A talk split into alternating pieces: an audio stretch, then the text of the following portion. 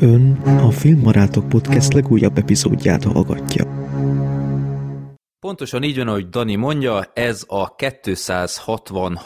adás ráadásul, és üdvözlünk benneteket, ez a novemberi első adásunk. Itt vagyunk mindannyian, beszélünk sok-sok filmről, meg sok más dologról, úgyhogy vágjunk is bele. Itt van a teljes csapat, itt van Black Sheep. Sziasztok! Itt van Sorter. Papaja.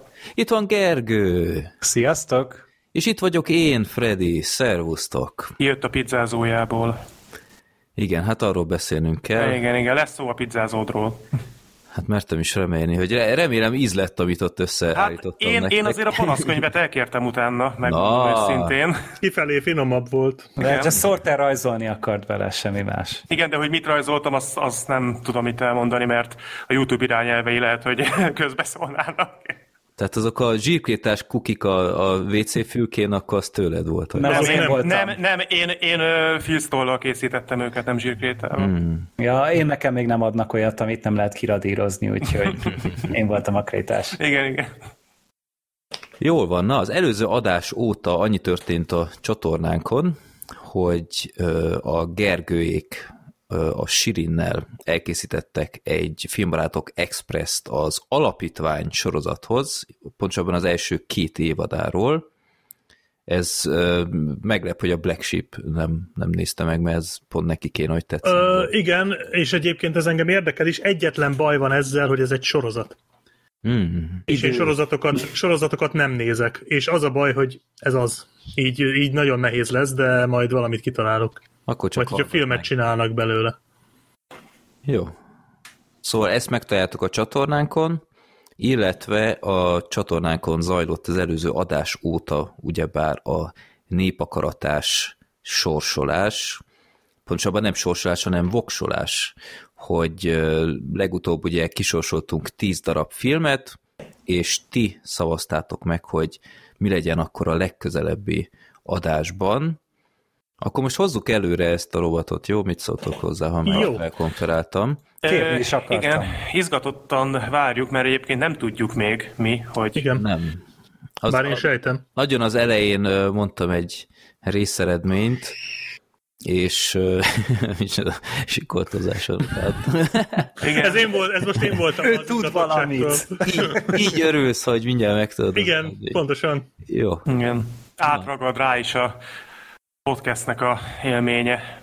Sőt, most akkor ez nagyon, hogy itt vagyok a szavazás kiértékelésén, akkor le is zárom most ebben a pillanatban a válaszadás lehetőségét. Ugye 10 darab filmet kisorsolva, ahogy már mondtam, olyan óriási blockbuster nem volt közte, úgyhogy ez emiatt érdekes volt, hogy akkor mit szavaznak az emberek. Akkor mondom a top 3-at, jó? Mert itt az van, hogy van 3, ami így többet kapott, és az összes többi az nagyon elenyészőt. Úgyhogy akkor kezdem a 3. helyezettel, ami a Fejvadászok lett, 4,7%-kal. Én örültem volna, ha azt kihúzzuk. Ez a magyar film volt? Nem, ez egy dán regényadaptáció. Jaj, oké, megvan. Amikor így bepromóztam, hogy nyugodtan lehet még szavazni a következő adásig, akkor hát érkezett egy jó plusz 100 voks, úgyhogy megérte, és nagyon feljött egy film, méghozzá a 2. helyezett, a Papírkutyák. Ez a magyar film. Aha. Én azt hittem, hogy ez fog nyerni. Miért? Hát a Mucsi nagyon népszerű itthon. És nem nagyon beszéltünk Mucsi filmről szerintem. Nem nagyon, és egyébként én ennek a filmnek láttam az elejét, még egy volt kollégám mutatta meg, és nem tudom, hogy maga a film milyen, de ennek az elején van egy jelenete a Mucsinak meg a Serernek, amikor előadnak egy ilyen színpadi produkciót, és az tényleg nagyon vicces, az a jelenet. De kíváncsi vagyok most már, hogy mi lett az első, mert én tényleg azt hittem, hogy ez. Van egy tippem. Hát ez 19,9%-ot szerzett a Papírkutyák. Bocsánat, én korrigálom magamat, mielőtt a kommenteket írná valaki, a Fejvadászok nem dán, hanem norvég. Most megnéztem, úgyhogy ha valaki esetleg a kommentet már leírta, akkor itt most korrigálnám. Én megnéztem a másik magyar film, a Vakvagányok, Ezek szerint nem az nyert.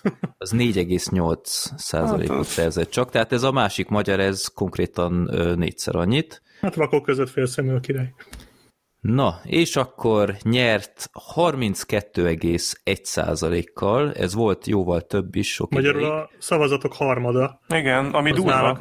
Majdnem igen. A szavazatok harmada. Tipp? Hát Dr. Morró szigete. Szerintem is. Valószínűleg igen. Így van, pontosan így lett az 1996-os Dr. Morró szigete, amit beküldött. Most lesz, nem kell. Valahogy a Plutónes után sejtettem, hogy megint valami hulladékot kapunk. Tehát... Attila küldte be. Jó, mondjuk erről a filmről biztos jó beszélgetős alany egyébként. Igen. Hát a Plutónes is kifejezetten jó kibeszélő. Igen, és csak megnézni ne kellett volna. Ez a Dr. Morró szigete, amennyire emlékszem rá, ez azért úgy dobálja föl a labdákat. Igen.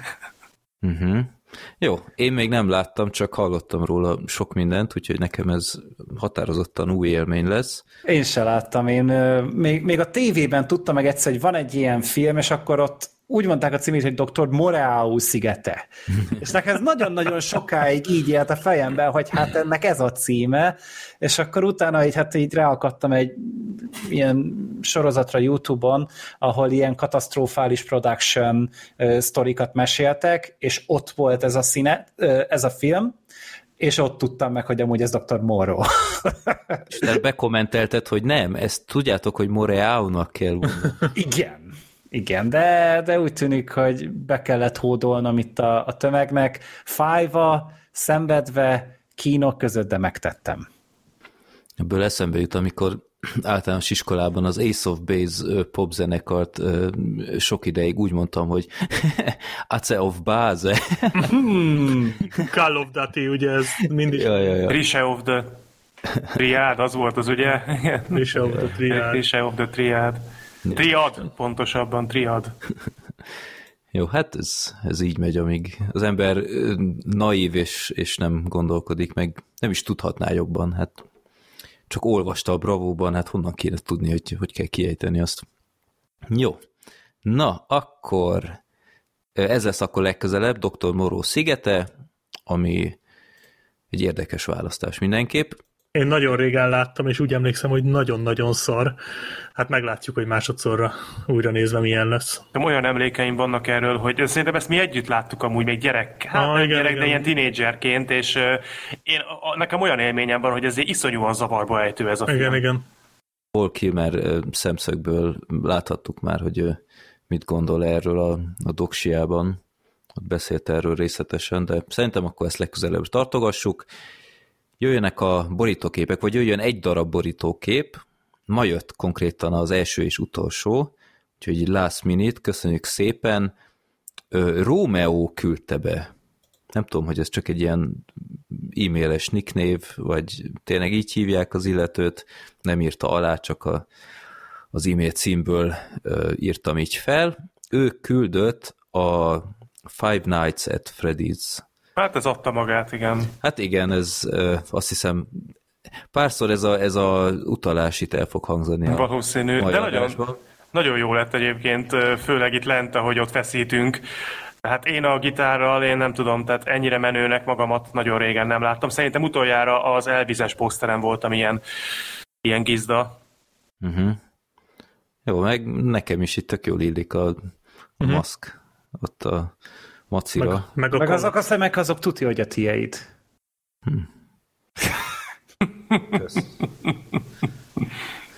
Jó, mindenesetre köszönjük szépen.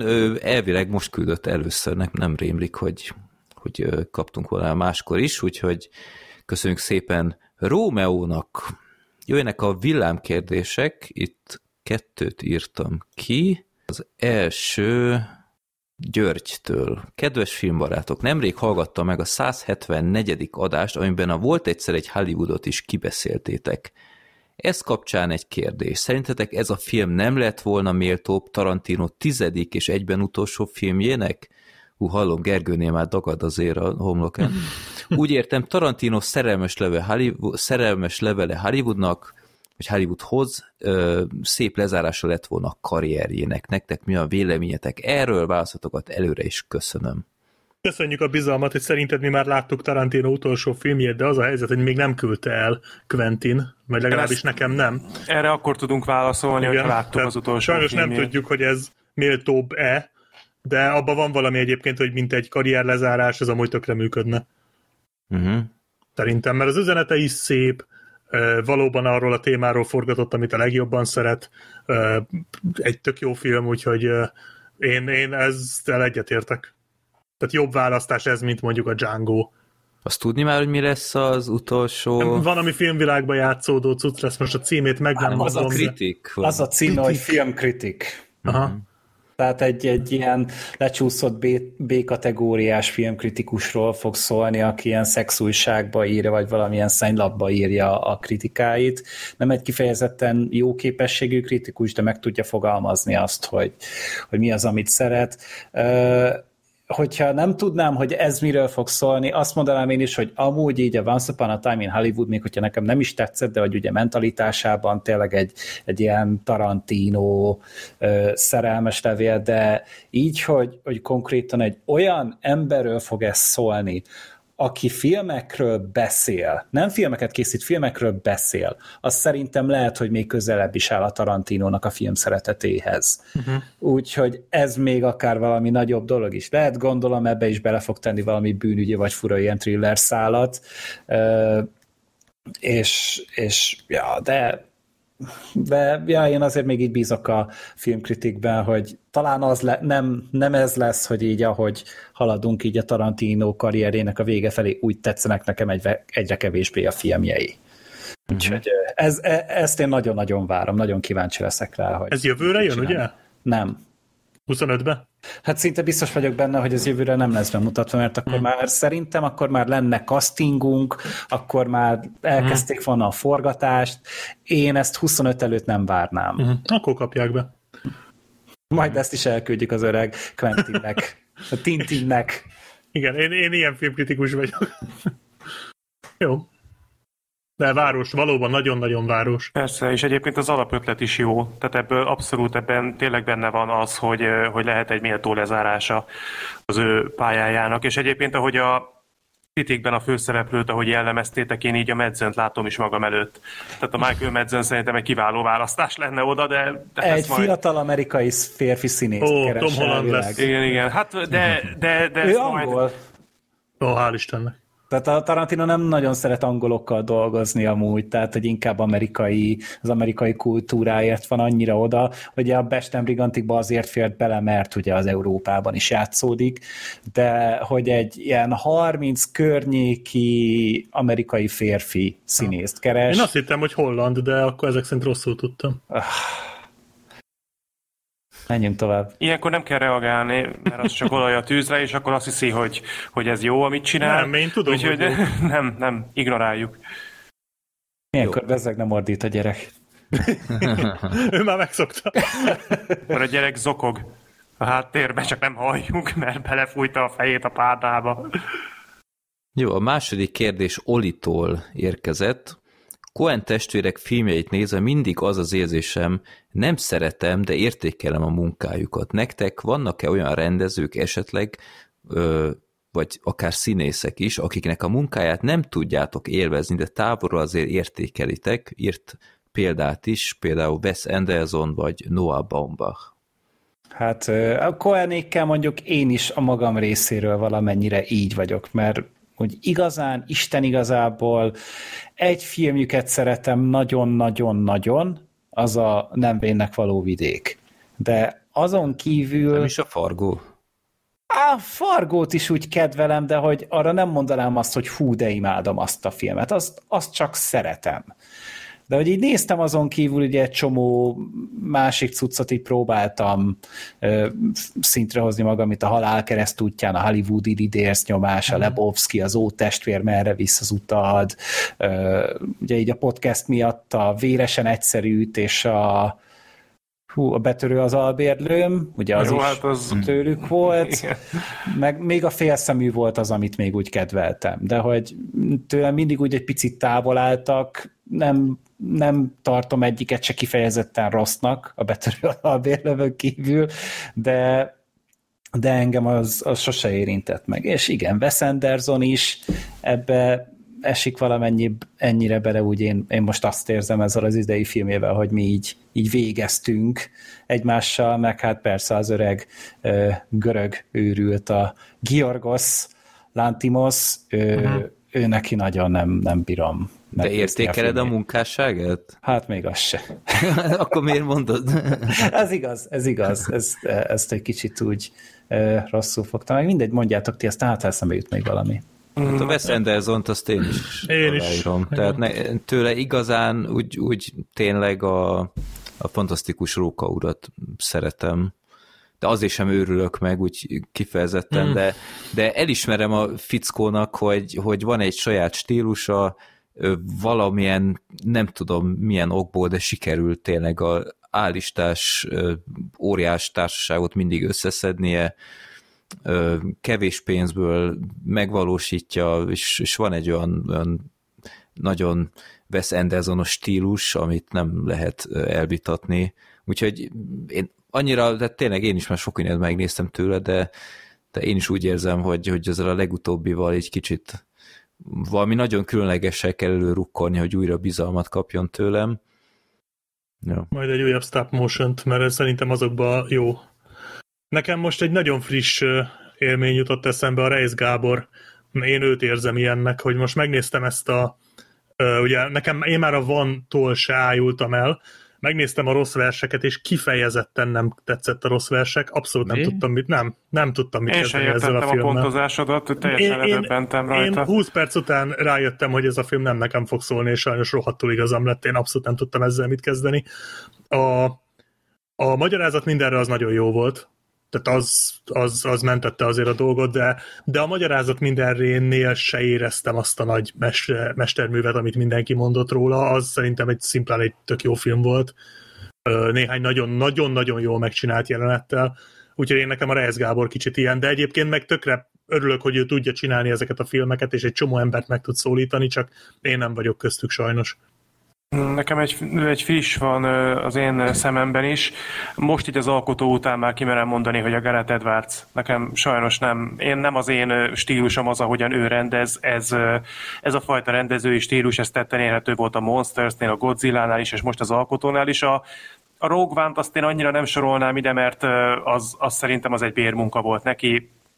Bárki más valószínűleg ugyanígy csinálta volna meg. Ott nyilvánvalóan nem is annyira engedték neki, hogy kibontakozzon. Lehetett valamennyire látni a Rogue One-nál az ő keze nyomát, az akciók például kicsit hasonlóak voltak az alkotóban, mint mondjuk a Rogue One-ban.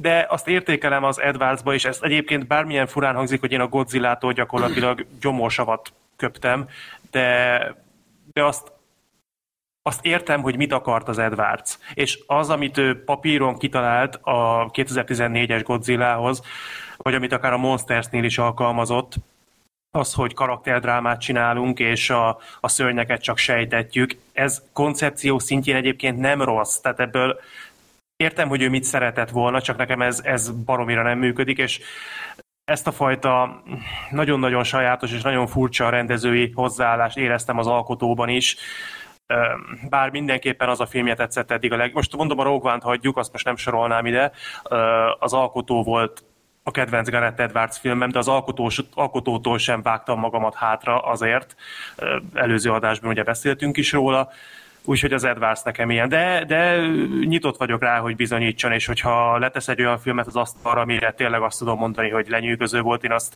zokszó nélkül el fogom ismerni. Más? Hát kimer beleállni David Lynchbe. Ne bánsd az öreget, David Lynch jó fej. Nem, én őt bírom. Belemernénk állni, csak nincsen rá szükség. Viccesem úgy a faszi, de hát azért az ő film és olyanok, hogy nekem nem túlságosan tetszenek így, ugye a legbefogadhatóbb ugye az Elefántember volt, meg ez a Straight Story, ezt nem régen néztem meg. Az jó volt. Az nagyon jó a Straight Story. És ezek kifejezetten jók, de hogy ezek azok, amikre azt mondod, hogy hát ezek nem David Lynch filmek, annak ellenére, hogy kreditet kapott rajta, nekem ez se annyira pálya, de őt például maximálisan elismerem, mert látszik, hogy az öreg az kurvára tudja, hogy mit akar csinálni, az meg egy másik dolog, hogy mennyire tudja ezt nekem lefordítani. A Twin Peaks-et te láttad egyébként? A Twin Peaks-ből én az első évadot megnéztem. Ha, akkor a jó részét láttad. Hát igen, és aztán a másodikra már nem voltam képes, tehát hogy nekem ez annyira elvont. Nekem igen, ez a második az sokkal durvább. Őrület, és akkor ugye utána jött egy harmadik is, és akkor úgy mondom, hogy hát jó lenne most felülni erre a vonatra, de végül azt mondtam, hogy nem. Uh-huh. Tehát én az ilyen Twin Peaks adagomat azt megkaptam az LMV-től, és nekem az pont elég. Így van. Én is így vagyok, bár én az első két évadot láttam, de a másodikkal már nem emlékszem, hogy küzdöttem végig magam, de az már nagyon fárasztott. Filmet is? Megnézted? Abba azt hiszem készült egy film is. Nem, csak a sorozatot láttam. Az újat azt nem láttam, de igen, az LMV az nagyon sokat merített. Hát meg nagyon sok más, akár könyv, akár film, akár sorozat is nyúlt a Twin Peaks-ből, tehát azért ez egy elég meghatározó cím volt. Volt igazából, Life is Strange például, hát az igen. Twin Peaks nyúlás volt. Abszolút, meg hát tényleg végtelenség lehetne mondani. Igazából én a David Lynch-el úgy vagyok, hogy én alapvetően kedvelem az ő filmét, bár nem láttam minden alkotását, de nekem ami nem tetszett, az az első filmje volt, ugye a Radírfej. Uh-huh. Az nekem már too much. Az tényleg sok, meg hát a Rebic, azzal se tudtam igazából mit kezdeni, de voltak nagyon jók, például a Elefántember nagyon jó, a Útvesztőben az egy nagyon-nagyon jó filmje, a Mulholland Drive-ot egyszer régen láttam, és az is tetszett, úgyhogy tényleg. Azért az ő dűnéjét egyszer... Podcastben. Igen, de én akkor nem voltam, azt tudom. Ja. De azelőtt én még régebben láttam a Mulholland Drive-ot, nem nagyon emlékszem már rá.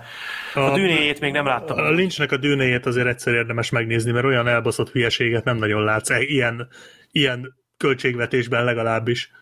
Azt nagyon meg akartam nézni, de majd azt szerintem úgy fogom csinálni, hogy amikor jön a Dűne 2, ugye ideális esetben a múlt héten láttuk volna. Igen, ne emlegesd létszi, mert ezek még nagyon frissek a sebek.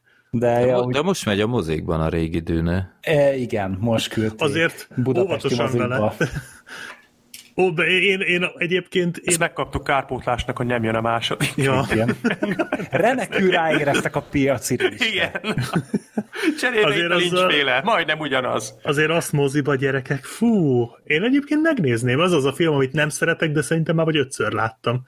Ez nagyon... Az egy semmilyen sem. Tehát a Versus is láttad már, vagy ötször. Hát most ez egy semmilyen sem hasonlítható film. Ez nagyon, nagyon elvont, de igen, megvan a maga... Tehát van annyira egyedi, hogy ha nem is szeretem, de tényleg elismerem. Hát az a Lynch filmek többségéről amúgy elmondható. Igen. Nem tudom, van még esetleg rendező? Vagy színész? Senki nem mondja Uwe Boll-t. Nem, hát őt nem tisztelem. Meg nem szeretem. Igen. Ja, tehát, hogy az úgy, az a kettő az úgy. Nyilván a legtöbb, akár csak színész vagy rendezőt azért lehet tisztelni, mert tényleg látszik, hogy adással és szenvedéllyel csinálja azt, amit. Úgyhogy alapvetően ezt megkapja szerintem a legtöbb rendező. És az, hogy hozzád nem jut el egy ilyen nagy legenda, mint a Brian De Palma, vagy a Coppola, vagy nem tudom, tehát, hogy azért nyilván ők még egy másik írába készítettek mondjuk filmeket, és nem biztos, hogy pont rá tud rezonálni a közönség, de azért mindegyiknél van legalább egy-kettő olyan, ami szerintem el tudja kapni. Részben azért, mert ugye óriási nagy filmográfiája van már ezeknek a nagy öregeknek. Úgyhogy már csak a nagy számok törvény alapján is azért legalább egy biztos lesz köztük, ami tetszeni fog. Most aki még eszembe jutott, és ő pont, hogy a fiatalabb korosztály, a Drive volt a kicsikét a Refn. Kicsikét ő túlságosan elhitte magáról, hogy ő mekkora ász a filmiparban, és az Only God Forgives, és a Neon Demont még nem láttam végig, de láttam belőle annyit, hogy valószínűleg nekem nem fog tetszeni az a film, hogyha befejezem. Kicsit azt érzem, hogy most bocsánat a kifejezését, de hogy a Refn az önmagát elégíti ki ezekkel a filmjeivel, amit a Drive óta csinált. És miért mondod a Neon Demonba az ő neve 5-ször akkora, mint igen, tehát és az Only God Forgives is nagyon ilyen volt, hogy ő azt gondolja a Drive óta, hogy minden, amit ő csinál, az csak is arany lehet, és hát azért ez azért nem feltétlenül van így. Úgyhogy amúgy tisztelem a csávót, és a Drive előtti filmjeiből is van, amit szeretek, de mostanában kicsit ez a hozzáállás, ez nem annyira szimpatikus. Ő mit csinál most amúgy? Sorozatozik. Hát. Ő 2 sorozatot csinált a Neon Demon óta, volt ez a Too Old to Die Young, ez azt hiszem az Amazonra készült talán, vagy lehet, hogy de szerintem az Amazonra, itt a Miles Teller volt az egyik főszereplő, és utána pedig szerintem idén érkezett, vagy tavaly ez a Koppenhágai Cowboy című kis cuccos, ahol a cowboy szerintem egy nő amúgy. De az a lényeg, hogy azzal tavaly érkezett. Úgyhogy ő amúgy aktív, csak gondolom neki már így épeszű ember amúgy nem ad filmes büdzsét, úgyhogy a streaming az meg még azért, az még az a platform, ahol ott mondjuk, minden elfér. Bedobnak egy ilyen nevet, akkor akár meg lehet csinálni egy ilyen szürreális őrületet, mert pont a Twin Peaksnél akartam ezt mondani, hogy azért sorozatos fronton ezek a nagyon elszállt, nagyon őrült, elmélyült művészi őrületek nem jellemzők annyira, mint mondjuk a Twin Peaks, de pont a Refn, ő meg ilyeneket gyárt azért ezzel a 2 kis sorozatával. Jó, szerintem rámehetünk akkor a filmes blokkra. Ja. Kezdjük akkor... Hát nem biztos. Amikor elkezdtük tervezni, még nem úgy volt, hogy egyedül beszél róla valaki rögtön a legelső filmről, de akkor haladjunk időrendi sorrendben. A Black Sheep mondta, hogy gyerekek, nézzétek meg mindenképp ezt a filmet, a Dogman, a kutyák urát, Luc Bessonnak az új alkotását. Ennek a folytatása a Dogman? Igen. Várnom kellett volna. Jó, Dogman, volt egyszer a Dogman, vagy hogy került a Dogman egyszer a podcastba? Hát hogy én a Bad Bandit Dogmannek. Jó, David Faustino. Miért küld nekem a Dogman videóüzenetet, én ezt nem értem. Jó, David Faustino már lecsúszott egy kicsit, meg megöregedett. Azt kellett volna látnotok, amikor ez tényleg elhangzott. Tehát amikor ez az egy felejthetetlen pillanat volt, az arc, amit a Black Sheepot vágott. Hát mi láttuk is. Ja, tényleg. Jó. Na, csak itt valami volt, hogy itt már Dogman fejezetünk volt már a podcastban. Igen, meg volt már említve Dogman. Jó. Na, szóval Dogman, a kutyák ura, ezt a Black Sheep látta egyedül. Mi is megnéztük volna, de aztán inkább észrevettük, hogy egy hét alatt lekerült mindenhonnan. Tehát én ilyet nem is tudom. Én még meg tudtam volna nézni, azt hiszem 2 moziban, napközben, délben. Tehát így munkaidőben mondom, hát ez nagyszerű. Tehát sorry Black Sheep, ezért nem veszek ki Szabit, de akkor mondd meg, hogy milyen ez a film, mert tényleg jókat írnak róla több felől. Ez a Luc Bessonnak az őrülete? Igen, ez Luc Besson, és pont most nem tudom, visszahallom magam, nem tudom ki visszhangzik. Szóval a Luc Besson, pont nézem egyébként, hogy a Luc Bessontól én mit láttam a Dogman előtt, és hát egyébként majdnem minden filmjét láttam, de hát nem sokban volt köszönet. Tehát azért ő neki, a Luc Besson, tehát nyilván az 5. elemet mindannyian láttuk, mindannyian szeretjük, a Leona Profit mindannyian láttuk, mindannyian szeretjük, tehát a Luc Bessonnak megvoltak azért a hatalmas filmjei, és aztán ő egy időben úgy volt, hogy visszavonul 2006-ba, és aztán nem vonult vissza, és azóta egyébként ő rengeteg filmet csinált. De most például emlékeztek arra a filmre, hogy Anna? Igen, az a bérgyilkos. Igen, az Luc Besson film volt. Tehát 40 kilós nő volt a szuper. Igen, bérgyilkos. És én azt, hát az IMDb szerint láttam, de egyet várjál, tudom melyik volt ez, erre emlékszem, ez ilyen irgalmatlan gagyi volt, egy jó ilyen éttermes jelenet volt benne. Ja, az étterm. Nem volt ez olyan vészes, olyan láttuk már. Tudom melyik, csak én körülbelül 10-15 ilyen filmet láttam csak ebbe a hónapban, és már összefolynak, de tudom melyik volt ez. Hát ez nem volt annyira szar. Ez a Luc Besson momentuma. Ja, igen, pontosan. Akkor ő csinálta a Lucy-t, ha még valaki emlékszik rá. Volt ez a Vérmeség című filmje, amit én egyébként szerettem, de az se volt egy nagy vasszizdasz. Meg hát nekem a mai napig összerándul a gyomrom a Valerián említésétől, tehát én attól sugárba hánytam attól a filmtől. Tehát, hogy ez egy különös film volt. Az érdekes volt, az biztos.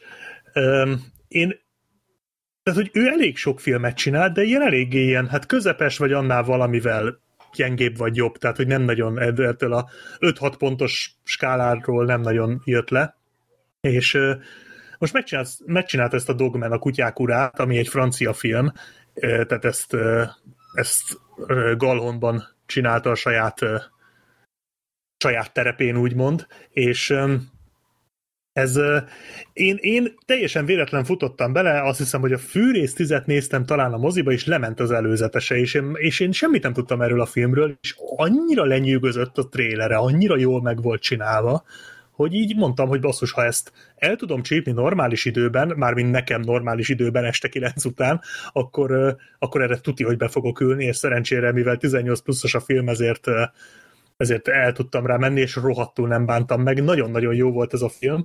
Arról szól, hogy ez tulajdonképpen egy ilyen gangster film, ez egy antihős felemelkedés történet. Kicsit a Jokerre hasonlít egyébként, annak egy ilyen valamivel aberráltabb és elborultabb verziója. Arról szól, hogy van egy főszereplő, akit Douglasnak hívnak, érted? Douglas. Szóval itt mindenre gondoltak. És ő gyerekkorában nagyon-nagyon rossz családban, nagyon-nagyon rossz családi körülmények között nő fel. Egy olyan, az apja az kutyák, ilyen kutyaviadalokkal foglalkozik, és így egy csomó kutyát tart a hátsó kertjükben. Akiket... És akkor előbb bújt a doboz mögül Clint Eastwoodot emlékeztek még. Mi? Nem. Én nem tudom, miről beszél. Nem emlékeztek erre abban a szuper gagyi filmjében legközelebb, vagy a legutóbb, amikor megkerest a srácot, és a kutyaviadalnál jött a rendőr razzia, és elbújt a doboz meg. Úristen, Cry Macho-ba. Cry Macho, néha így ferjadok éjszaka közepén erre a doboz jelenetre, hogy úristen, de rossz volt. Én ott emlékszem, hogy szar volt a Cry Macho, de erre a jelenetre nem? Tehát, hogy nekem így... A fickós Clint Eastwood az megvan, de ez... Nem, hogy tényleg ott jön a rendőr razzia a kutyaviadalnál, és mindenki elfut, és mindenkit elkapnak, és a Clint Eastwood 90 évesen elbújik egy nagy doboz mögött, és a rendőrség nem találja meg, és utána egyszerűen előbújik onnan. Jó, bocsánat, csak itt. Semmi baj. Kutyaviadalnál így ez fog eszembe jutni az öreg Clint Eastwood. Teljes mértékben töröltél mindent az agyamból, köszönöm szépen. Nem is kellett volna a jelenetet említened, csak így random bedobjátok valamelyikötök, hogy Cry Macho, és engem elveszítettetek. Tehát ez, de szerintem nem csak engem.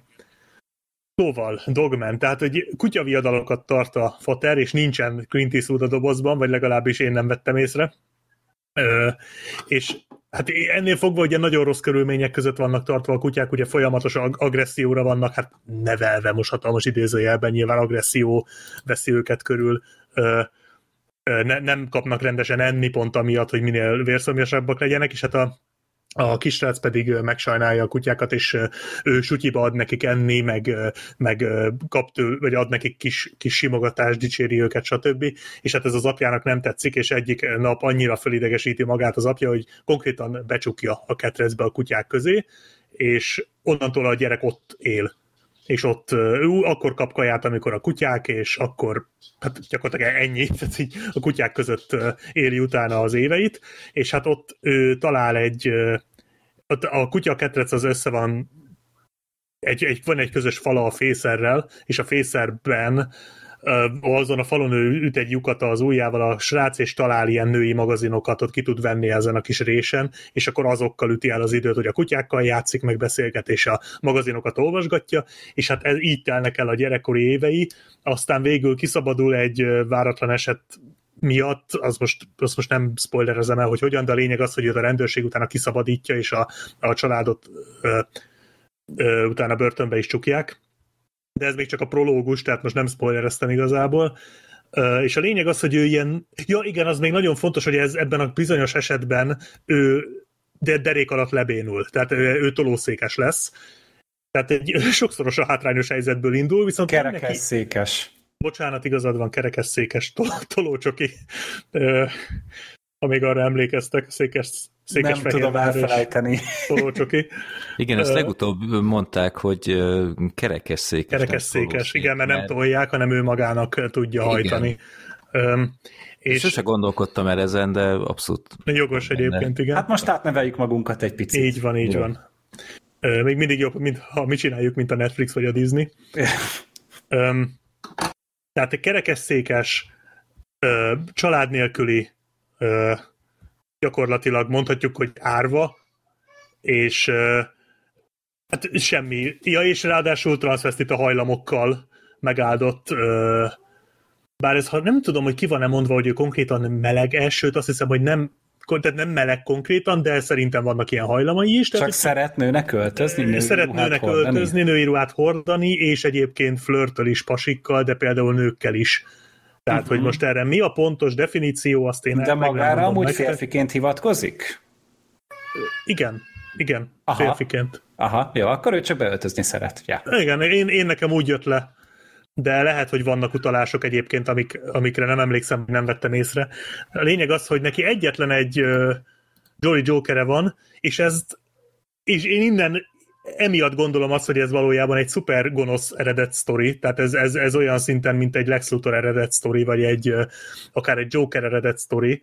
Ő tud beszélni a kutyákhoz, és a kutyák értik. És nem arra kell gondolni, hogy ő neki van egy olyan közös, egy olyan közeli kapcsolata a gyerekkora miatt a kutyákkal, hogy a kutyák megérzik, hogy mit akar, vagy hogy eltanult egy nyelvet, amivel a kutyákat megbírja szólítani. Nem. Konkrétan, ha ő mond valamit, azt a kutyák értik, és megcsinálják. És akkor ott áll a piros lámpánál, és szervetlek!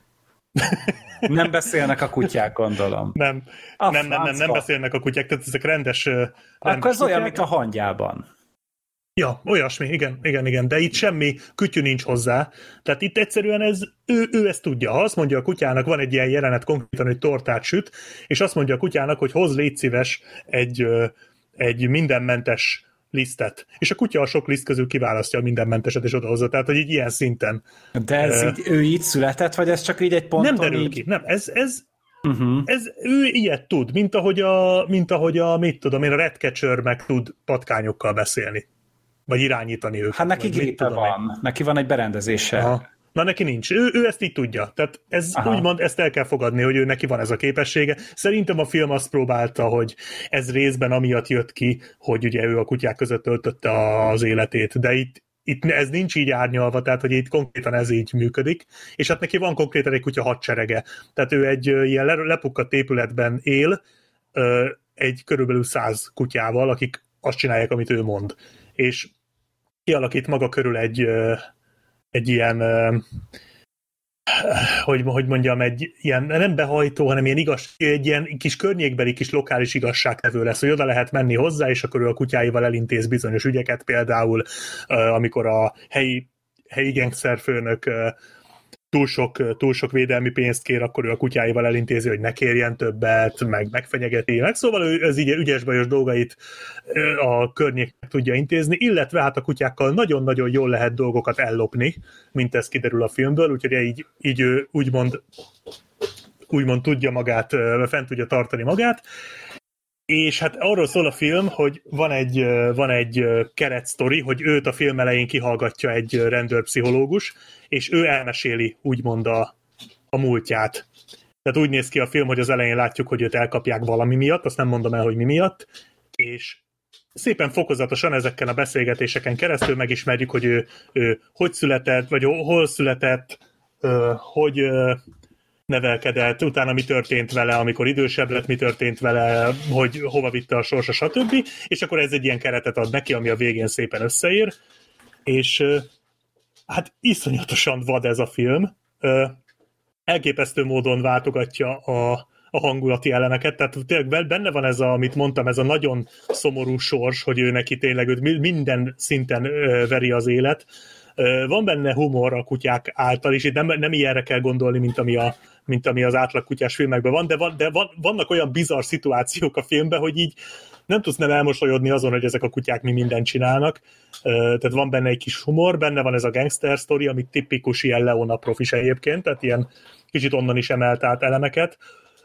Egy az egybe a főszereplő, aki egyébként kiváló. A filmnek a mozgató rugója az a főszereplőt játszó, mindjárt puskázok. Caleb Landry Jones.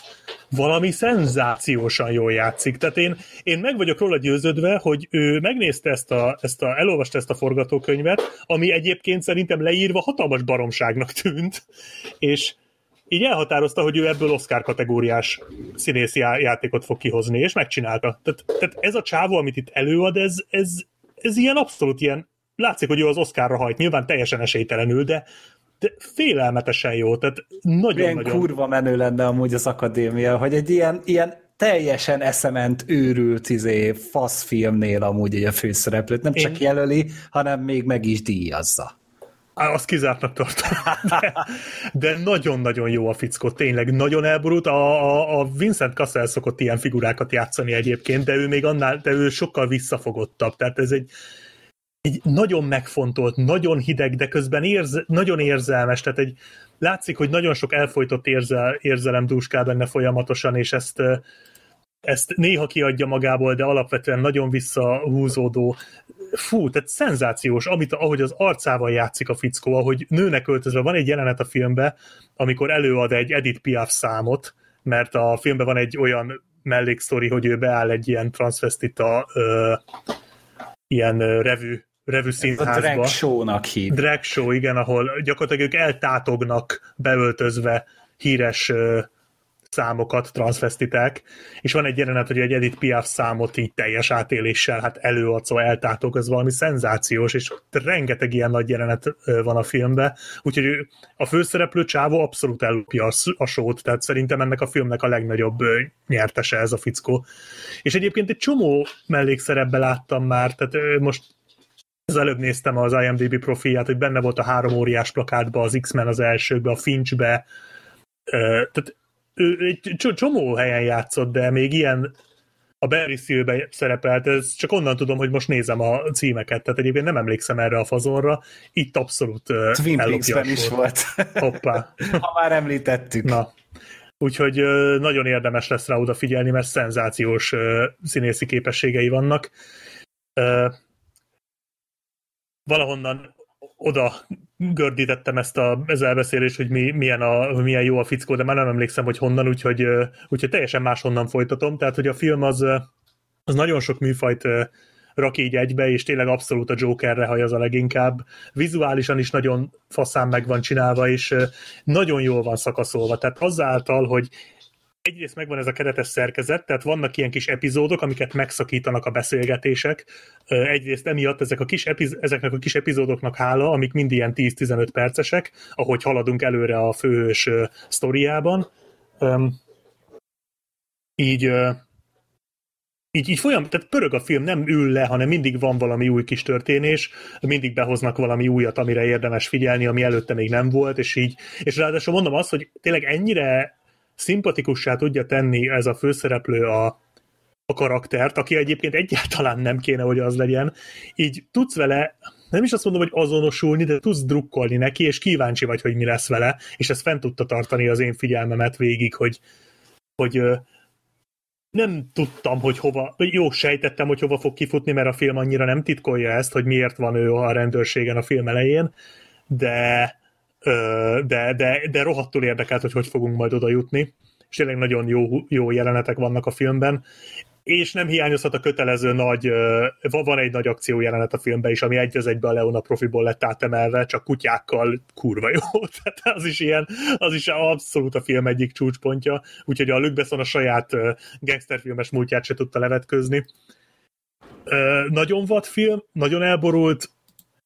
Ahogy nézem, egyébként a kritikai fogadtatása az rettenetesen rossz, mert a szkórja az konkrétan 37, ami nagyon-nagyon gyenge, de nem, valahol meg tudom érteni, szerintem itt az emberek valami egészen mást vártak, és lehet, hogy sokaknál ez kicsapta a biztosítékot, de én azért nem gondolnám ezt, tehát nem én nem érzem ezt polgárpukkasztónak, sem gusztustalannak, sem nagyon olyannak, hogy úristen, ez már sok, tudod, ez már kicsapja a biztosítékot, ez már nem való normális embereknek. Inkább csak egy egy nagyon fura, de nagyon magával ragadó történet, ami hát történetesen igen egy ilyen nagyon elborult, ha lehet így mondani, aberrált fickóról szól, de abszolút szerethetővé tudja tenni a film. Ami nem tetszett benne, az két dolog. Az egyik, hogy azért logikailag nem teljesen kikezdhetetlen, tehát itt azon túl, hogy a csávó egyszer csak tud beszélni a kutyákkal, közben itt valaki elpusztít mindent, fantasztikus, azt elveszem, bocsánat. Szóval amellett, hogy így hirtelen tud beszélni a kutyákkal, azért nagyon érdekes dolgok történnek a filmben, tehát ez az egész, hogy ő ott a kis király a kutyáival, és ez a film végéig így senkinek nem tűnik föl, tudod, meg de közben mennek hozzá az emberek, hogy jaj, kedves kutyás keresztapa, Dogfather, kérlek segíts rajtunk, és közben meg így nem, nincs ez teljesen tisztázva, hogy akkor most ő róla nem tud senki, csak az a néhány ember, de hogy nem tudnak róla, meg hasonló dolgok történnek, meg a film végén is azért kicsit néha átmennek ilyen ez a nagy leszámolás, néha átmegy ilyen reszkesetek betörőkbe, ami nagyon jól van megcsinálva, meg rohadt szórakoztató, de egy kicsit néha olyan gagyi, vagy hogy mondjam, olyan szükségtelenül idétlen,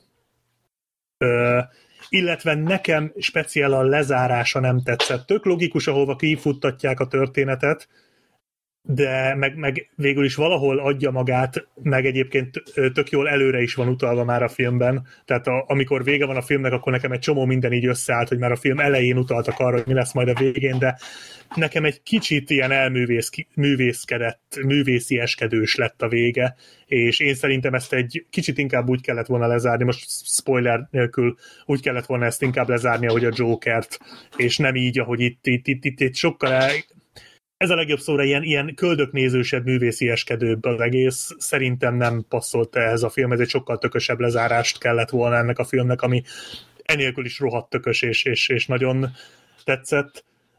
Úgyhogy nem hibátlan film, de hogyha, hát nem tudom, moziba el lehet-e még valahol csípni, én azt mondom, hogy mindenképpen nézzétek meg, mert egy abszolút gyöngyszem. Ha meg valahol fönn lesz Netflixen, vagy Disneyn, vagy akárhol, akkor mindenképp adjatok neki egy esélyt, mert tényleg nagyon-nagyon jó, abszolút meglepett. Jó. Mondom, én megnéztem volna, de... Én is. Ez nagyon meglepett volna. Ilyen turbósebességgel ritkán lekerül valami, és hát, nem jövök el. Igen, hát elkezdtem tervezgetni egyik nap, hogy na akkor nézzük, hogy mikor tudnék bejutni rá, és nem, már híre hamva nem volt. Úgyhogy ez, és nem hiszem, hogy bármikor is visszahoznák. Tehát, nem, ezt nem fogom. Nem látok rá esélyt. Kellett a hely a Freddy pizzázójának. Jó, hát nyilván az jobb is volt persze, de tényleg sajnálom, mert mondom, annak alapján, amiket a Black Sheep nekem már többet beszélt erről a filmről, hogy mennyire tetszett neki, már az nagyon föllelkesített, illetve én korábban ugye az előzetesét láttam, és az nagyon jól össze volt pattintva, tehát egy kifejezetten ilyen, tehát hogy felcsigázza az embernek a kíváncsiságát, úgyhogy hát talán évvégéig még valahogyan talán be tudjuk majd pótolni. Igen, ez tényleg érdemtelen. Annak alapján, amiket mondasz, ez még az is lehet, hogy toplistás darab lesz, úgyhogy... Nem, én azt gondolom, hogy nem, tehát főleg a vége nekem azért kicsit úgy tényleg lehűtötte a rajongásomat, de hogy ilyen év meglepetése kategória az biztos, tehát tényleg nagyon semmiből jött ez a film, főleg Luc Bessontól az utóbbi években elkövetett filmjei után ez teljesen váratlan. Idei egy Csizmás Kandúr 2-je. Ja. De én inkább egyébként a izével voltam hasonlóan, bár az jobban tetszett, a Fehér Tigrissel még pár éve, hogy így a semmiből jött és teljesen letaglózott. Ez is valami olyasmi hatással volt rám. Az jobb film volt, ott a vége is sokkal jobban tetszett, meg ez tényleg sokkal elborultabb, de én nagyon ajánlom. Jézus Mária! Jó, és akkor én egy kicsit le is kapcsolok, mert itt rendet kell raknom. Jó, akkor folytassuk a következő filmmel, és megvendégelek mindenki. Gyertek, nyam. Milyen finomságokat láttok itt az éttermemben, a pizzázomban jobban mondva. Hát egy egészen kicsit penészes. Na, nem. Nagyon... csak érett sajt. Nagyon finom feltétek voltak rajta, mint unalom, túlnyújtottság, gagyi jumpscare, az nagyon sok mennyiségben. Teljes identitászavar. Igen, úgyhogy mindenki talál valami finomságot azon. Teljesen érthetetlen műfaji besorolás. Mert én szeretnék akkor így beleugrani a közepébe, és így megkérdeznék mindenkit, akár a hallgatókat, akár titeket, hogy ez egyébként miért is volt horror? Ez a film, ez miért is hívják ezt horrornak? A jumpscare-ek miatt. Igen. De egy ijesztő másodperc nem volt az egészben. Hát a szándékattól még ott volt. Én ebbe se vagyok biztos. Hát azért, mert egy nagyon híres horrorjátékból készült, és ezért horror... Igen, csak az a baj, hogy nem akarok ennyire belemenni a lényegéből, úgyhogy előbb foglaljuk össze, hogy akkor miről is van itt szó, és akkor utána majd gyorsan akkor elmondom. Annyi a sztori, hogy van egy fickó, aki egyedül neveli a hugát, és hát nagyon nehezen tudja megoldani, hogy dolgozzon is, meg azért foglalkozzon a kistestvérével is, de azért az életét is élje, meg kialakítson egy normális életet kettőjüknek, úgyhogy hát ez így nehéz, és hát az ő életében ugye nagyon komoly tragédiák történtek, ezt így a történet folyamán megismerjük, és úgy áll a helyzet, hogy ez az ember, aki biztonsági őrként dolgozik, de ezt az állását elveszíti, viszont felajánlja neki a főnöke, vagy a közvetítője, hogy lenne egy olyan munka, hogy egy régi, már használaton kívül helyezett pizzázót kellene éjszakánként őriznie. És igazából a munka nem fizet jól, de nagyon könnyű. És hát úgy, ahogy ilyen mérsékelt lelkesedéssel elvállalja a főszereplő, majd a pizzázóban mindenféle megmagyarázhatatlan és nagyon furcsa dolgok történnek, amik papíron ijesztőek, egyébként meg nem azok, és úgy csinál a film, minthogyha szólna valamiről, és minthogyha lenne bármiféle logikai összefüggés az egészben, és lenne bármiféle indoka a nézőnek arra, hogy ez majd a végére talán jobb lesz, és kitart amellett, hogy végignézi, ez nincs így. Ez a 30. percnél már nyilvánvaló, hogy teljes időpazarlás lesz az egész. Na most én onnan indítanám, hogy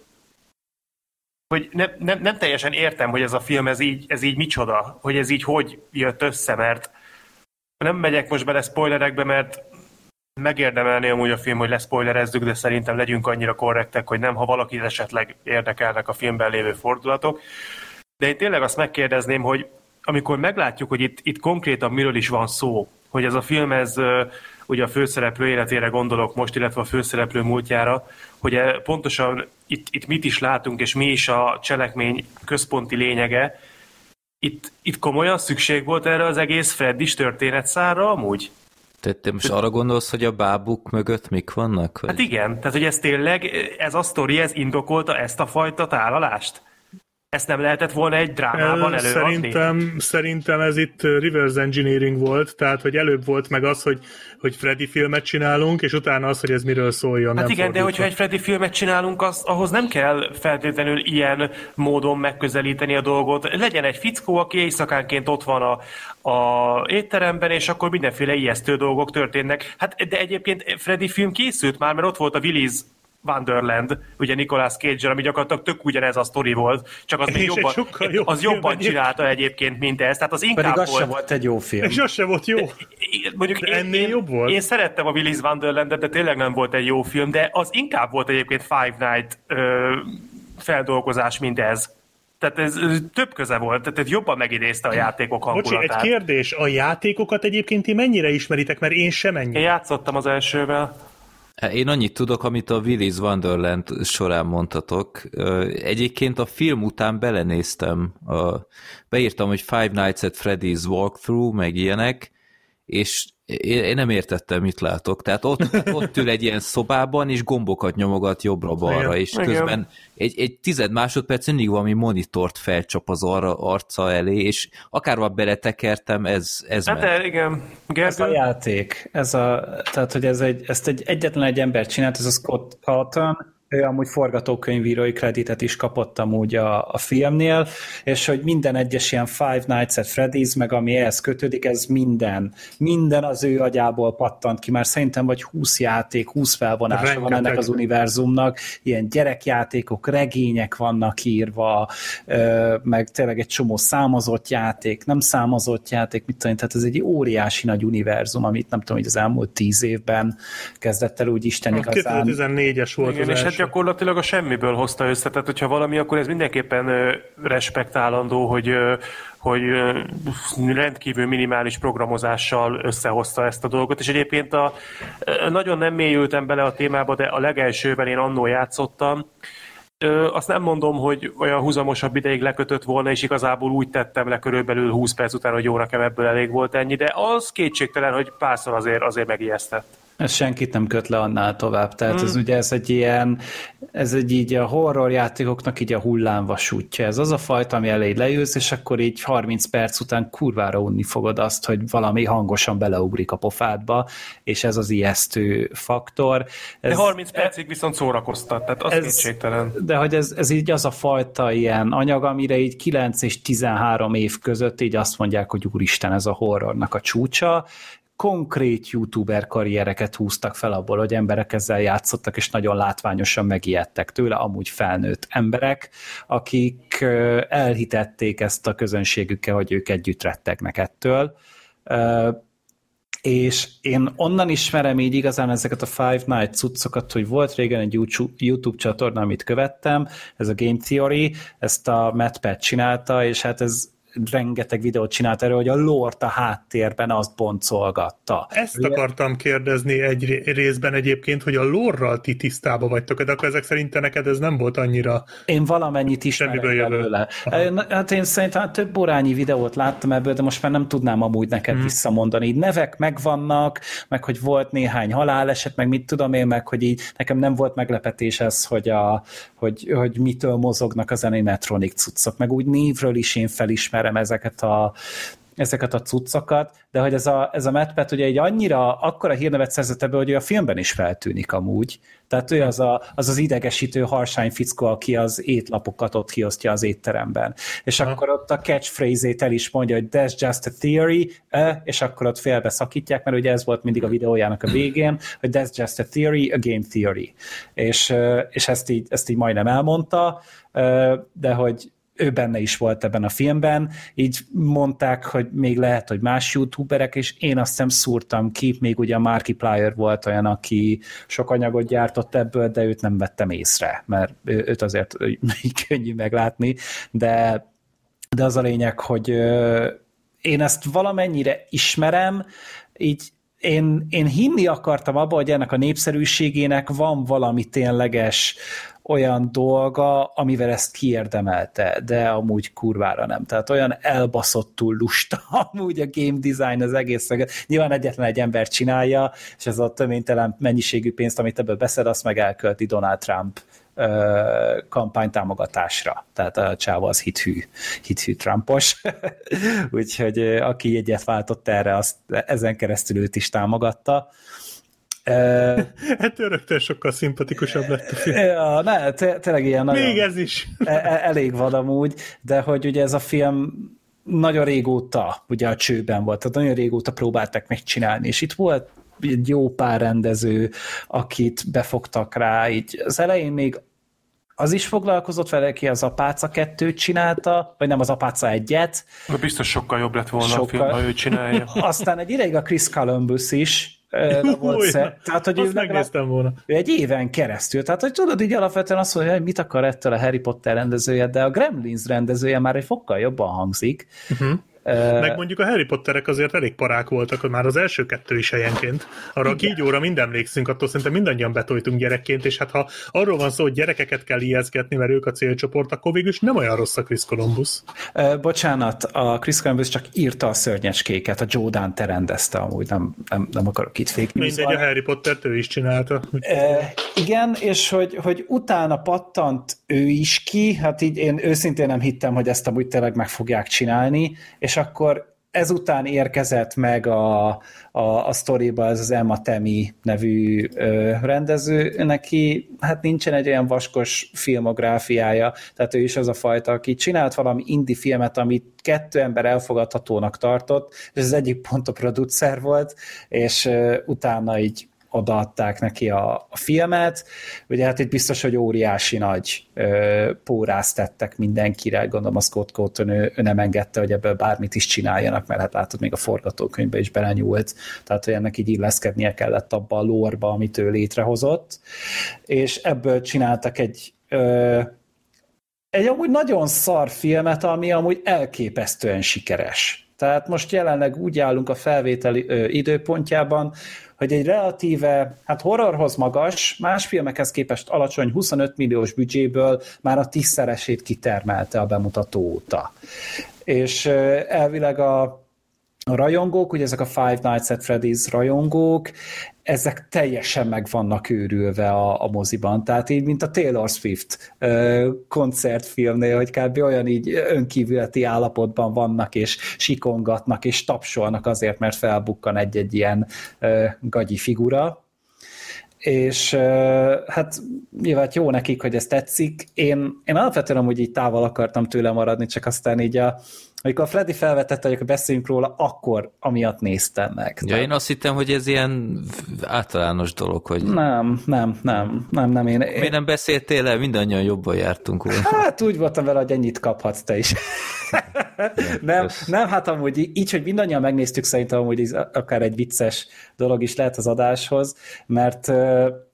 hanem úgy tényleg, tehát hogy ez a fajta ilyen jellegtelen, futószalagon gyártott, sablon, tesztközönséggel kitermelt, laborban összeöntött és kutyult filmszemetet, azért nagyon nehéz mondani. Tehát ugye ez az a fajta film, amikor te derogálóan használod a hollywoodi horror jelzőt. És...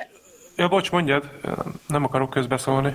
Én csak, hogy tényleg ez az a fajta film, ami abszolút amúgy szerintem nem érdemli meg az embernek az idejét. Mert van az a nagyon-nagyon rossz film, amire mutogatsz és röhögsz, és akkor azért amúgy így azt mondod, hogy oké, ez is egy élmény volt, de ez meg inkább ez az inger szegény, erőlködő szerencsétlenség volt, ami megpróbál drámai lenni, de hát nyilván ahhoz rohadt szarul van megírva, meg megpróbál ijesztő lenni, ahhoz meg nagyon szarul van megrendezve.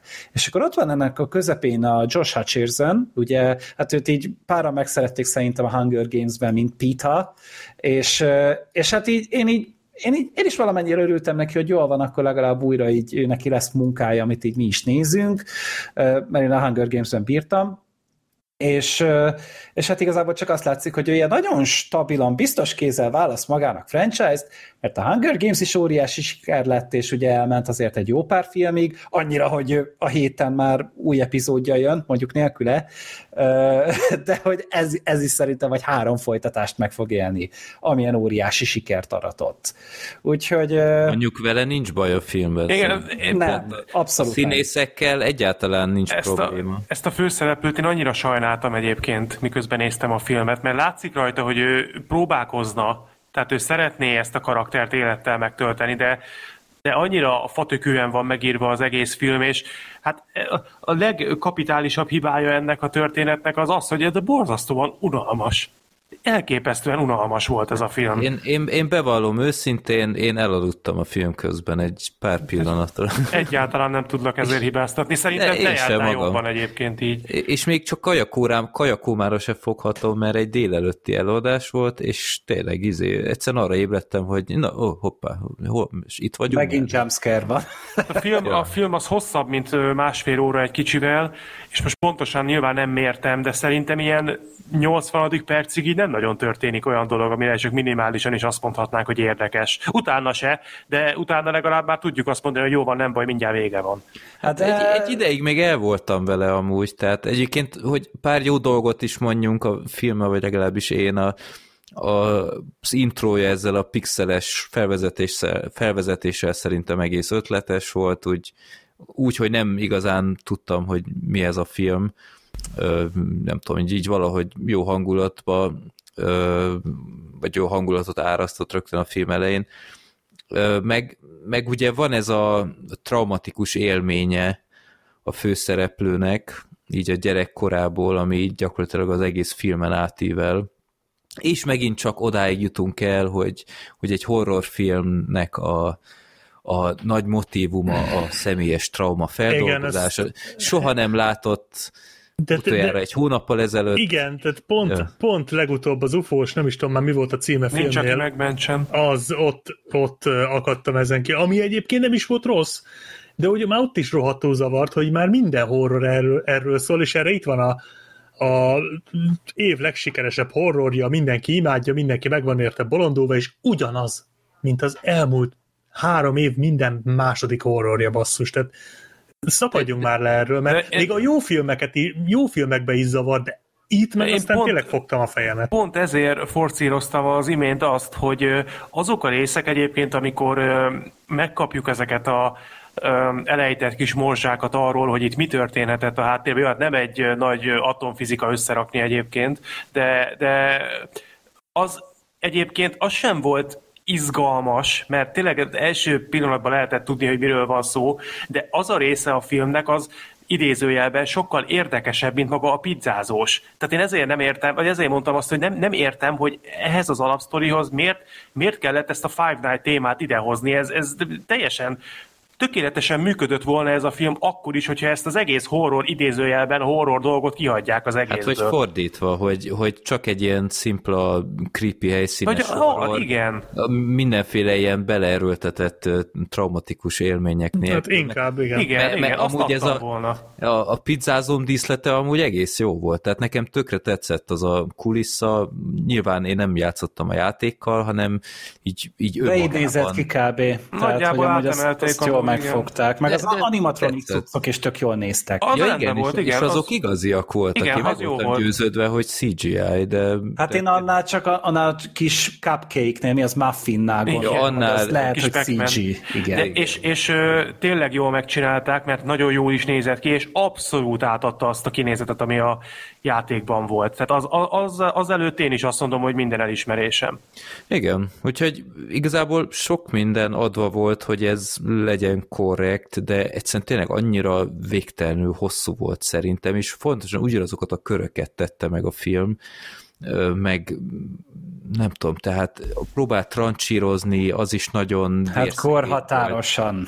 Tehát igen, nem, egyszerűen nem működött ez a film. Két egymással teljesen ellentétes műfajt vitt végig, és ezeket nem kombinálta össze valami egységgé, hanem a horror műfajnak a sajátos elemei, meg a dráma műfajnak a sajátos elemei, azok egyszerűen kioltották egymást ebbe a filmbe.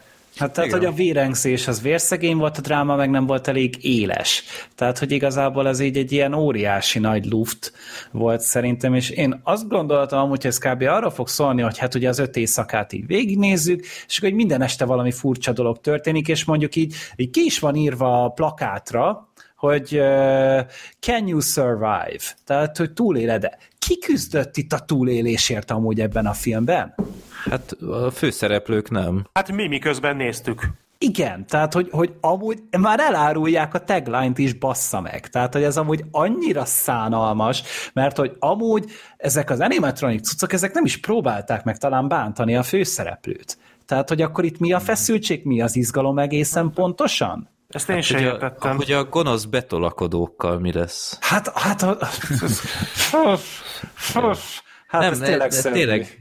Tényleg nem volt átgondolva. Nem, ez valahogy. Tehát... félrement az egész. Itt érződik az egészen, és ez valószínűleg az indokolja ezt, amit Black Sheep mondott pár perccel ezelőtt, és ezt érezni, hogy nem volt egy semmiféle gondolat az egész mögött, hanem hú, van ez a felkapott horror játék franchise, na ebből csináljunk egy filmet, az tök mindegy, valamit keráljatok hozzá, az jó lesz úgy.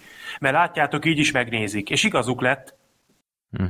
De látszik, semmi fajta motiváció nem volt arra, hogy ebből valami épkézláb dolog szülessen, mert amikor meg olyan dolgokat emlegetünk föl, amik mondjuk esetleg jobban működtek, az összképből azok is kilógtak, mert a drámai jelenetek között volt 1-2, ami nem volt rossz, de egyszerűen nem illik ebbe a sztoriba, nem működött az egésznek az összképe, nem tudott egy koherens egészé válni ez a film, hanem egy ilyen olcsó, hanyag, széteső, gagyi Olyan, mint egy ilyen bazári bódé, ami mindjárt összedől. Hát, mint hogyha egy ilyen sokadik Paranormal Activity filmet néznénk. Tehát, hogy így tényleg ez az abszolút tankönyvi esete a bazári hülyeségnek. És hát így sajnálom, hogy nem ötten vagyunk, mert akkor lehetett volna egy ez is, hogy Five Guys at Freddy's, de hát akkor ez így sajnos nem.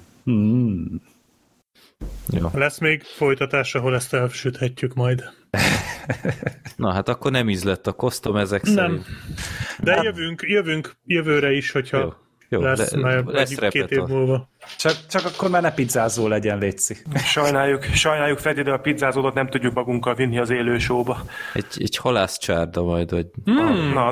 Na, kezdünk egy nyelvet beszélni.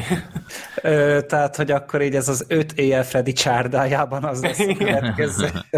És már most megmondom nektek, hogy izgalmasabb lesz, mint ez a film. Akármit is rakunk össze. Jó. Na, akkor... Hát következzen a Marvel film, amit meglepő mód a Gergő látott kis túlzással egyedül az országban, mert végre elérkezett az idő, gyerekek, összeomlik ez a nagy szar, és úgy örülök. Hát újra fogják éleszteni, nem akarlak elkeseríteni, de szerintem a Deadpool az jó fog menni, és aztán majd azon a vonalon viszik tovább, de mondjuk attól nem is sajnálom. Jó, akkor egy jól fog menni, aztán megint következik 5 bukás, nem érdekel. Ne vedd el a pillanatomat. Rendben, igazad van. Nem, az egész megy a levesbe. Hát azért, Freddy, tényleg azt el kell mondani, hogy azért még a csőben van egy X-Men. És azért eddig is piacképes volt. Az is bukni fog. Nem minden bukni biztos fog. Jó, Freddy, azt megadom, hogy a 30. X-Men már bukni fog. Mint ahogy a 30. MCU is bukott. Ja, hát most már ugye 30 plusznál járunk talán. De már a 30. is bukott, mert az elmúlt 3 már bukott, úgyhogy...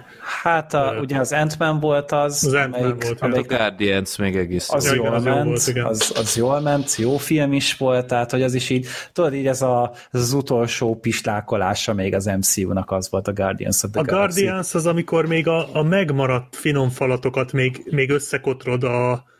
Tehát azok, ami még menthető a tányérról, azt még gyorsan egy utolsó kanálra még összekotrod, és a többi mehet a kukába. Hát ja, mester szakácsot átigazolták, és ő még főzött egy utolsó vacsorát. Igen. Ja, tehát ha most végignézek, hogy mit terveznek, ez kb. Ez az egész mehet a szemétbe, úgy, ahogy van a Deadpoolon kívül, meg a Pengén kívül, bár amiket arról olvasni az utóbbi hetekben, hogy ott is milyen tervek voltak, hogy női trió lett volna a főszereplő, és a Penge ilyen mellékszereplő lett volna, hogy volt egy ilyen verzió, tehát lehet, hogy a Pengébe se kell annyira bízni. Hát, mert oké, hogy azt elvetették, de nincs kizárva, hogy egy ennél még nagyobb hülyeséget találnak ki. Hát meg hiába hangzik ott is, hogy oké, megpróbálnak egy elbesorolású filmet csinálni, tehát hogy akkor azt így kicsit erőszakosabb lenne, meg talán még egy pici ilyen szókimondóbb szövegeket is megengednek benne. Egy kis ennye-bennye? Én nem hiszek amúgy abban a filmben, tehát én abban sem vagyok biztos, hogy az el fog valaha is készülni.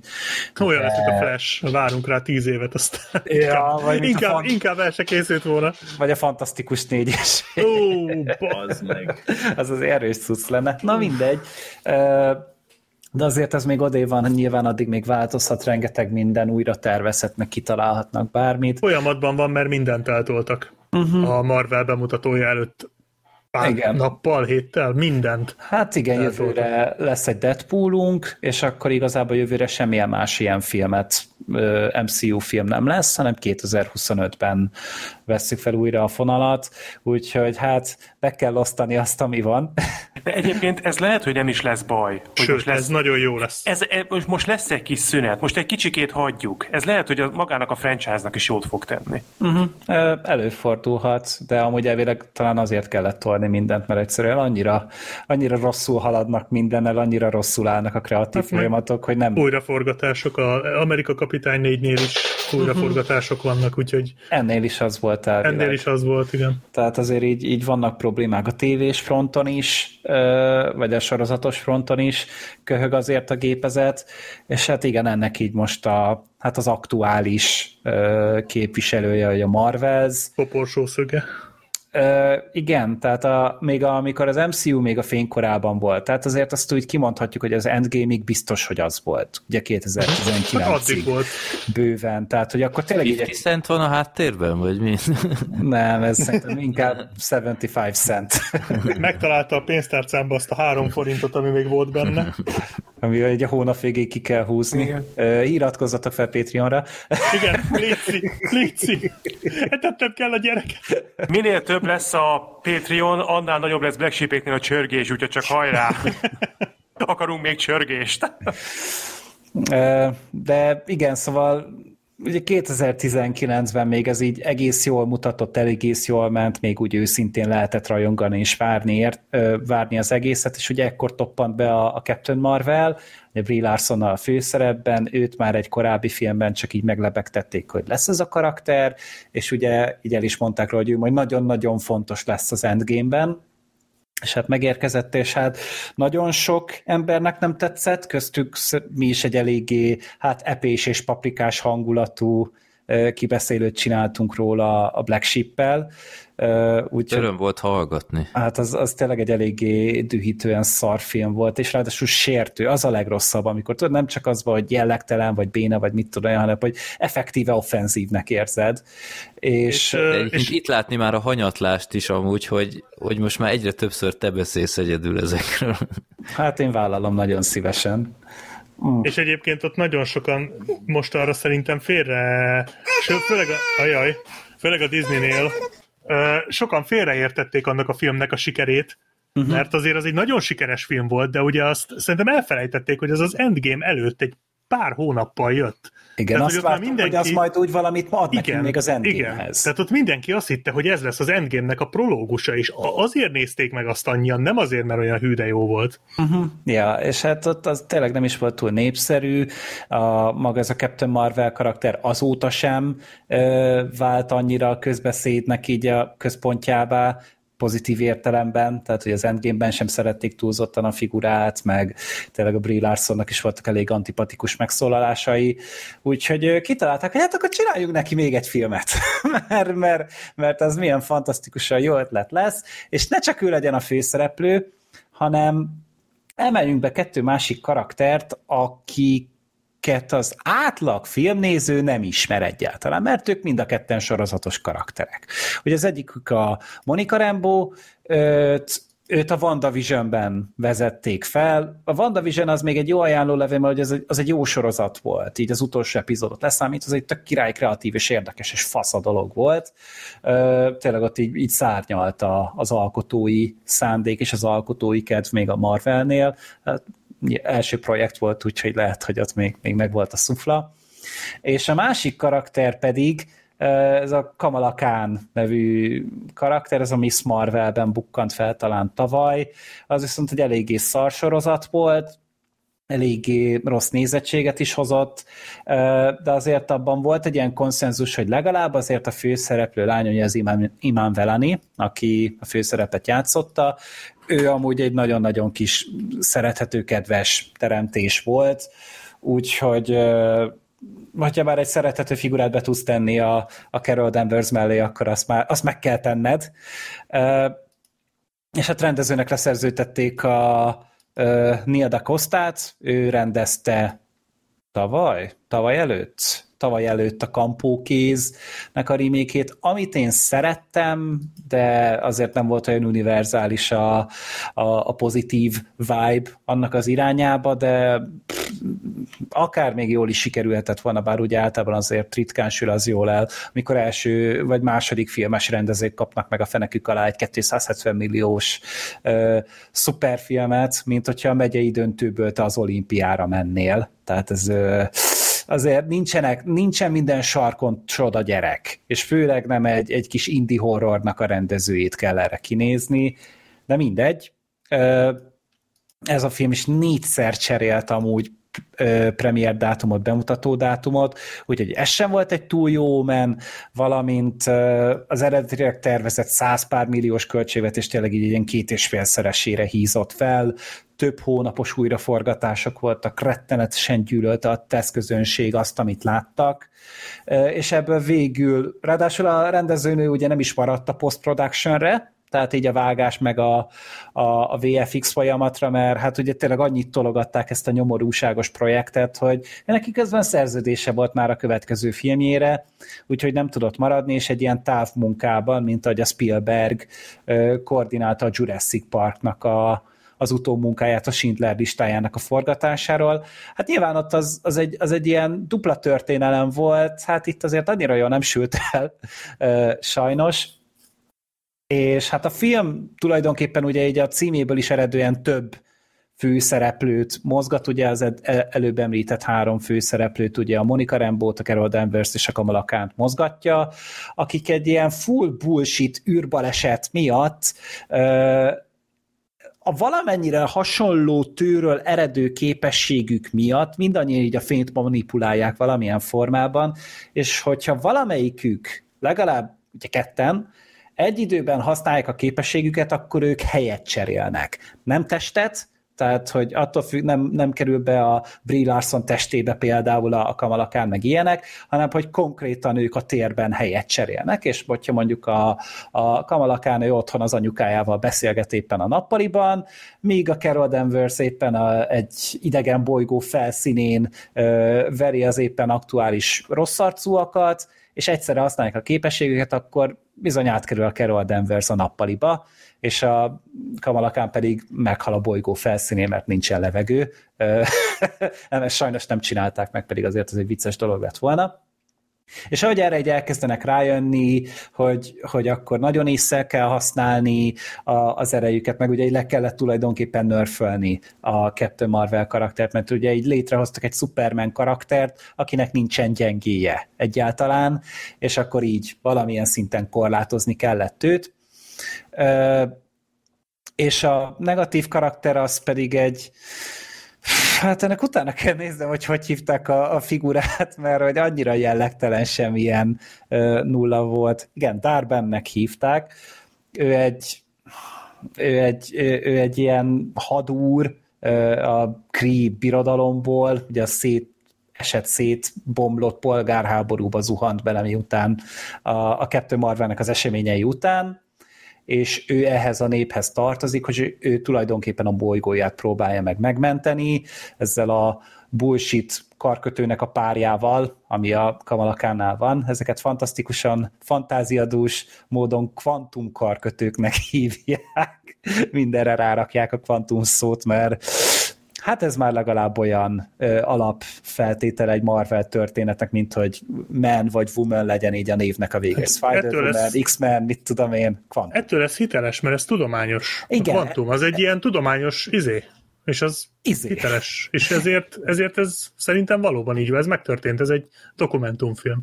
És szerintem te ezt így érted is, és ez így jól működik. Most az a baj ezzel a karakterrel, hogy kb. Egy ilyen féljelenetet szánnak a hátterére, és mellette úgy néz ki, mint egy 60 éves ember, aki 20-asoknak akar popzenét gyártani. Tehát ez a borzasztóan kellemetlen az egész megjelenés. A színész is elég rossz. Sajnálatos módon.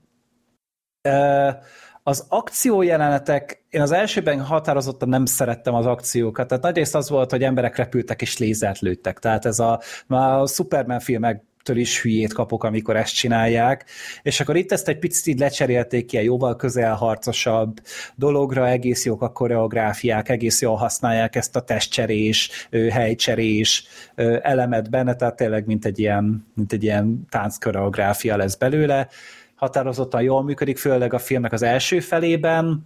A CG az néha borzasztó, tehát hogy ezek főleg a repülős jeleneteknél egy atomra látod, hogy mondjuk szürke a háttér, és ilyen nagyon-nagyon fényes sárgával van megvilágítva a stúdióban közben a színész, és iszonyatosan lelóg a vászonról, és ugye ez ilyen extrán gáz, amikor 200+ millió dollárt, közel volt a 300-hoz talán a költségvetés.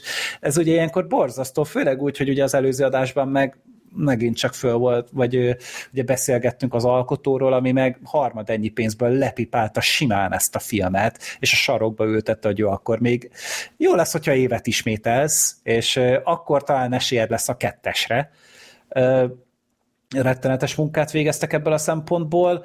Amikor viszont működik a VFX, azok például pont ezek, amikor jeleneten belül helyet cserélnek a színészek. Tehát például van olyan, hogy tesztelik ezt az egészet, és ugráló köteleznek, és akkor az, ahogy közben ott helyet cserélgetnek, az tök jól meg van csinálva, látszik, hogy az egy más jellegű munkát követelt meg, tök jól működik. Hát nyilván, amit a Black Sheep már előzetesen is szerintem okádott, és minden baja volt. A macskák.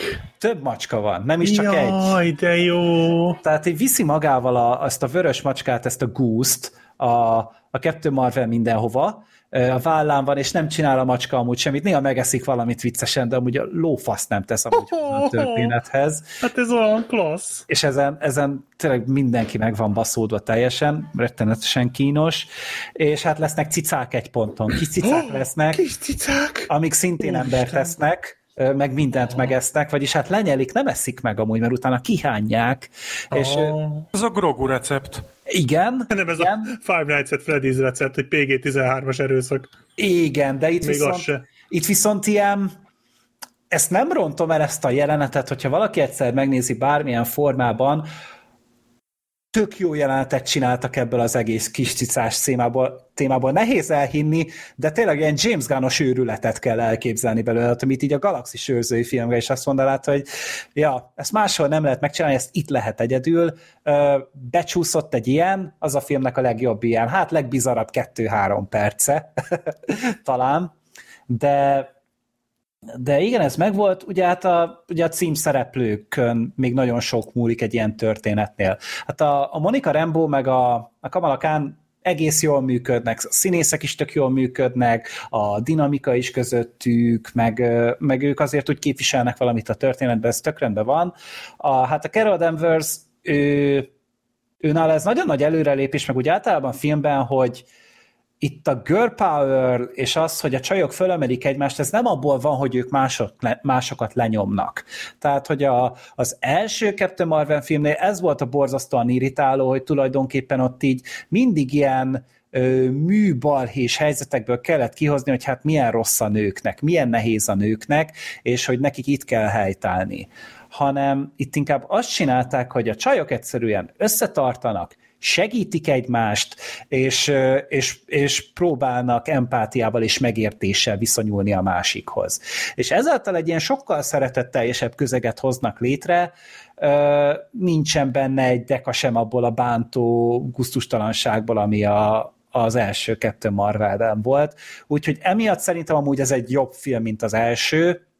Nyilván az nem egy nehéz dolog, de legalább, mint hogyha tanultak volna a kritikákból, meg lehet, hogy a színész sztrájk is segített, hogy most a Brie Larson nem tudta elkapálni a filmet a sajtókörúton. Ja igen, én itt próbáltam nagyon-nagyon nyitott és elfogadó lenni ez a filmmel kapcsolatban, de hogy van egy úgy, hát ugye a második harmadnak a közepén egy ilyen, hát egy Disney jelenet, nem tudom jobbra mondani, elmennek egy olyan bolygóra, ahol rímekbe szedve, énekelve kommunikálnak a karakterek, és mindenki táncol, folyamatosan egy ilyen Bollywood world az egész, és hát még így ilyen Disney hercegnő ruhát is magára ölt a Brie Larson egy ponton, de ilyen, hát így úgy néz ki, mint a szuperhős egyenruhája, csak ilyen kisestéi. És ilyen, mint a jó tündér keresztanya, hogy így elvarázsolj, kb. Úgy képzeld az egészet. Hihetetlen. Jó, ez már elmondva is annyira kínos volt, hogy a monitorra nem tudok most ránézni. Igen, egyébként én gyakorlatilag vörösödök ettől, hogy milyen ciki. Hát úgy tényleg így engem is úgy rázott a hideg, úgy már mindent csináltak közben, hogy behúztam a hátizsákomnak így a zsebeit, meg megnéztem, hogy megvan-e a telefon, amit már mindennel foglalkoztam, csak hogy ezt a kurva jelenetet meg kelljen néznem. Ez tipikus így... az, hogy már annyira elszálltak maguktól, hogy azt hiszik, hogy mindent lenyomnak az ember torkán, mert Marvel. Igen, de hogy tudod, ezt lehet öniróniával csinálni, és ezt lehet viccesen csinálni, tehát hogy azért még a legnagyobb fasság is amúgy eladható egy filmben, hogyha megfelelő érzékkel tálalják ezt, de itt egyszerűen úgy érezted magad, mint hogyha valaki bevágott volna neked ilyen old school Disney mesét. És annak mindenféle bája vagy szerethetősége nélkül. Bár a Kamala Khan karaktere az még úgy el is mehetne egy Disney karakternek, ilyen normálisnak, csak hogy egyszerűen ez az egész egy annyira ilyen idegen közeg számára. És emiatt úgy tényleg úgy, ez nagyon-nagyon elrúgta a pöttyöst, és úgy az volt az a pont, hogy azt mondtam, hogy jó, na most bántam meg azt, hogy én erre a filmre beültem. Hát mit lehet még mondani? Hát a stáblista után jelent ugye 2 van, az első az meg a kínos, tehát az borzasztóan nagy szenvedés, így ezt is jó pofán is meg lehetett volna csinálni, mert saját magát parodizálja tulajdonképpen a film, de hogy ez is inkább ilyen mega cringe-nek érzed, és hogy biztos papíron kurva jól hangzott, csak azt meg kell tudni csinálni, ez azért az, hogy a komédia működjön egy filmben, az azért érteni kell a komédiához.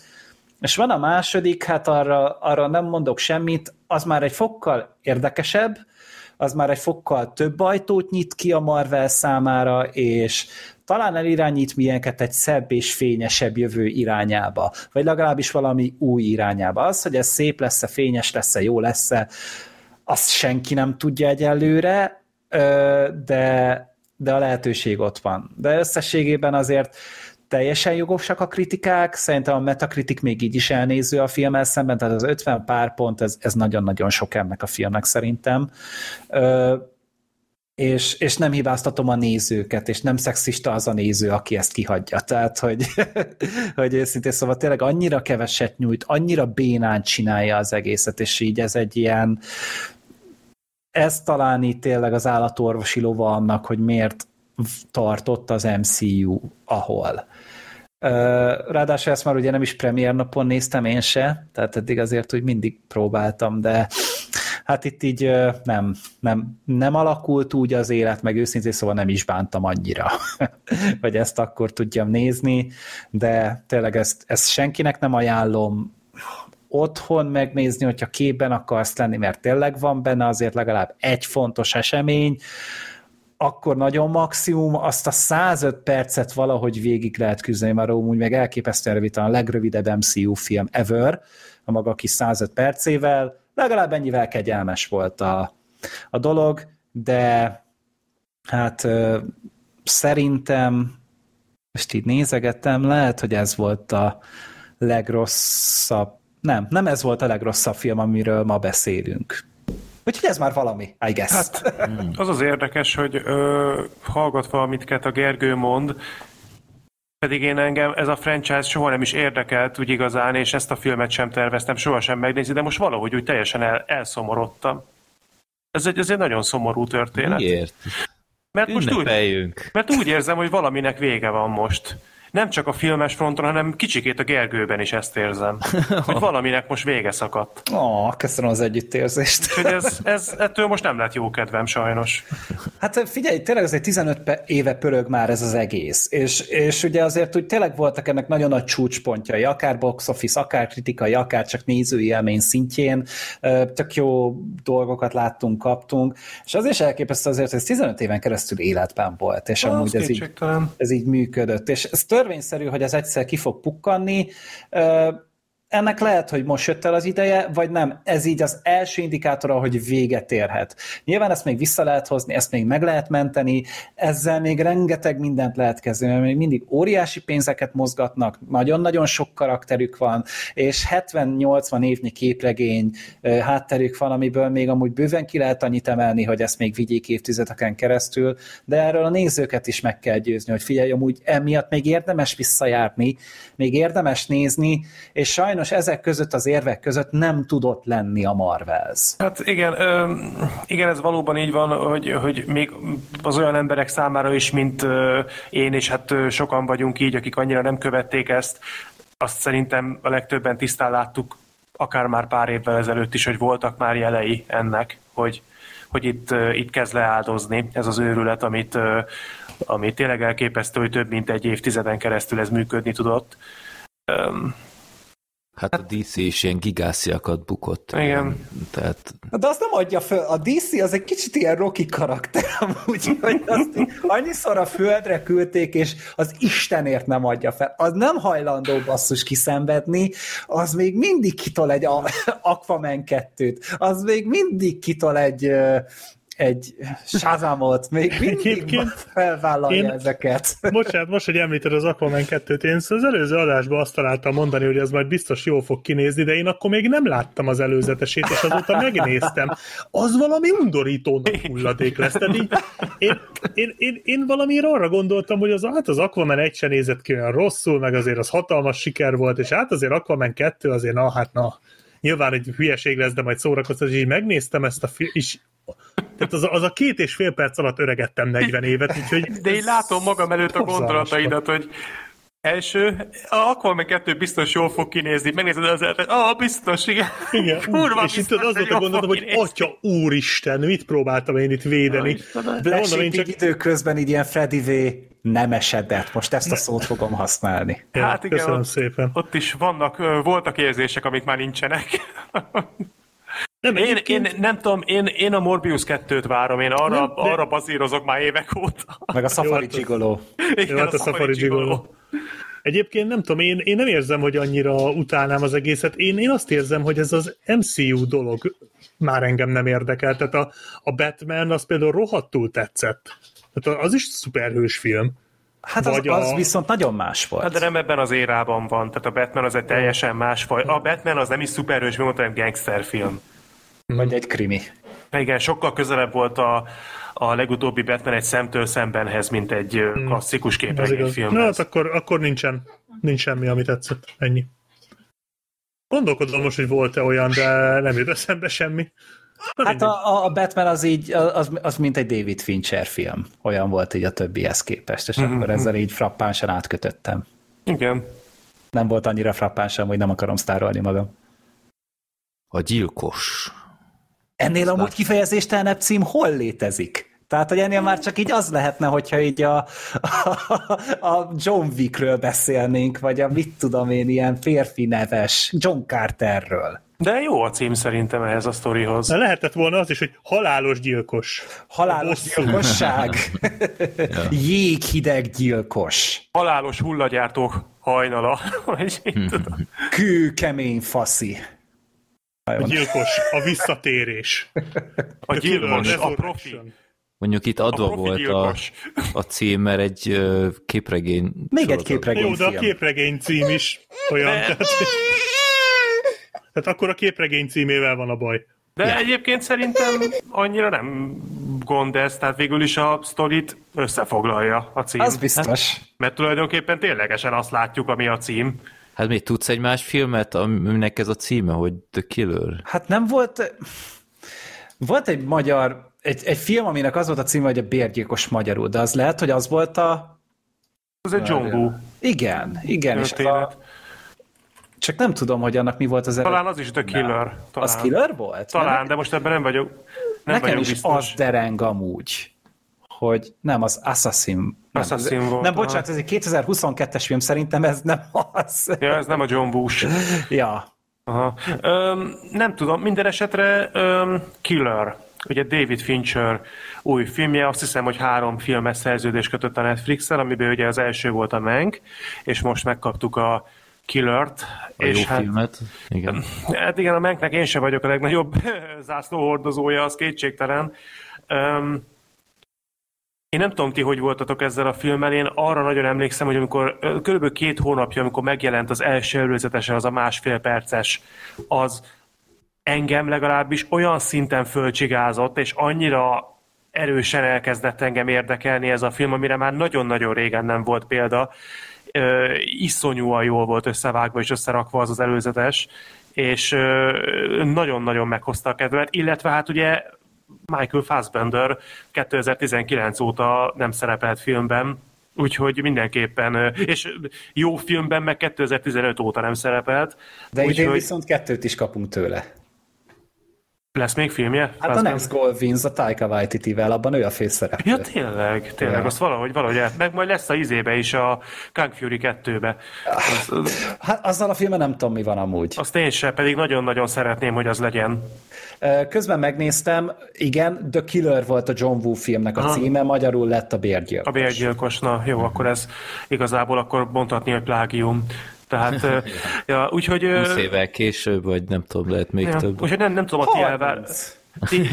ti milyen érzésekkel vártátok az új Fincher filmet, így a Mank után? Én az égvilágon semmit nem tudtam erről a filmről, benyomtam és néztem. És tök jó volt. Nézni.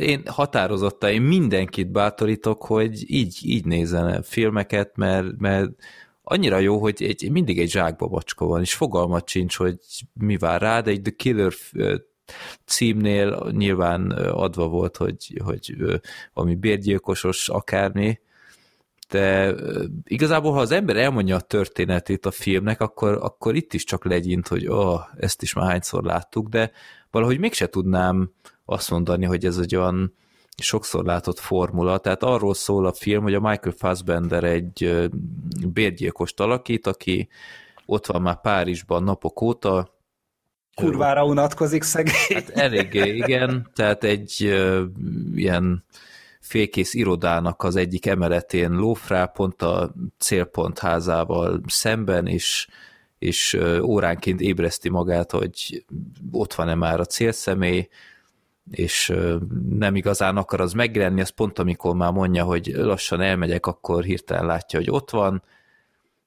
és az embert, akit el kellene tennie láb alól a vadászpuskával. Hát a célzott lövés nem teljesen úgy sült el, ahogy ő szeretné, és hát kudarcot vall, ez egy tök új élmény számára úgymond, nem igazán volt még tapasztalata ilyenben, és hát minél gyorsabban el kell hagynia a helyszínt, mindenféle elővigyázatossági dolgokat figyelembe véve, és hát láthatjuk, hogy egyrészt milyen egy bérgyilkosnak a hétköznapja, úgymond. Hát nem olyan Leona profisan van ez megcsinálva. Nem.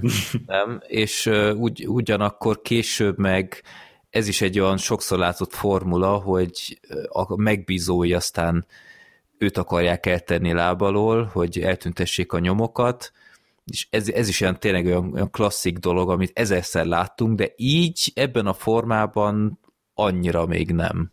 Tehát itt nagyon sok monológ van, belső monológ, a fickó csak így, mint hogyha ilyen diktafongépre mondaná fel, hogy... Nincs is neve a fickónak. Igen, ezen filóztam, hogy elhangzik-e neve, de nem. Nem, nincsen neki neve. És hát ezt láthatjuk, hogy aztán megpróbál bosszút állni azon, akik megpróbálták őt eltenni láb alól. És ez a film, és bevallom őszintén, annyira üdítő volt, egy ilyen teljesen nyíl, egyenes, nem csavarokkal operáló filmet kell nézni. Már annyiszor láttuk ezt, hogy a legjobb barátja rendelte. Igen, a mentora akarja eltenni. Hát gyakorlatilag ezen a történeten, hogyha bármit módosítanak és bármit változtatnak, akkor csak bonyolultabb lett volna. Igen. És ezáltal, hogy ennyire szimpla és egyszerű, kifejezetten frissnek hatott, akármilyen furcsának is hangzik ez. Úgyhogy én ezt nagyon tudtam értékelni ezt ebben az alkotásban. Hát meg ugye, tehát, hogy igen, kicsit érdekes is volt, hogy itt a forgatókönyvíró az Andrew Kevin Walker. Az Andrew Kevin Walkerrel a David Fincher a 7. dolgozott együtt utoljára. Tehát, hogy azért az egy eléggé jó ajánló levél amúgy szerintem, mert így a második rendezése vagy az első, amit fölvállal a Finchernek, és egyben megcsinálta a világ egyik legjobb filmjét, és most újra összeálltak, és amúgy ez a forgatókönyv rettenetesen egyszerű. Tehát, hogy viszont addig nem mennék, hogy azt mondjam, hogy primitív. Az egyszerű, és a primitív ugye nem ugyanaz. Az, hogy valami egyszerű, az nem rossz. Hanem ez tényleg így így van egy történet, azt elmeséli, és ezt az egészet a kezébe veszi David Fincher, a világ történelem egyik legprofibb rendezője. Tehát, hogy azért ez a csávó, ez még egy ilyen egyszerű kis valamit is olyan gyönyörű szép rétegekkel fel tud dobni. Megint csak ez az aprólékosság, pont az az aprólékosság, amitől a bérgyilkos karaktere is amúgy érdekes, ugyanez a David Fincher a kamera mögött, és amúgy lehet, hogy egy picit magát is rendezte amúgy a Fincher, és hogy ehhez az egészhez betársul a Michael Fassbender, akit meg én szintén egy ilyen pofánnak képzelek el, aki ott van a forgatáson, és ő semmi mással nem hajlandó olyankor foglalkozni, amíg ott van a helyszínen és a díszletek között. És ez egy gyönyörű szép ilyen együttműködést hoz ki belőle, hogy tényleg veszik ezek az elképesztően jó megoldásokkal ezt a faszit, és ő meg közben így látod, hogy ez egy akkora hétfejű pszichopata és szociopata, és csodálatos a Michael Fassbender ebben a szerepben, és ugye nem sokat beszél, szerintem lehet kevesebbet beszél, mint a Mad Max 2-ben a Max. Tehát ilyen iszonyatosan szűk a szövegkönyve, és mégis közben annyira kifejező, és ugye nagy részt ugye csak a fizikumával kellett ugye játszani. Az, hogy ő csak ül egy padon, és eszi a kurva McMuffin-ját. Igen. És azt is olyan stílussal, olyan kifinomultsággal csinálja, hogy és ez ennyi. És ez hát zsemle nélkül, hát ez egy pszichó. A tetejét szedte le. Szerintem az alja megmaradt, nem? Valamibe beleszorította a húst. Valami. Igen, tehát igen. Hogy a tetejét fogta a húsnak szerintem, és alul fogta a muffint tulajdonképpen. Két másik hús közé. Igen, ez a lágyhíresen. Igen. A lágyhír szendvics tényleg az egy örök klasszik. Azt azért ne felejtsétek el soha. Nem. Tehát azt nem is lehet. Igen, azért nagyon érdekes ez, mert ugye itt a főszereplő, a gyilkos, ő az abszolút origója a filmnek. Tehát szerintem nincs is nagyon olyan jelenet a filmben, amiben ő nem szerepel. Nem, talán. Mindenben benne van szerintem. Igen. Az is egy érdekesség, de gondolom ismeritek ezt a fanfaktet, hogy nem... Igen, ő mindenben benne van, ha megfizetik. Igen. Van ez a fanfakt, hogy a Michael Fassbender egyszerűen pislog a filmben. Hát egy hüllő. Igen. Tehát, hogy ez a faszi, ez ilyen. És nagyon érdekes ebben a történetben az, hogy ahogyan ezt a karaktert kezeli a film, hogy folyamatosan hallod a monológiait, a belső gondolatait. Kivéve tényleg... amikor otthon van. Tehát, hogy amúgy ez nagyon érdekes narratív húzás, hogy csak amikor dolgozik, csak amikor úton van, akkor monologizál, amikor ő hazamegy, nem monologizál. Igen, mondjuk ez, bevallom nekem, ez nem tűnt föl, de ez tényleg érdekes. Mert és szerintem ő ezzel a monológgal tartja magát fókuszban. Hát meg a zenében az, ugye azt mondja. Igen. És ugye, hát ő a legkevésbé szociopata The Smiths fan. És ugye a monológiaiban is egyébként nagyon érdekes az, hogy olyan, mintha nem narrálná a történéseket, hanem a történettel párhuzamosan lennének az ő gondolatai, mert ugye egy csomószor van, hogy egy külső behatásra így megszakadnak a gondolatai. Hogy mondjuk meghall a háttérben valamilyen zajt, és így fölkapja a fejét, és akkor ott megszakadnak a gondolatai. Ott akkor így elhallgat.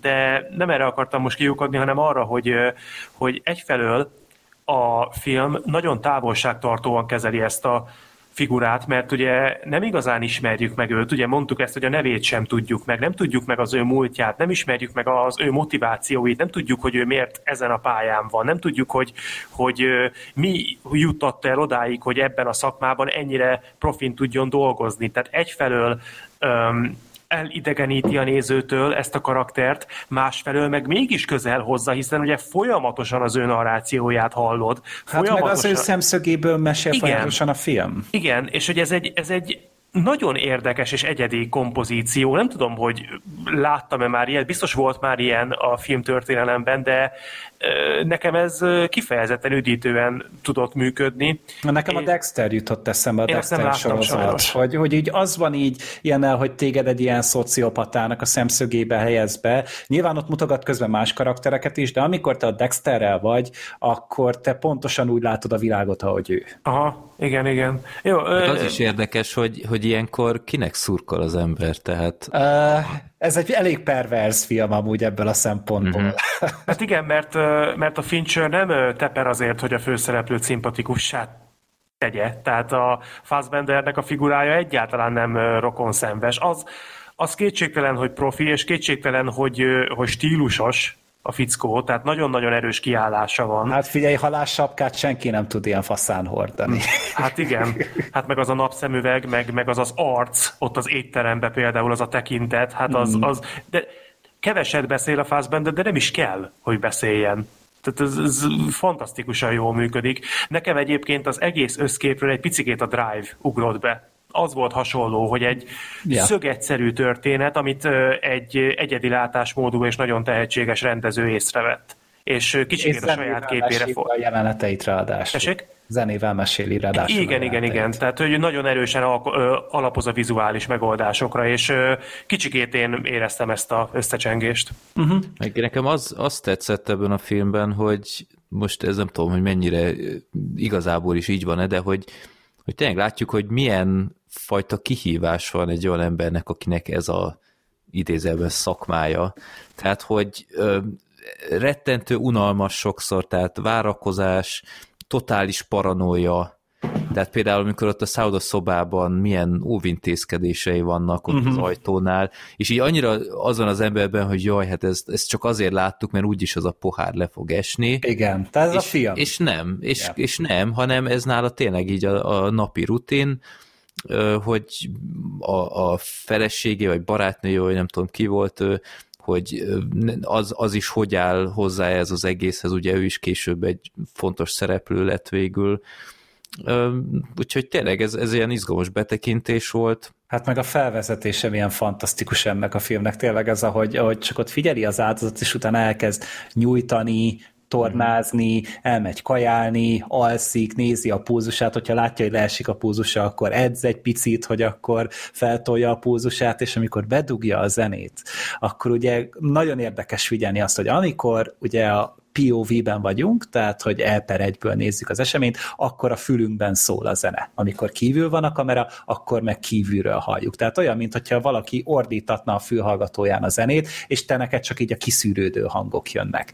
Ezt iszonyatosan jól csinálja a film. Meg ezt a fajta személytelenséget. Én így azt figyeltem, hogy itt már minden ugye digitális, itt már minden csippekkel, kártyákkal, meg mit tudom, mivel működik, és hogy már nincsen egy olyan, szerintem egy kulcsomó, az egy tök személyes dolog amúgy egy embernél. Tehát az, hogy te hogyan fűzöd fel arra a cuccokat, hogy te hányat tartasz magadnál, mit tudom én, és hogy itt még a kurva lakatok is csippen nyílnak ki. Meg, hogy amikor vásárol valamit, egy Amazon boxba érkezik az egész meg, és hogy már nincsen kontakt, már nincsen egyáltalán semmilyen, minden már digitális, és mindent már ellenünk lehet fordítani. És ez egy ilyen nagyon kis apróság, ezt nem mondják ki a filmben, ez csak így nekem tűnt fel. De azt kimondja, hogy elbújni már nem lehet a sok térfigyelő kameránál, hanem egyszerűen csak akkor az a feladat, hogy minél kevésbé legyél feltűnő. Uh-huh. Ja, és akkor itt tényleg a legátlagosabban felöltözött fickó amúgy ezzel a hülye Hawaii ingeivel, meg a bés színű nadrágjával, meg hát szerintem ezt muszáj azért megemlíteni, hogy David Fincher nem szokott akciójátát rendezni, hát itt rendezett. Az 10/10-es. Úristen, de jó volt az a bunyó. Tehát nem gondoltam volna, hát hogy az egy ez lesz. Orkán az a jelenet kb. Hát és így nincs is meg az a klasszikus felvezetése, hanem így rád robbantja azt meg a jelenetet. A film se ilyen. Tehát, hogy az a nem egy akciófilmet nézel. Nem. Az bőven már a 2/3-ánál van a filmnek, és addigra már úgy hozzászoksz ahhoz, hogy hát ezt a lassú tempót, ezt a hideg profizmust, ezt a minden ki van számolva, minden esetőségre gondolni kell, ez a teljes paranoia. Ez a visszafogott feszültség. És pontosan emiatt a hiba lehetőségek kizárása ugye folyamatosan. Én rohadtul nem számítottam arra, hogy itt ez lesz, hogy konkrétan lebontanak egy házat. Elképesztően jó volt. Itt csak néztem, és szerintem tartott vagy 2-3 percig. Nem hát, volt rövid. Én azt hittem, hogy ez ilyen két ütés lesz ebben az összes akciójelenet. De valahogy az egész film úgy van felépítve, hogy azt várod, hogy itt minden el van intézve egy lövéssel, vagy egy ütéssel. És hát közelharc az méltatlan ezeknek az embereknek. Igen, és nagyon-nagyon jól meg volt csinálva. Hát a Bond filmeket juttatta az eszembe, bár nem volt olyan káoszos vágás. Igen. Ja. Hát ez inkább egy John Wick filmre hajazott. Ja. Szerintem ezzel, hogy így ugye ilyen nagyon stabil, ugye kézikamera nem sok volt a filmben, ugye kb. Ott használta kézikamerát, amikor elrontotta az elején. Akkor az összes jelenet kézikamerával volt utána fölvéve, aztán utána, amikor megnyugodott a karakter, akkor utána megint visszaálltak az állványra, és ez a jelenet is így, szerintem nagyrészt így volt felvéve, nem volt nagyon vágva, és rohadt jó volt a koreográfia, és így úgy sziszegtem közben, én is párszor olyanokat kaptak, meg adtak egymásnak. Úgyhogy tényleg így, én nem ezt várom David Finchertől, de hogyha megcsinálja, akkor ez olyan tipikus maximalista őrület volt, amit... De most a Fight Club után csodálkozol, hogy tud bunyókat rendezni? De azok... Tehát most de nem voltak ilyenek, tehát azok nem ilyen bunyók voltak. Azok ütötték egymást. Esetlenebbek voltak. Igen. Tehát itt tényleg az ez volt. Ez a hollywoodi filmes volt inkább. Igen, ez olyan volt, hogy én azt mondom, hogy David Fincher rendezzen egy akciófilmet szeretném, mert ha ilyet tud, akkor én igen, szeretném látni, mit tud még. Effektíve egyébként akciókat rendezett már, mert azért mondjuk a 7. is van például az a tök jó üldözéses jelenet, vagy mondjuk a pánik szobába voltak például tök jó akciók, tehát visszafogott abban, de nem ezen a szinten, tehát amit a Killerben levezényelt, az tényleg egy ilyen Raid és Born filmek keveréke nagyjából, de rendkívül hitelesen van előadva, tehát egy abszolút átérezhető, minden ütés fáj, rossz nézni, ami történik, de mégis ilyen elemi erővel magával ragadja a nézőt, és hát bomb, tehát tényleg ott a közepén, mint egy ilyen napalm, így lepusztítja gyakorlatilag a nézőteret. Én kiemelném még az edzőtermes jelenetet, ami egy tök jó Hitman pálya volt. Igen. Igen. Ez jogos. Igen. Egyébként utána néztem kapni tényleg ilyen készüléket Amazonon, én ezt el sem akartam hinni. Ilyen kártyamásolót? Igen. Aha. Ja. Ja, miért lehet ilyet kapni a szabad piacon? Tehát ez számomra felfoghatatlan. És ettől olyan félelmetes amúgy ez a film, hogy amúgy nagyon sok olyan van, hogy nem ilyen csuda high-tech dolgok vannak benne, hogy enhance, meg mit tudom én, és akkor a 640x480-as képet 4K-ra feltolják, hanem így mindent próbálnak így a talajon tartani, nyilván valószínűleg azért a valóságban ez nem feltétlenül így néznek ide, egyszerűen olyan részletek vannak a filmben, hogy te magad belekerülsz ebbe a történetbe, hogy neked így hihetővé válik ennek az egésznek a világa. És hogy ez megint csak egy olyan dolog, hogy tényleg egy atmoszférát teremt meg neked ez a film. És hát nyilván azért így beszéltem másokkal, akik látták a filmet, ők például kurva unalmasnak tartották. Én a magam részéről ettem minden pillanatát ennek a filmnek, de azt se tudom mondani, hogy ez amúgy mindenkinek a filmje. Nem érezted úgy, hogy a végére azért kicsit elfáradt a film?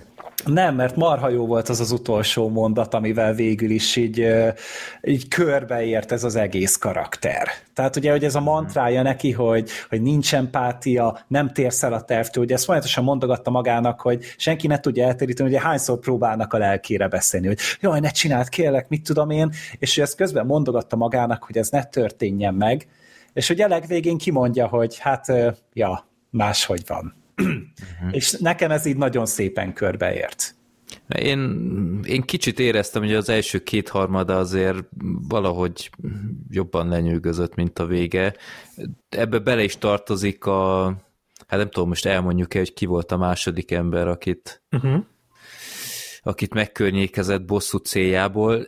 Azt szerintem az a casting, az nekem egyáltalán nem tetszett. Tehát az a vacsorás rész, az nekem már olyan John Wick-es volt, tehát kicsit ellentmondásos volt nekem sokszor ez a főszereplő figura. Mint hogyha ilyen saját, a miénktől független világban játszod, hogy neked ez már itt a suspension of disbelief nem működött? Igen, ez a...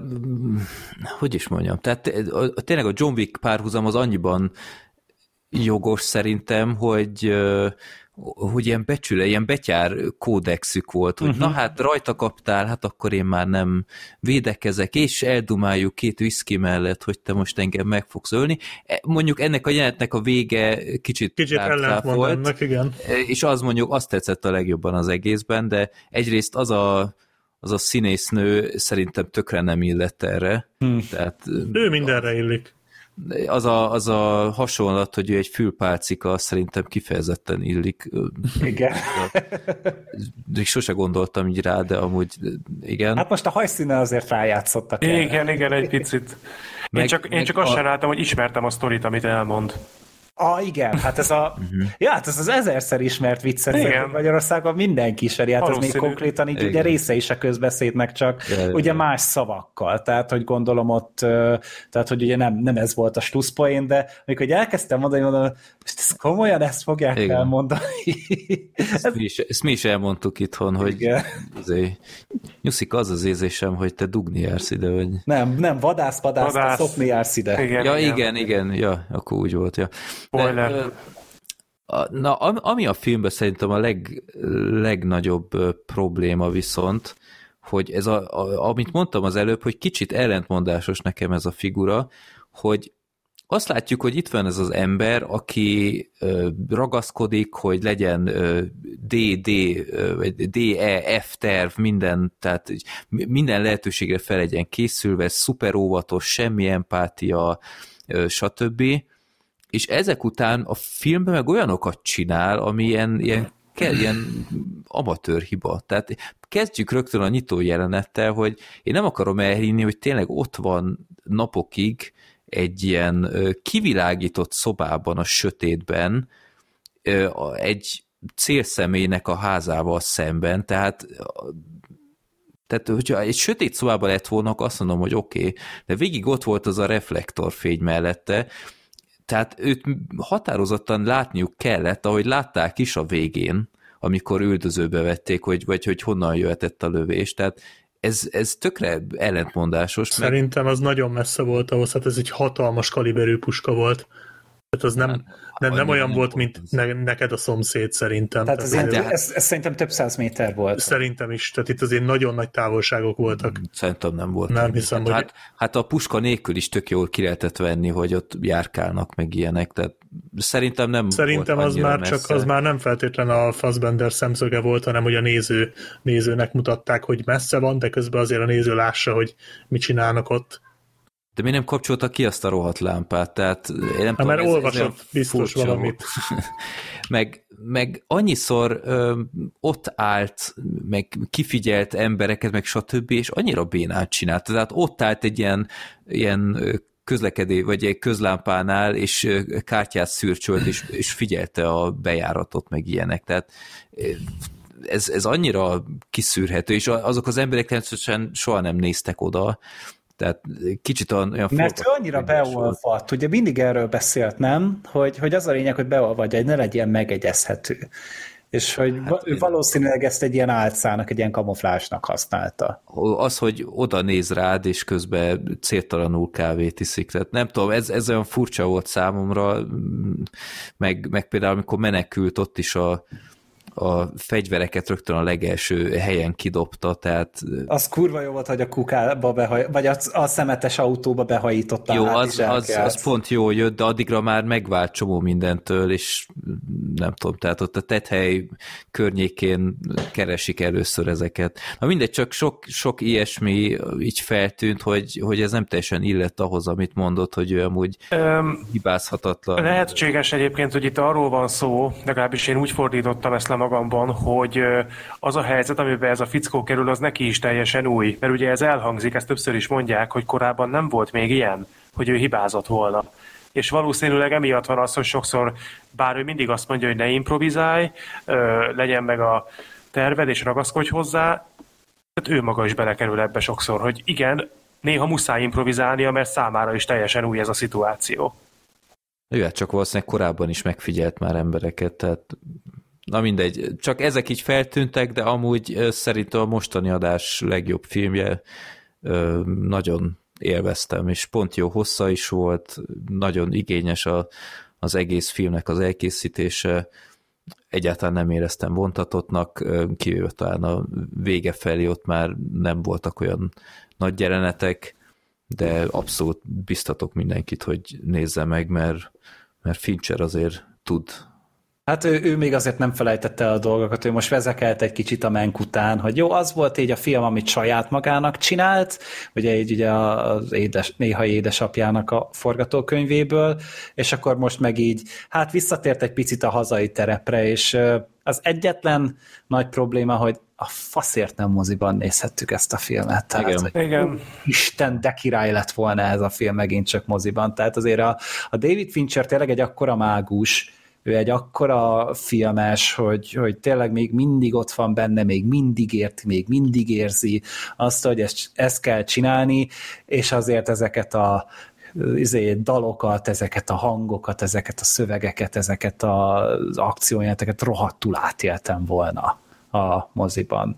De végül is így is, úgy is elkészült, volt lehetőségünk látni, úgyhogy emiatt én már tök boldog vagyok, és nagyon remélem, hogy David Fincher még nagyon sokáig filmeket fog készíteni.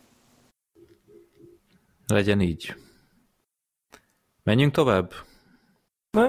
Szerintem elmondtunk mindent, amit akartunk. Ja. Jó, akkor a következő film az Old Dads, mint ahogy kiderült nemrég, van magyar címe, Vén csókák, ami szerintem nagyon rossz, mert azért az old meg a vén az... Mert ki mondja ezt a szót, hogy csókák? Hát ez azért van, mert ugye volt az a Morgan Freeman, Ellen Arkin film, a Vén rókák pár éve, és akkor most gondolom, hogy hát ők voltak a vén rókák, akkor most jönnek a vén csókák. Meg volt a vén csontok. Mert ők menőbbek. John Travolta. Igen, tehát... Az inkább John Travolta volt akkor. Igen. Jó. Ja. Hát Old Dads, ezt látta a Gergő. Ja. Ki látta még? Én néztem meg. Én láttam. Hát ez onnan jött, hogy beszéljünk erről a filmről, mert ugye a Bill Burr a főszereplő, és ő is rendezte. Ő is írta. Igen, ugye Bill Burr az én kedvenc stand-up komikusom a Dave Chappelle után, és hát itt nem is tudom, beszéltünk róla? Nem említettük amúgy. Szerintem se.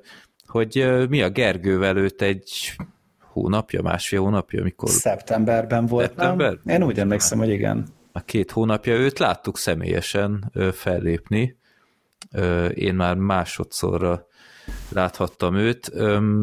Szeret így európai turnét is tartani a stand-upjával, és mi megnéztük. Hát kaptunk az alkalmon, amikor láttuk, hogy van, mert én is kedvelem, és hogy így azért így csak mielőtt még kancellálják, vagy bármi történik vele, azért itt szerettem volna látni a Bill Burrt, mert tényleg jó a stílusa, meg jó a karakter, amit ő csinál. Jó. Egy szép este volt, ez szerintem a legelső stand-up, amit láttam tőle, az talán valamivel erősebb volt, de ez is nagyon, nagyon jól eltelt, vicces, mennyi volt? 80 perc? Vagy? Hát az ő műsora, igen, meg ugye a 2, ugye ez a bemelegítő stand-upos, nem voltam úgy rossz, főleg az első, ugye az a cseh hölgy, az szerintem tök jó volt, a másik, az már egy kicsit túl amerikai volt, de még az is rendben volt. Igen. Jó, úgyhogy nem is volt kérdéses, hogy megnézzük ezt a filmet, ami hát valamennyire azért ismerős lehet tematikailag, mert a Bill Burrről szól, meg az ő haverjairól, akik hát nem túl fiatalon lettek apák, ezért is a címe, hogy Old Dads, tehát már a késői 40-es, kora 50-es korukban vannak, és akkor van, nem tudom én, 5-6 éves gyerekük, és hát, hogy milyen kihívások vannak így a hétköznapokban, és a központi téma, hogy mennyire feldühíti őt az ilyen hétköznapi ilyen bonyodalmak, meg az emberi hülyeség. Ez gyakorlatilag visszaköszön a stand-upjában is, tehát ő ezt sokszor részletezi, ez a belső düh, hogy birkózik meg ezzel sokféle témában, És hát erről szól a film, hogy van két haverja, akik hát vele úgy egykorúak, ilyen mennyiek lett neked? 50-en már túl. 50 pluszosak, azt hiszem. 50 pluszos. És hát van egy jól menő cégük, ahol ilyen sportmez relikviákat árulnak, tehát ilyen nagyon felkapott sportikonoknak a mezeit úgymond úgyra kiadják, és ezt a céget eladják jó pénzért, de még a cégben maradnak, de aztán jön egy ilyen új startupos csodamenedzser, aki mindenféle abszurd ötlettel, meg ilyen, hát nem is tudom, mit is csinált, hogy mindenki, aki 30 alatti, azt vagy 30 fölötti. 35 fölött azt. Igen, azokat rögtön kirúgta. Kirúgja, tehát ilyen tipikus gonosz startup mogul rémképe, és hát akkor ők is érintve vannak, és hát mindenféle bonyodalom van itt végül, ilyen párkapcsolati problémák, meg ilyesmik. Jó, a sztori az nem igazán olyan, ami az film elejétől a végéig kitartana, tehát itt sok ilyen mellékszál van. Mondjuk ki, hogy a sztori nem igazán olyan, hogy van. Nem, tehát nincs klasszikus története, hanem tényleg ilyen epizódikus. És hát én nagyon szerettem volna ezt a filmet szeretni, ugye Bill Burr miatt, és vannak jó pillanatai a filmnek, tehát itt például a baráti társaság castingja szerintem kifejezetten jó. Ez a fekete ember, aki a barátjuk, tehát ő egy ilyen Dave Chappelle klón. Én azt hittem, hogy ez a Dave Chappelle addig, amíg ugye? Nem láttam meg a nevét, hogy néztem a castingot, így a szereplőgárdát, és nem láttam a Dave Chappelle-nek a nevét. Igen. Tehát ugyanúgy gesztikulál, hasonlít is rá, megnéztem. Hát egy kicsit emberesebb az alkata, tehát kicsit szélesebb a fickó Dave Chappellehez képest. Hát Chappelle is már, tehát ő volt egy ilyen nagyon vékony korszaka, de már ő is fel tud szedni. Bokeem Woodbine a Pókember hazatérésben is benne volt. Ő Bokimber volt akkor inkább? Jó... Na, szóval ő elképesztően, tehát mint azt az utasítást kapta volna, hogy viselkedj Dave Chappelle-ként, úgyhogy nekem emiatt is tetszett, hogy tényleg voltak, a kémia az nagyon jól működött a barátok között. Az egyértelmű. A feleségekkel már több bajom volt, tehát ott már annyira nem éreztem ezt, hogy hogyan jól össze lettek volna válogatva. Kivel volt problémád?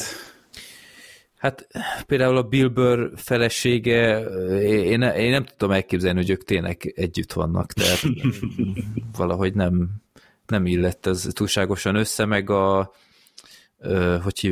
Bobby Cannavale. Yeah. Na, én őt a Gangster Korzóból ismerem, ott volt ez a pszichopata figura, neki is az ő feleségével, ott sem értettem egy pillanatot sem, hogy nem létezik, hogy ezek együtt vannak, és gyerekük van. Hát meg, hogy ezzel a nővel ki akar bármit is lenni. Tehát azért ez egy nagybetűs agresszor volt. Igen. És közben meg mindenki, aki neki szólt be, valahogy azt akarta a film érzékeltetni, hogy azzal van probléma. Tehát nem tudom, nagyon fura volt a filmnek a forgatókönyve, mint hogyha nem a Bill Burr írta volna. Vagy mint hogyha valaki átírta volna masszívan. Igen, tehát abszolút nem illett hozzá, még hogyha nagyon sok poén abszolút visszaköszön, de ilyen bizarr volt sok szempontból. Ami viszont tetszett a filmben, hogy sokszor ez a hópihely generációnak azért beszólogatott, tehát tényleg a jobb pillanatok közé tartozik, amikor például a Bill Burr karaktere ott felhúzza magát az iskolában, mert 2 perccel később hozza el a gyereket, mint be volt írva, és... Hát az a nő egy démon volt.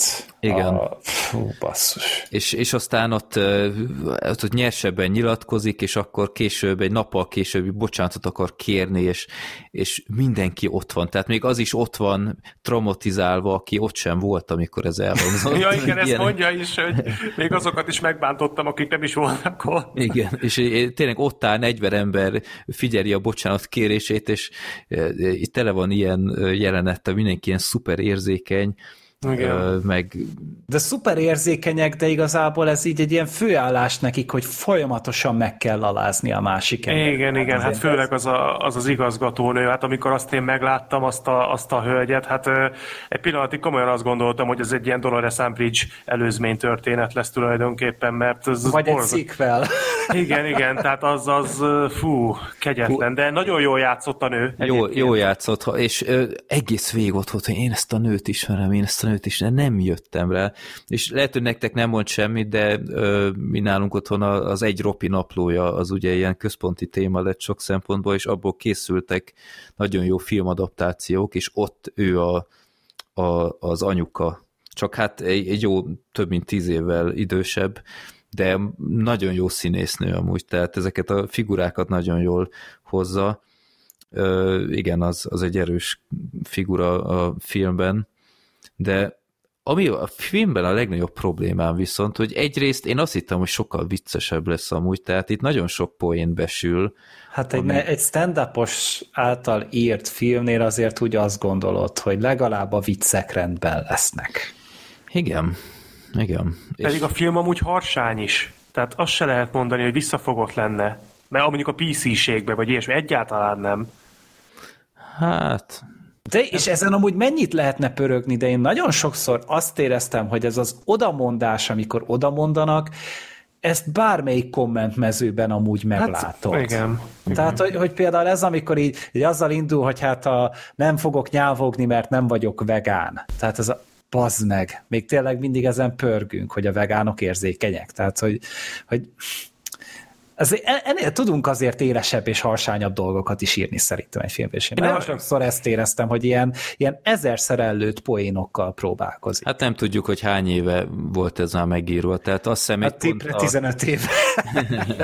Harsányságot én inkább most arra értettem, hogy hangos, tehát hogy minden szereplő folyamatosan egymásra licitálva mondja a poénokat. Megállás nélkül megy a bazmegolás. Hát Bill Burr. Mindenki pörög, mindenki szerepel, tehát egy nagyon-nagyon erős impulzusokat ad ez a film.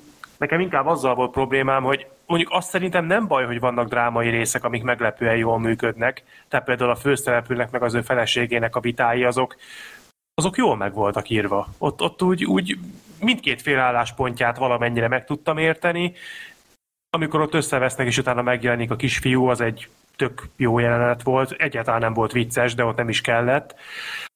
Amivel viszont nekem bajom volt, és emiatt nem tudom azt mondani, hogy alapvetően ez egy szimpatikus film volt, de nem tudnám azt mondani, hogy én ezt feltétlenül újra akarom nézni, így egyszer elég volt, hogy nagyon, nagyon fura érzéseim voltak, miközben néztem, mert minden páratlan percben olyan volt, mint a legtirpákabb Adam Sandler végjáték, minden páros percben meg tök vicces volt. És olyan furcsán működött, hogy ez nagyjából koherensen végig föntartotta, hogy volt például az árveréses jelenet, amikor ott föláll a főszereplő, és akkor ott perceken keresztül ott nyomja a hülyeségeit, de nem volt vicces, nem volt semmi poén, nem volt semmi, ami minimálisan érdekes lett volna. De és amikor megpróbálja még rávenni az embereket, hogy licitáljanak, hogy... Maga az alapszituáció lehetett volna vicces, de amiket mond a szövege, az nem volt vicces. Tehát az inkább kellemetlen volt, és azt vártam, hogy jó, haladjunk már. Hát viszont szerintem kellemetlen is akart lenni, hogy ilyen helyzetbe hozta magát. Akkor gratulálok, sikerült, tényleg kellemetlen volt. Csak az a baj, hogy nekem is, mint néző, mert egyáltalán nem szórakoztatott. Viszont voltak jelenetek, ahol meg nagyon hangosan nevettem, amikor a csávó írja neki a levelet ott a WC-n, hát azt szerintem egy elképesztően vicces rész volt. Tehát az annyira jól ütötte le ott a labdákat a film. És tudnék vagy a kocsiban, amikor a dalszövegeken rugóznak. Igen. Igen. Ilyenből kellett volna több amúgy. Meg nagyon jó pofa volt a végén, ahogy a volt főnökük, az a fiatal csávó, hogy annak Aspen. A szerepe. Igen, hogy annak a szerepe hogyan módosul a végére. Tehát az is egy tök jó pofa húzás volt. Tehát, hogy meg voltak a rokon szemes vonásai, csak csomószor meg olyan volt, hogy jaj Istenem, hagyjuk már ezt, ez nem, egyáltalán nem humoros. És igen, tényleg szóval, amikor ilyen nagyon harsány kontrasztok vannak, akkor, tehát például a végén, amikor ott a stripbárban voltak, és ott kijönti a Bill Burr karaktere a lelkét, hogy milyen párkapcsolati válságban van, aztán a stripcsaj meg ott a seggét csapkodja előtte, nem tudom, az valahogy olyan vicces időzítés volt, hogy milyen szürreális jelenet. Igen, szóval megvannak a jó pillanatai, de nem, ezek nem elegek egy másfél órás filmre sajnos. Meg ami nálam viszont a legnagyobb probléma volt ezzel a filmmel kapcsolatban, hogy a filmnek az a központi témája, hogy a Bill Burr karakter egy ilyen szociopata, őrjöngő, dühkitöréses... Idegbeteg. De én ezt nem tudom hová tenni, mert oké, hogy nagyon sokszor, nagyon harsányan nyilatkozik meg minden, de esküszöm nektek, tehát a konfliktusoknál állandóan a többiek voltak a seggarcok. Hát, nagyon sokszor provokálták. Igen. Tehát, hogy most igen. Ez, hogy tényleg van egy alapvetően ingerlékeny ember, és akkor elkezdett basztatni, és akkor utána csodálkozol, hogy amúgy ideges lesz. Tehát ettől igen. Még egy birkatürelmű ember is amúgy kijött volna a sodrából. És engem is ez kurvára zavart, hogy nagyon sokszor én azt éreztem, hogy igazságtalanok rohadtul. Igen. A főszereplővel, a Bill Burrrel, mert igen, tényleg indulatos volt, de az, amilyen szinten már túlfeszítették a húrt, és annak a végén te nem mondasz oda valami hasonló mocsokságot, azért senkit nem lehet hibáztatni. Pontosan. Szólva. Hát, persze, hát gondoljunk csak arra a részre, amit már említettünk is az előbb, hogy egy pár perccel később tudod csak odaérni a gyerekért, és ott eleinte ők, tehát ott a testület próbálja őt forszírozni, de ott az elején még nem veszi föl ezt a dolgot. Tehát simán elrendezni annyival, hogy ja, igen, elnézést, dugó volt, kicsit késtem, bocsánat. És hogy nem úgy ugrik rá rögtön erre a témára, hogy ha a kurva anyátokat, hát minimum rátok borítom az épületet, aztán még leöntöm betonnal, hogy rohadnátok össze. Tehát nem így áll hozzá, hanem ő egy ideig ezt kultúráltan kezelni, aztán egy idő után nyilván elpattan hát benne a cérna. Mindig az igazgató rugózik, hogy hát de nem olvasta el a házi rendet? Hát ez így nem így megy. Hát, tehát... Ez a passzív agresszivitásnak amúgy az igen, a mintapéldánya volt az a hölgy. És hogy azért persze, tehát, hogy az indulatosság az tényleg egy nagyon-nagyon rossz tulajdonság, de egyszerűen olyan helyzetekbe volt beleírva, hogy én nagyon sokszor a Jackkel voltam a főszereplővel. Igen, tehát hogyha tényleg azt akarták volna elérni, hogy az ő figurája tényleg ilyen szociopata, és ő a problémás alak, akkor olyan jeleneteket kellett volna kapnia, ahol tényleg ezt alátámasztja. Hát mondjuk ilyen William Foster jeleneteket kb. És akkor nem ezt csinálta a film, tehát itt egész egyszerűen céltévesztett az egész koncepció, és éppen ezért tényleg ez a legmegdöbbentőbb dolog, hogy a Bill Burr csinálta ezt saját magával, és ez egyszerűen nincs értelme az egésznek, mert ő annyi ideje a bizniszben van, és tudja, hogy megy a dörgés, tehát nem nonsens az egész.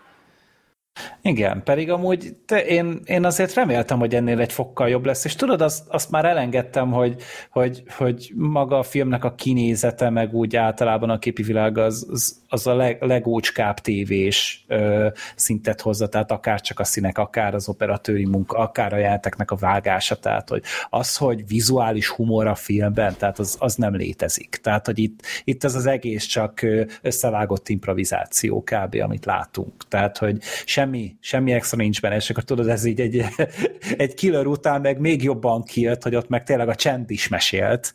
Itt meg egyszerűen tényleg így hát látszik, hogy nem egy született rendező a Bill Burr, és nem is vártam ezt el, azt vártam, hogy legalább akkor írja meg rendesen. De még sajnos az se jött össze.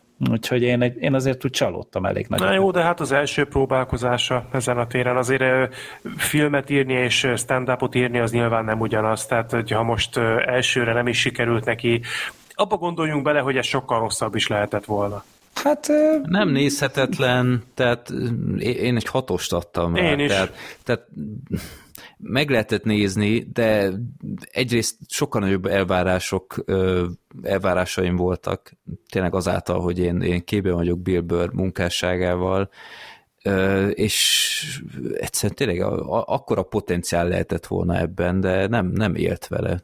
Hát megvoltak azért a maga vicces pillanatai, de egyébként, ami nekem eszembe jutott, hogy ezt a hópihe generációs dolgot, például a nem olyan régen bemutatott Barátnőt felveszünk, az sokkal jobban csinálta ennek a kifigurázását. A házi buliban. Aha. Igen, tehát hogy az a film nem erre fókuszált, de azokban a ritka pillanatokban, amikor mégis megtette, akkor sokkal elegánsabban csinálta, mint az Old Dads. Uh-huh. Jó. Hát, mindegy. Hát, ha legközelebb. Menjünk tovább? Hát, menjünk. Mehetünk. Jó, akkor Gergő, átadom neked a szót, mert ezt a filmet te hoztad be ide. Uh-huh. Egy argentin horrorfilm. Igen. Hát egy kicsit, hogyha már így a Halloween környékén járunk, akkor még egy ilyen utózönge beférhetsz, bár ezt se Halloweenkor néztem, hanem utána egy pár nappal, mert szerintem akkor pont keményen elemvékeztem, úgyhogy hát azzal pótoltam, de hát ez a film így kapott egy pici hátszelet, így mostanában egészen jól áll Metakritiken, meg azért úgy, tényleg úgy fölkapta a szóbeszéd akár, mint egy It Follows-t, vagy mint a Talk to Me-t, tehát hogy ezt most így mondhatni, hogy ez az a horrorfilm, ami egy kicsit a közbeszéd tárgya lett, ugye ez a When Evil Lurks című film, ez a Demiánugna rendezte. Én láttam egy korábbi filmjét neki, ez az Aterados című filmet, azt szerintem talán pont idén néztem meg, nem tudom, hogy nem, 2 éve láttam. Ez is egy kicsit ilyen underground, de kultabb film, tényleg egész jó ijesztések vannak benne. És hát ezt is, ahogy a Freddy mondta, vagy ahogy a Freddy preferálja, tök vakon, tök nulla információval ültem le megnézni, és határozottan működött, bár azért elég nehéz belekerülni a filmbe szerintem, mert igen, hogy egy olyan alapsztoria van, egy olyan világot vázol fel, ami nem annyira következik, nem annyira, hogy is mondjam, nem annyira magától értetődő, hogy most ez egy ilyen posztapokaliptikus világ, most ez egy tök hétköznapi, a miénkhez hasonló, csak történik valami rossz, tehát ez nagyon nehéz belőni, és a film végére sem lesz amúgy egyértelmű. És ez egy nagy kritika is szerintem amúgy, hogy túl sokáig várt a film azzal, hogy ezt a világot így feltárja a néző felé, tehát így atmoszféra teremtésből ezt lehet csinálni egy ideig, de itt fel is írtam, hogy a 45. percben vázolja csak fel igazán a játékszabályokat ebben vagy ezzel a világgal kapcsolatban, ami túl sok. Tehát... Igen, és hogy ugye nem is annyira, tehát hogy nem olyan, mint mondjuk a Quiet Place, hogy ott egyetlen egy szabály van, csendben kell lenni, és kész. Itt van vagy 8 szabály. Vagy 7, valamelyik ezek közül, de hogy sok van, az a lényeg, és hogy csak annyival kezd a film, hogy testvérek, hogyha jól emlékszem, testvérek, élnek egy kis argentin vidéki birtokon, és ennek a birtoknak a tulajdonosának, hát tehát tényleg ezen a birtokon még laknak mások is, és hogy történik azzal indít a film, hogy van egy lövöldözés ezen a birtokon, oda mennek, és ott egy elég durván megcsonkított holttestet találnak, akire azt mondják, hogy ő valamiféle egy ilyen szakember, ő neki volt itt valami fontos dolga, amit el kellett volna intézni, és hogy csak ő tudja elintézni.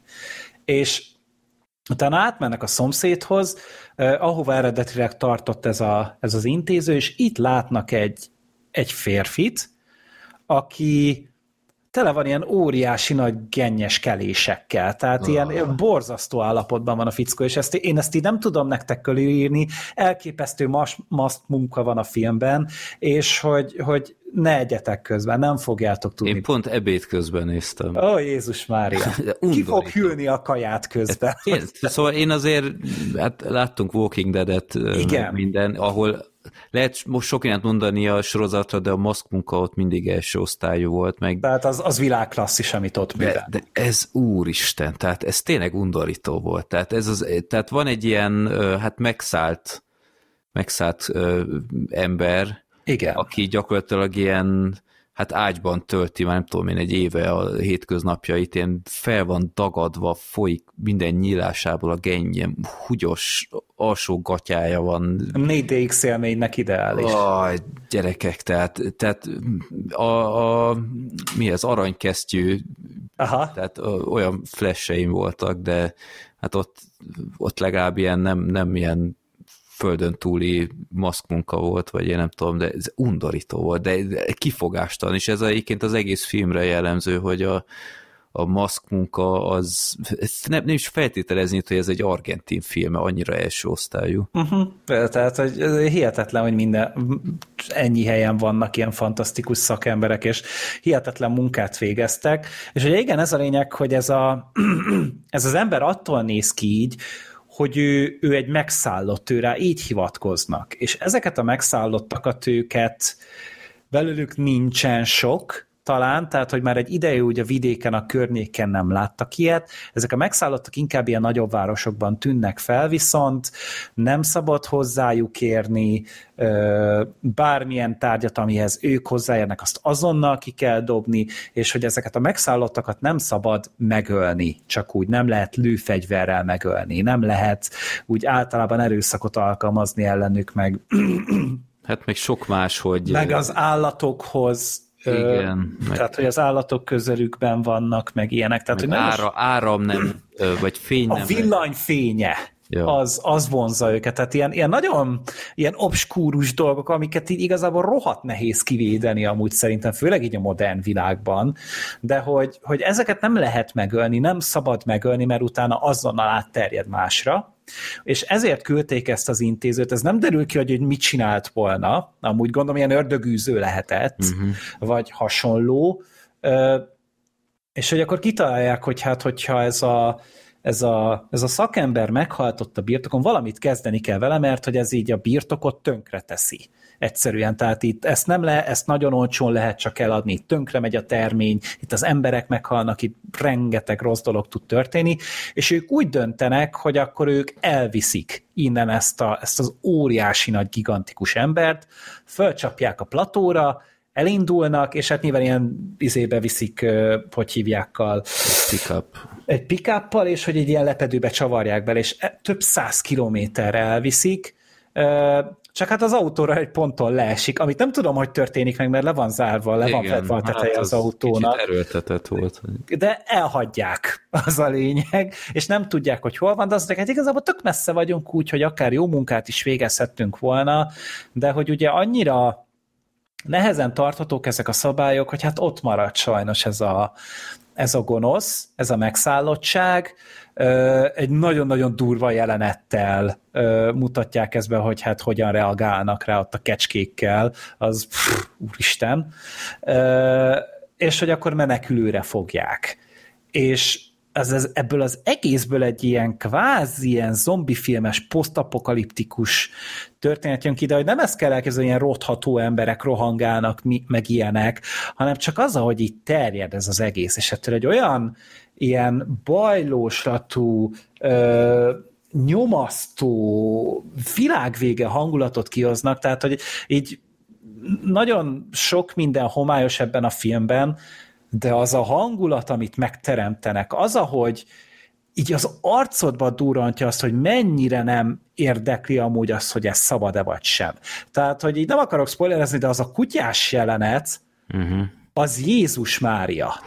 Húcs az lecsúszott sajnos. Úristen, tehát, hogy az a jelenet így zseniálisan építi a rendezés, meg az operatőri munka, és hogy így mondod magadba, hogy de oké, és egy ponton nem oké. És az ott megtörténik, és így mondom, hogy oké, akkor ez egy ilyen film lesz, és ez nem a csúcsa, hanem még utána is tényleg, itt nem kimérik a gyerekeket, tehát hogy azért így, ez mindig ilyen tabu téma, hogy gyerekek megsérülnek filmekben, hát ez vastagon leszarja, hogy ez egy ilyen kimondatlan szabály a filmekben, iszonyatosan sokkoló, de ugyanakkor meg tényleg annyira ügyesen görgeti előre mindig a történet, és mindig történik valami. Tehát nincs benne egy pillanat üres járat sem, hanem folyamatosan van valami, ami feszültséget okoz, amitől rettegni kell, amiről tudod, hogy ennek more ebből baj lesz. Tehát, hogy folyamatosan ezt mondogatod, amikor nézed ezt a filmet, és hogy tényleg azért így nem rág mintet a szádba, meg tényleg szerintem a logikája is sok ponton kikezdhető, de az a hangulat, meg az a lendület, amit így végigvisz, az egy nagyon-nagyon jó horror élményt csinál belőle, és egy nagyon emlékezetes horror élményt csinál belőle. És emiatt is ajánlottam nektek, hogy tényleg ez is egy nagyon tökéletlen film, de az biztos, hogy nem fogsz felejteni belőle jó pár jelenetet soha. Uh-huh. Igen, tehát a filmnek egyértelműen van egy nagyon nyomasztó hangulata, amit mondtam, hogy tényleg nagyon idő után már kicsit zavart, hogy a világot nem értem, és nem tudom értelmezni, és kicsit túl sokáig húzták ezt, és így élvezkednek is, hogy nem érted, hogy a kecskével mi van? Nem baj, mi azért is megcsináljuk, és ezt úgy annyira nem díjaztam, meg a vége felé ott a gyerekekkel is szerintem már egy kicsit olyan művészkedősebb lett a kelleténél, vagy én nem tudom, mert itt aztán nem is mondtuk, hogy itt ezek a megszállottak, ezek gyakorlatilag ilyen gazdatestekként funkcionálnak. Uh-huh. Úgyhogy hát itt nehéz átadni az egészet, mert kicsit ördögűzősnek hangzik, de nem az. Meg zombisnak, de nem az, tehát tényleg ilyen madarak a dobozban, Quiet Place, ilyesmi, csak még... Nem annyira posztapokaliptikus még, de igen. Sokkal rémisztőbb annál. Én meg határozottan betegebb. Az biztos. Ez a film, mint azok. Tehát Amerikában azért ilyeneket nem csinálnak nagyobb stúdiók szerintem. Igen. Én azt hittem egyébként, hogy ez ilyen spanyol film, de aztán később láttam, hogy ez argentin, tehát... Mert a spanyolokhoz jobban illett volna, mondjuk argentin filmből olyan nagyon sokat nem láttam, de ezek szerint ott is erőt tudnak. Mi? Argentin? Csodálom, csak az előző adásban, az a filmnél mondtuk. Ja. Ha emlékszel. Bocsánat, ha egy poént el kell magyarázni, az már rég rossz. Most zavarba jöttem, hogy más a mikrofonod minősége, de ezek szerint már megtörtént az átköltözés, meg az argentin. Mert mi a gond? Hát semmi, csak olyan tompába hangod, de mindegy, lehet érteni. Mert eltompultam attól, amit hallok. Jó, hát végülis gyerekeket gyilkolnak, neked ez a kedvenced. Így van. Igen, imádom. De egyébként az alapján, amit mondtatok, szerintem csak rá fogom venni magam. Egyébként ez az erőszak annyira túltolt, hogy engem annyira nem botránkoztatott meg. Tehát amikor nem tudom én, ezt talán el lehet mondani, hogy egy gyerekből ilyen popcorn vödör lett, vagy ilyesmi, tehát ott az már kicsit annyira túlment az észszerűség, vagy a megbotránkoztatáson, hogy... Én ott azért eléggé lefagytam, az, hogy a film ezt prezentálta, hogy tudod, csak így zaudtam, hogy elmegymetsz, és úristen. De azért igen. A Troll 2-ben még mindig durvább volt a popcornos jelenet. Hát az határozottan, tehát fú, így bele is remegek abba. Ja, meg amikor zöld zselatin lesz mindenkiből, de jó. Hát az egy másik történet. Az még betegebb ennél, az határozottan. Jó, úgyhogy én nem bántam meg, hogy Gergő bedobta ezt a filmet. Mondom, nekem egy kicsit túl művészies volt sok szempontból. De hogy ilyen elevated horrornak meg nem elég elevated horror, nem? Tehát ahhoz képest meg egészen nézőbarát. Tehát kettő között van valahol. Igen, határozottan, ja. Úgyhogy azért, tehát, hogy aki így fázik az ilyen elevated horrortól, az amúgy nézze meg nyugodtan, egy pici íze van neki, de alapvetően azért úgy eléggé a szemed előtt játszódnak a dolgok, és azért úgy a végére azért úgy ad neked muníciót a film, de azért egy picit még így is a ködben hagy. Én azt a kecskés részt nem értettem, hogy ott az elején a puskával... Hát ott ugye az volt, hogy elmondják egy ponton, hogyha az állat különösen viselkedik, akkor ő megszállott. És hát szerintem ott volt az a kecske, az nagyon meretten nézte azt a fickót. Hát oké, de ennyi, én azt hittem, hogy ott nem tudom én hula-hulázik, vagy bármi, tehát ott csak állt. Tehát én is azt hittem, hogy nagyobb a szarva, vagy valahogy máshogy néz ki, de szerintem csak az, hogy egyszerűen annyira bámulta a fickót, hogy ő ettől azonnal megrémült. Apáca kettőben ijesztőbb volt a kecskeördög, ezek szerint. Igen, meg mondták is a filmben, hogyha egyszer látsz egy megszállottat, akkor utána azonnal fel fogod ismerni. És ugye a faszi előtte látott egyet pont. Úgyhogy lehet, hogy ez van benne, mert én is így nagyon-nagyon néztem, hogy mi annyira érdekes, igen. De hogy utána így a logikáját így összeraktam, hogy valószínűleg a film ennek a mentén mocorog. Hát csak érted, amikor nem tudod, hogy miről szól a film, meg nem ismered a világot, akkor egy ilyet berakni nem tudom mennyire okos dolog. Tehát... Hát ez is inkább a nyomasztóság miatt volt. Jó. Én arra vagyok kíváncsi, hogy Argentína nevezi az Oscarra. Az... Sok sikert.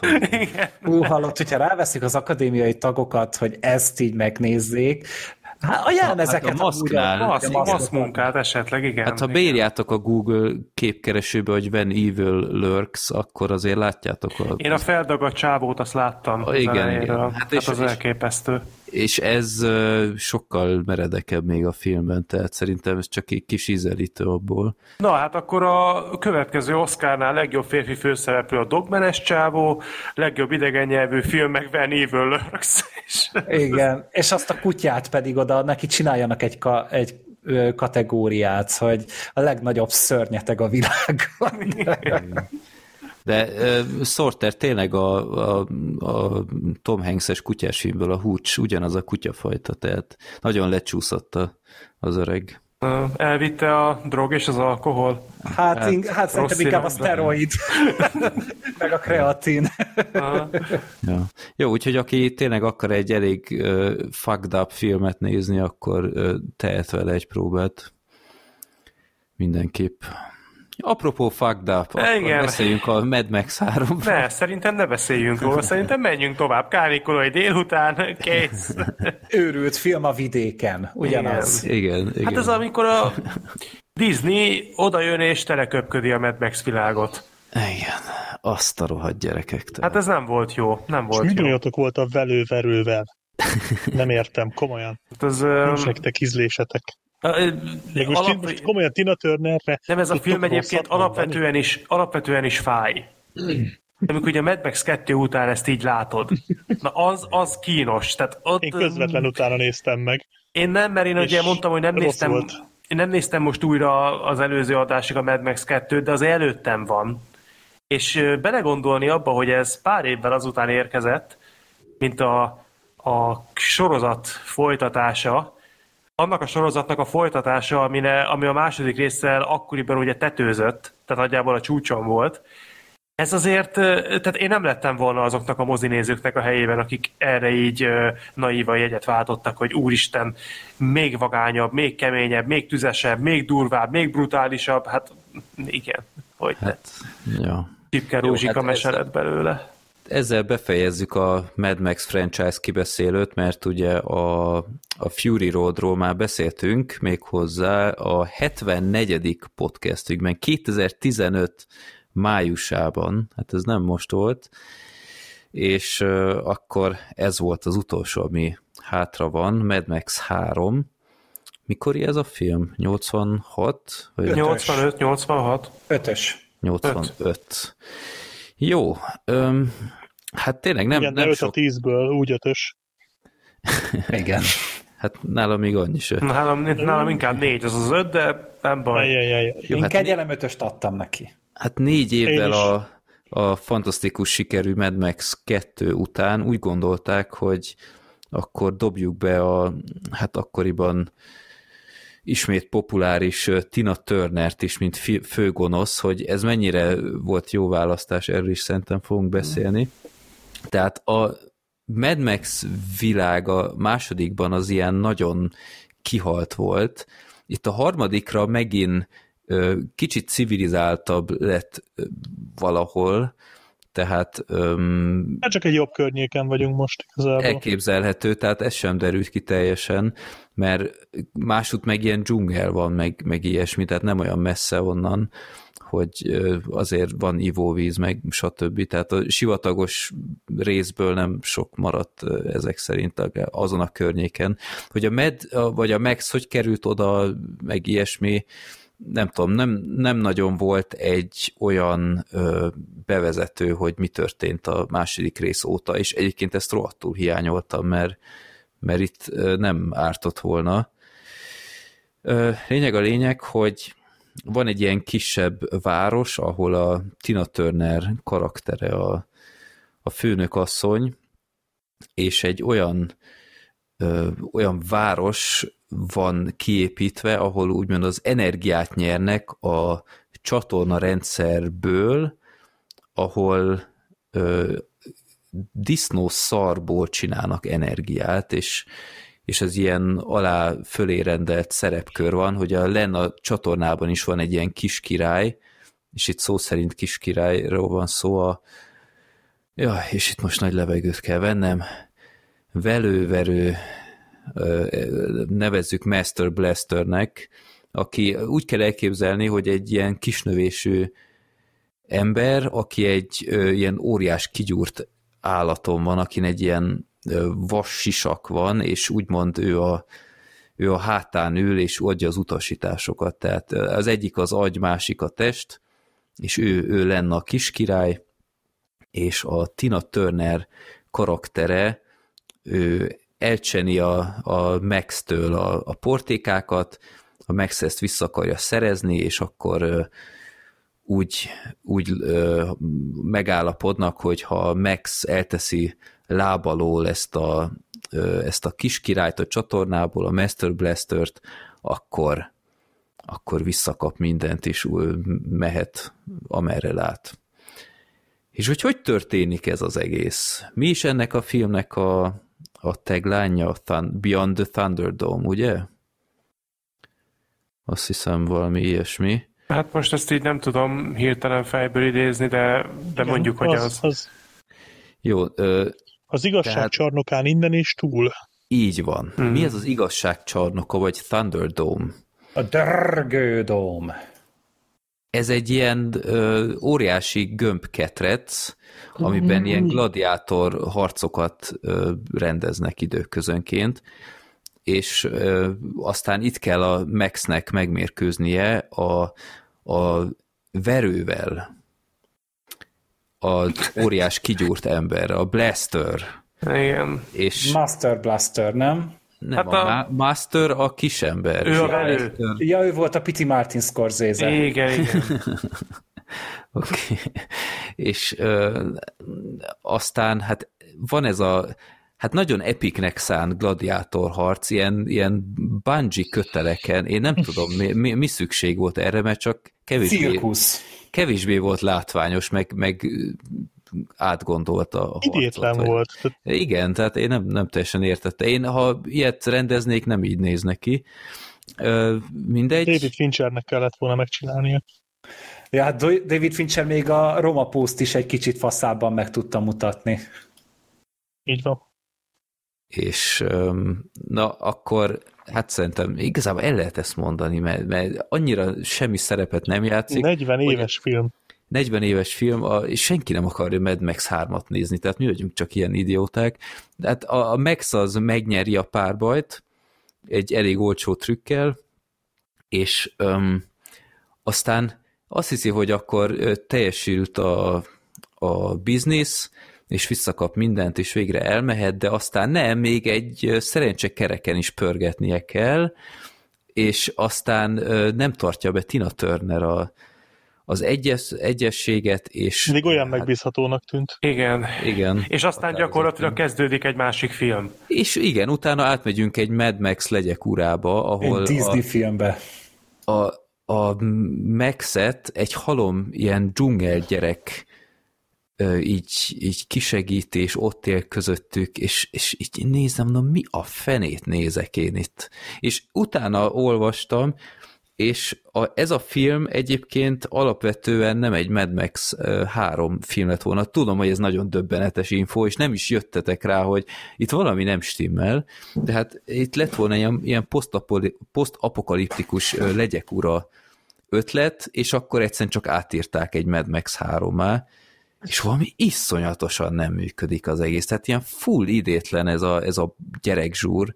Hát meg ez a hitvilág, amit így fölvázolnak, tehát hogy ez tényleg egy ilyen mesé, és akkor mi az, ilyen kapitánynak hívják talán a Maxet, vagy hogy ő valamilyen megváltó, és akkor ugye a régi világnak így a maradványaiba építenek fel egy szinte egy ilyen spirituális történetet, egy ilyen biblia, egy saját bibliát írnak belőle, igen, de azok a gyerekek rohadtul rosszul játszanak, rohadtul idétlenek a jelenetek, és amikor meg ilyen nagy megmentős jelenet van, ott is csak kuncogsz rajta, hogy ez annyira ilyen Disney Channel-ös 2000-es évekbeli butaság, hogy ez így a világ egyik leghírhettebb, leghíresebb akciófilmje, film szériájának a harmadik része. Igen. Tehát hihetetlenül méltatlan, és egyébként az első fele az se jó, de az még legalább valamennyire beleillik ebbe az egész Mad Max világba.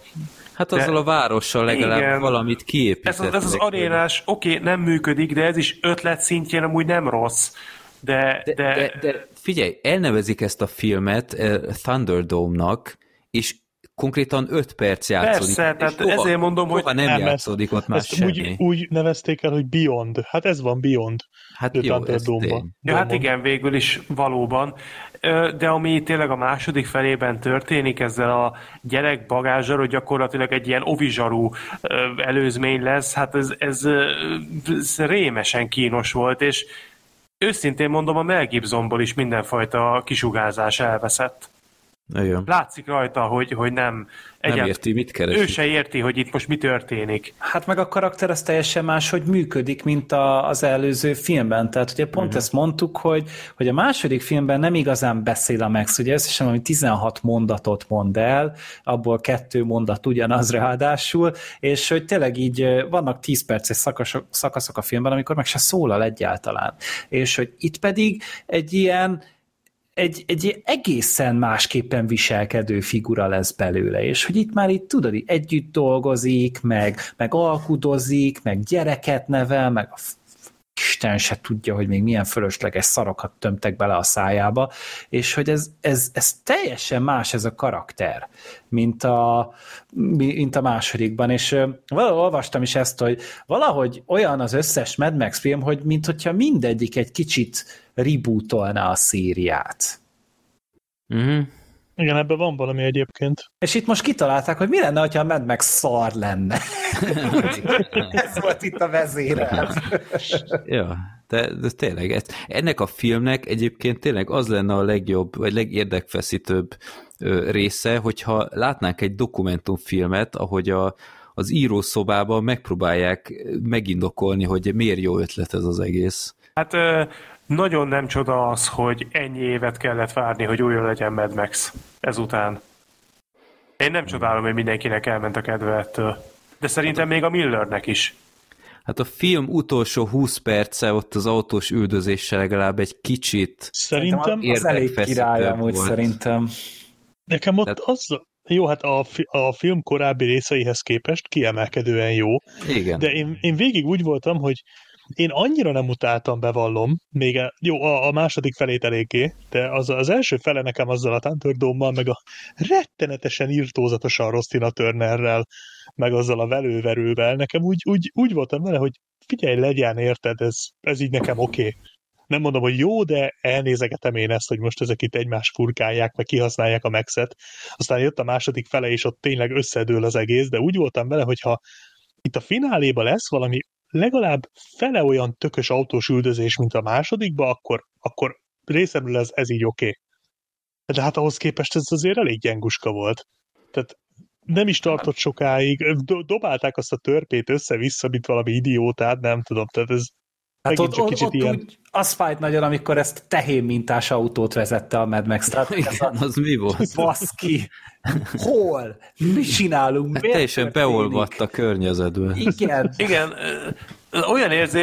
Olyan érzése van az embernek, miközben ezt a filmet nézi, hogy na hogyan tudjuk a Mad Max-et a lehető legméltatlanabb és legkellemetlenebb szituációkba hozni, best of. És akkor egy ilyen összeállítás, hogy a Mad Max mindig olyan jelenetekbe kerül, ahol láthatóan kényelmetlenül érzi magát. Ebből áll az egész Mad Max 3. Köszönjük szépen. Hogy nem volt itt is egy éneklős, táncolós város, mint a Marvelekbe. Még az kellett volna, és akkor Mad Max is táncapertől. Lehet. Ó, remélem, hogy lesz. Ja igen, ilyen kis fűszoknyát ráadnak a Mad Max-re.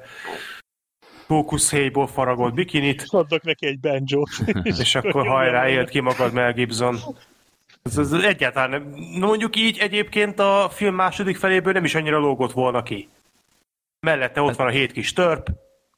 Hát egy nagyon ilyen Pán Péter hangulat lett ott a szigeten, tehát ott ráadásul ilyen nagyon fura jelenetek is voltak, tehát ilyen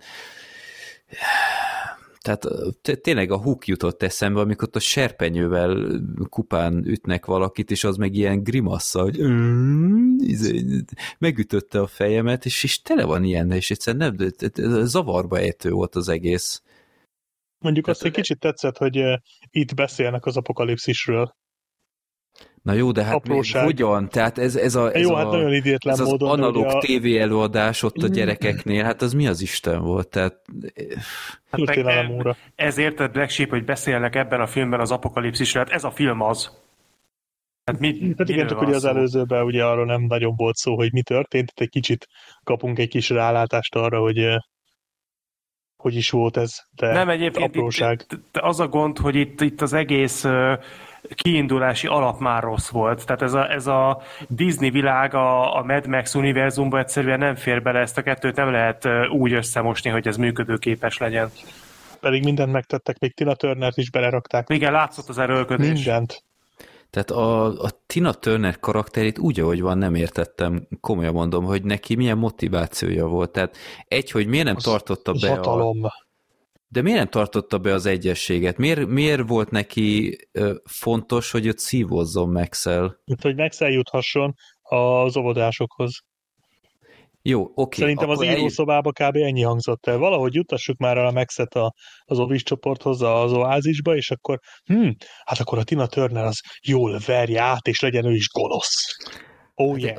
Aztán Max még távol is volt, és még akkor sem hagyta békén. Tehát semmiféle veszély nem volt már részéről, vagy én nem tudom, tehát amikor a Master is ott volt már fogva tartva meg ilyenek, hogy nyert, tehát egyszerűen nem értem, hogy miért volt neki fontos, hogy úgymond az egész birodalmát feláldozza ezért a hiúsági bosszúért, vagy tehát nem.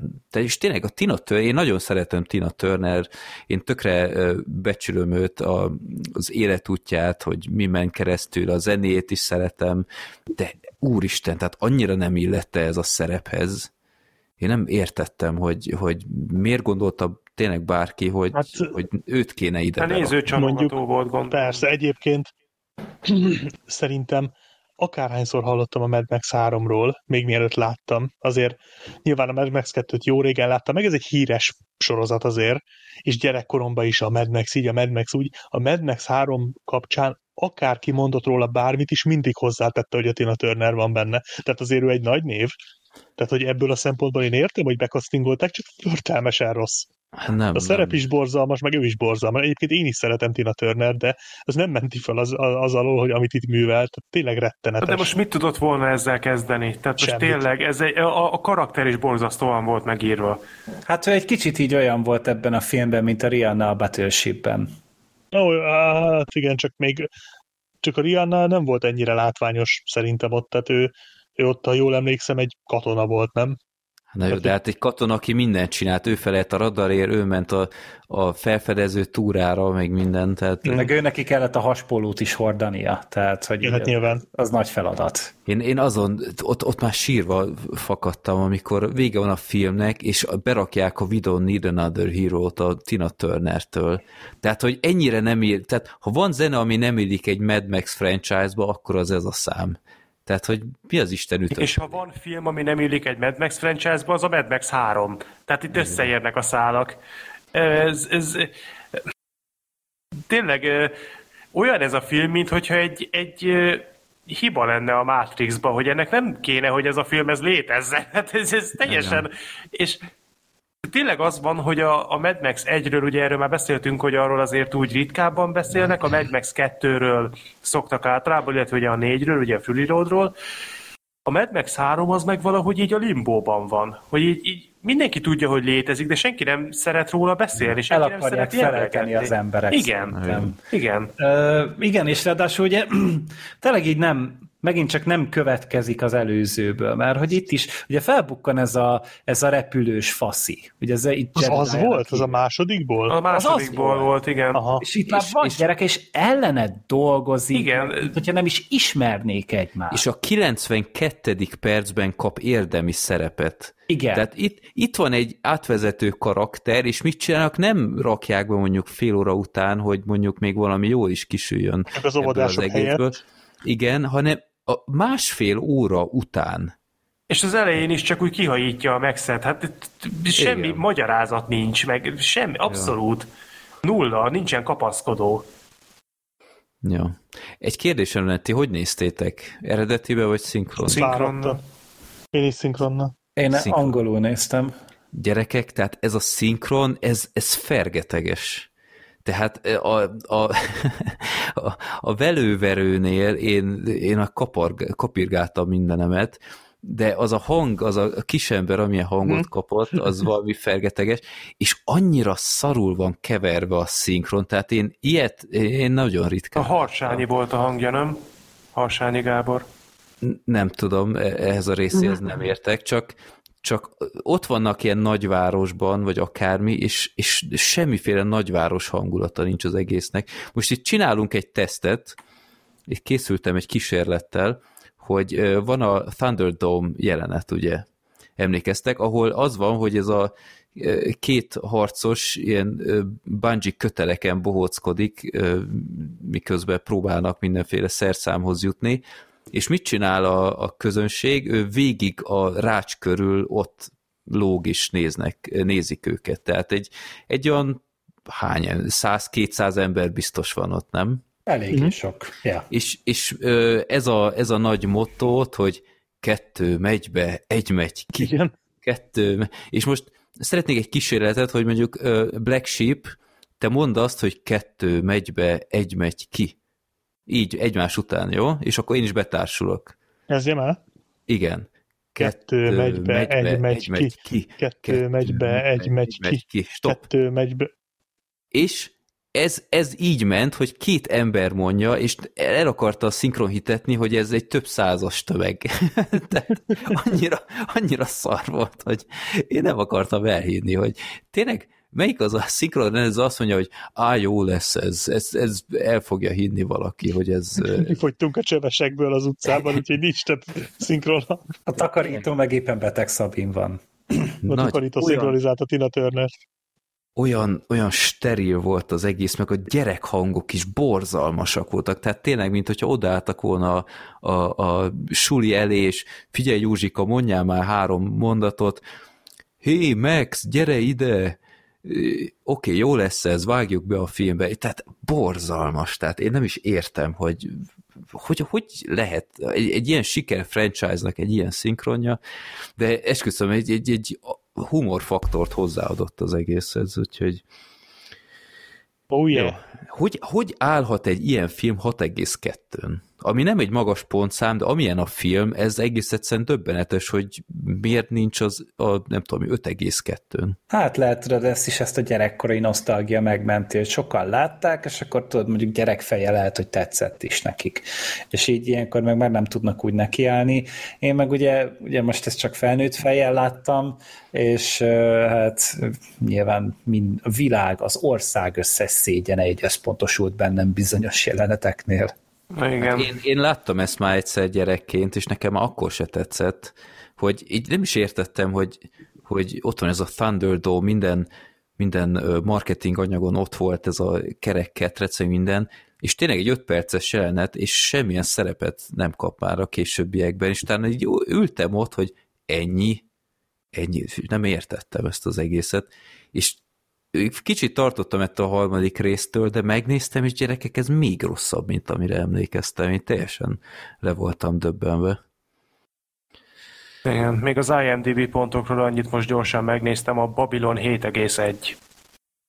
Tehát nem egészen 1 ponttal jobb a Babylon, mint a Mad Max 3. És hogyha ránézel a meta számokra, akkor pedig egyenesen agyfasz kapsz, hogy 71 ponton áll ez a film.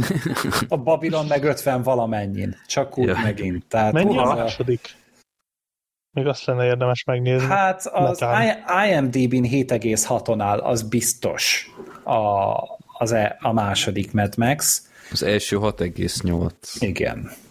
De viszont például a Mad Max 2 az metán is magasabban van, tehát ez 77-en áll. Fury Road meg azt hiszem 8 fölött van IMDb. Az nagyon magasabban. 8,1. És én azt újra is néztem most így lendületben, mert valamivel muszáj voltam meggyógyítani így a sérült pszichémet. Ez egy ilyen balzsamként így beterítette a filmekhez való viszonyomat, és meggyógyította. Tehát ez még mindig egy olyan istentelen film. Igen, és egyébként most így nyilván a Fury Road nem közvetlenül a Mad Max 3 után jött, ott több 10 év eltelt. 30 év. Hát igen, mondjuk valóban. És nyilván nem ugyanazt az érzést hozza, mint a közvetlen utána készült volna el, de ezzel együtt is azért így, hogy már láttam a Mad Max 3-at, azért a Fury Road az annyira jól tud esni az ember lelkének. Tehát az annyira visszahozta tényleg a köztudatba a klasszikus, sőt, a klasszikus fölé magasodó Max Payne, Mad Max hangulatot, hogy hát mindenképpen respekt. Úgyhogy a Fury Road-át várjuk. A Mad Max 3-at meg szeretnénk elfelejteni. Tehát csak nézzétek meg a Mad Max 3 poszterét IMDb-n, és megnézed, és érzed, hogy valami rendellenes itt. Tehát itt valami nem stimmel. Ezekkel a gyerekekkel, meg a Tina Turner ígnek álló hajával. Miközben nem is így áll a haja neki szerintem a film. Nem. Mondjuk paróka, de attól még borzasztó. Nem, ő leborotválta a haját. Igen, és utána meg egy parókát tettek rá. Igen. De nem érte meg. Hát nem nagyon. Hát már maga azt mondta, hogy nem volt gond neki, tehát szívesen csinálta. Igen. De, nem tudom, milyen filmeket csinált még Tina Turner? Nekem annyira nem rémlik. Hogy ez kinyírta a filmes karrierjét? Vagy? Hát volt neki egyáltalán filmes karrierje? Mindjárt utána. Tehát nézem. Most én így csak főleg videoklippeket, hát úgy láttam, hogy az utolsó akcióhősben volt neki. Ja, tényleg a polgármester volt ott. Valamennyi szerepe, de ezen kívül nem nagyon látok amúgy filmet nála, főleg hát itt, videoklippek vannak. Itt egy 180 fokos fordulatot vett, ezért lett Tina Turner. Úristen. Jaj. Hát nem maradt akkor sok patina ezen már. Menjünk tovább. Menjünk az utolsó filmünkhöz. Kutyanapok vannak itt? Igen.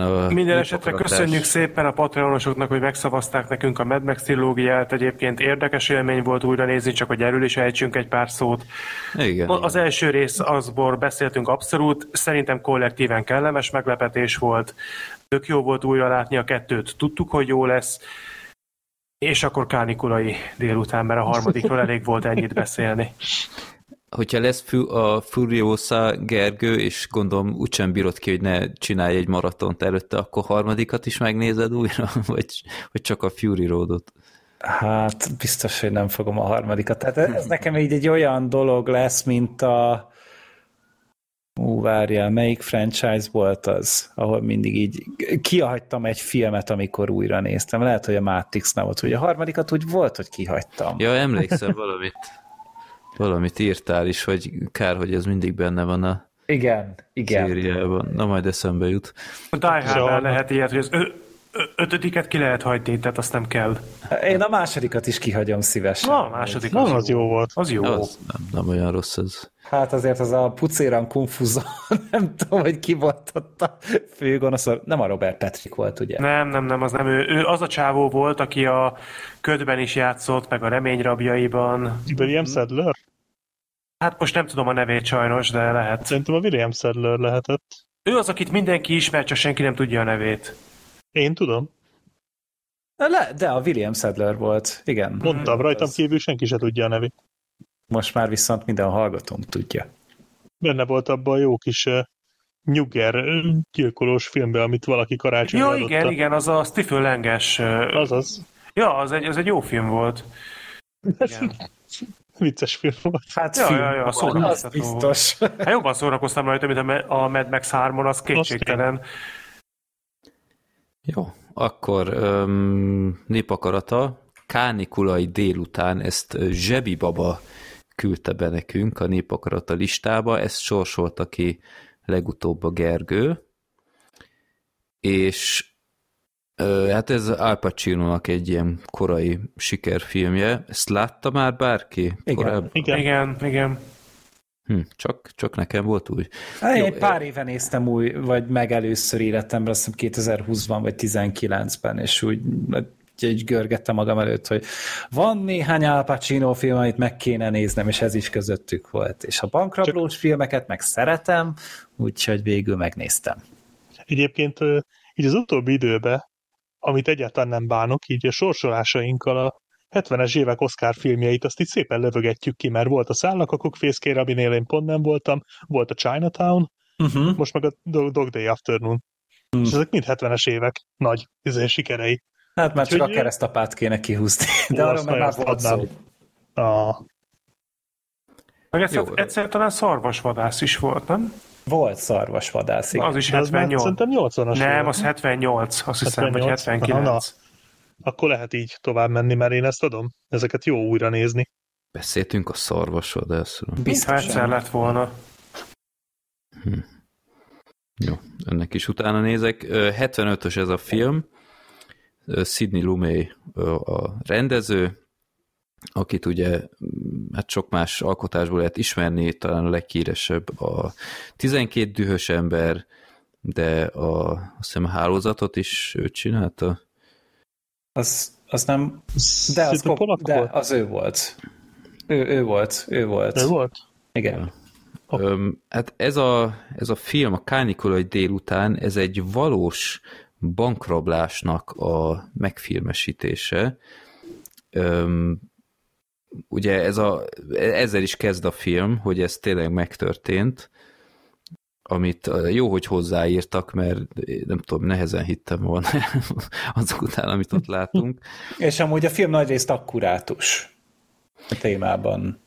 Igen, ettől is van zavarba ejtő, hogy 1972-ben egy brooklyni bankban történtek ezek. Én ott hallottam erről a filmről, hogy nemrég megnéztem az HBO Max-en, van egy ilyen 100 év Warner, ilyen három vagy négy részes ilyen dokumentumfilm sorozat, és ott volt ez bemutatva, így lehetett látni szegmenseket a filmből, meg így beszéltek, és olyan egy kicsit, és nekem full ismeretlen volt ez a film, úgyhogy nem tudtam, mi vár rám.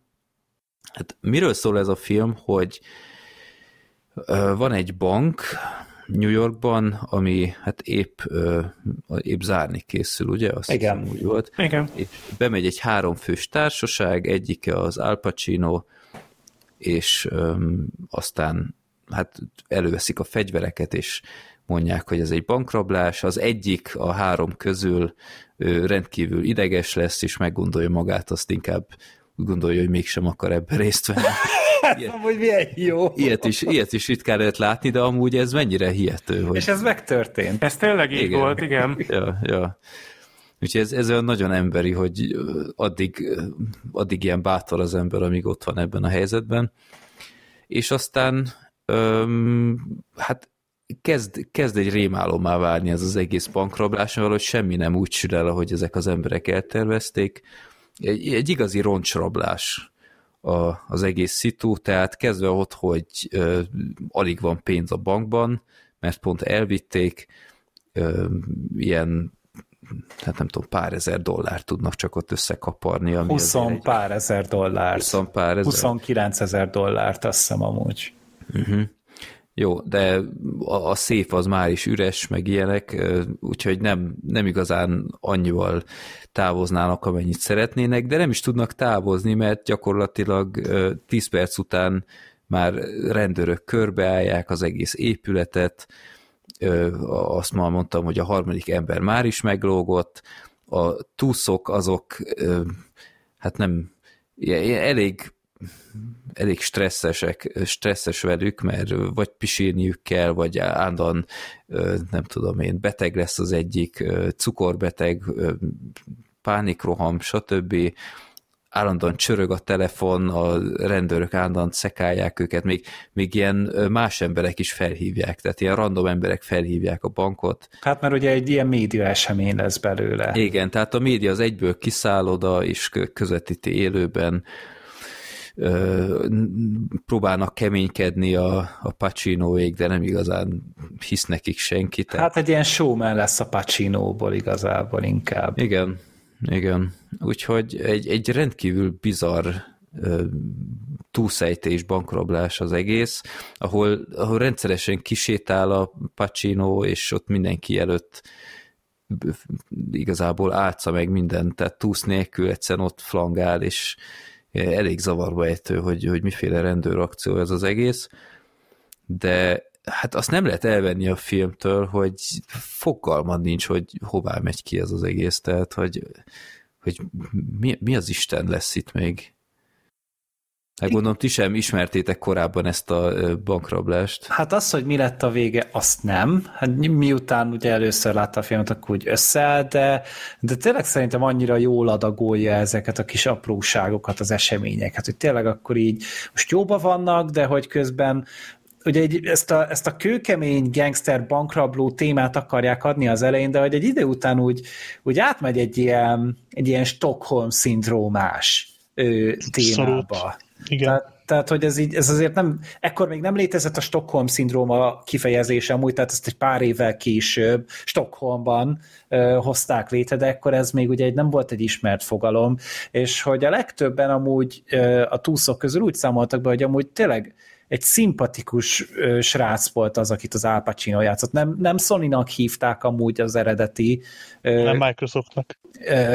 Igen, meg a társát is, a Cell, a Salvatore, az viszont lehet, hogy pont így volt hívva, csak valahogy máshogy. De az lényeg, hogy a főszereplőnek nem ez volt például a neve. Egyébként a Stockholm-szindrómáról is van egy film, az Ethan Hawke-kal, meg a Nomi Rapace-szal. Még egy sorozat is készült amúgy róla. Nem is régen.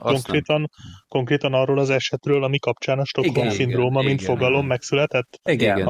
Az egy témában több film is készült már.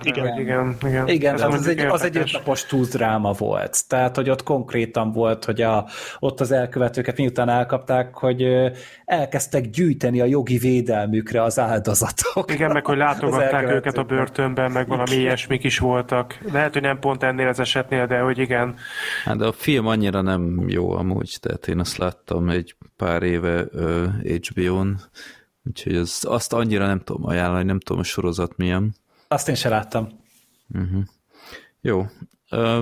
Igen, szóval a film az nagyon nagyon bizarr sok szempontból, és tényleg miközben néztem, elképzelésem nem volt, hogy mit fog lépni a rendőrség, mert a rendőrség úgy úgy nagyon másképp reagál, mint ahogy az ember feltételezné. Hát a média figyelem miatt, tehát ugye ezt így a filmben többször ki is mondják, hogy egészen más, hogyan cselekedtek volna a rendőrök, valószínűleg lelövik ott az utcán, hogyha nincs ott annyi kamera. Hát igen, és ugye a kamera meg a média figyelem az gyakorlatilag a legelejétől kezdve folyamatosan ott van. Tehát itt a rendőrségen is egy elképesztően nagy nyomás volt, hogy nem csinálhatnak semmilyen meggondolatlan hülyeséget, mert élő adásban voltak gyakorlatilag végig.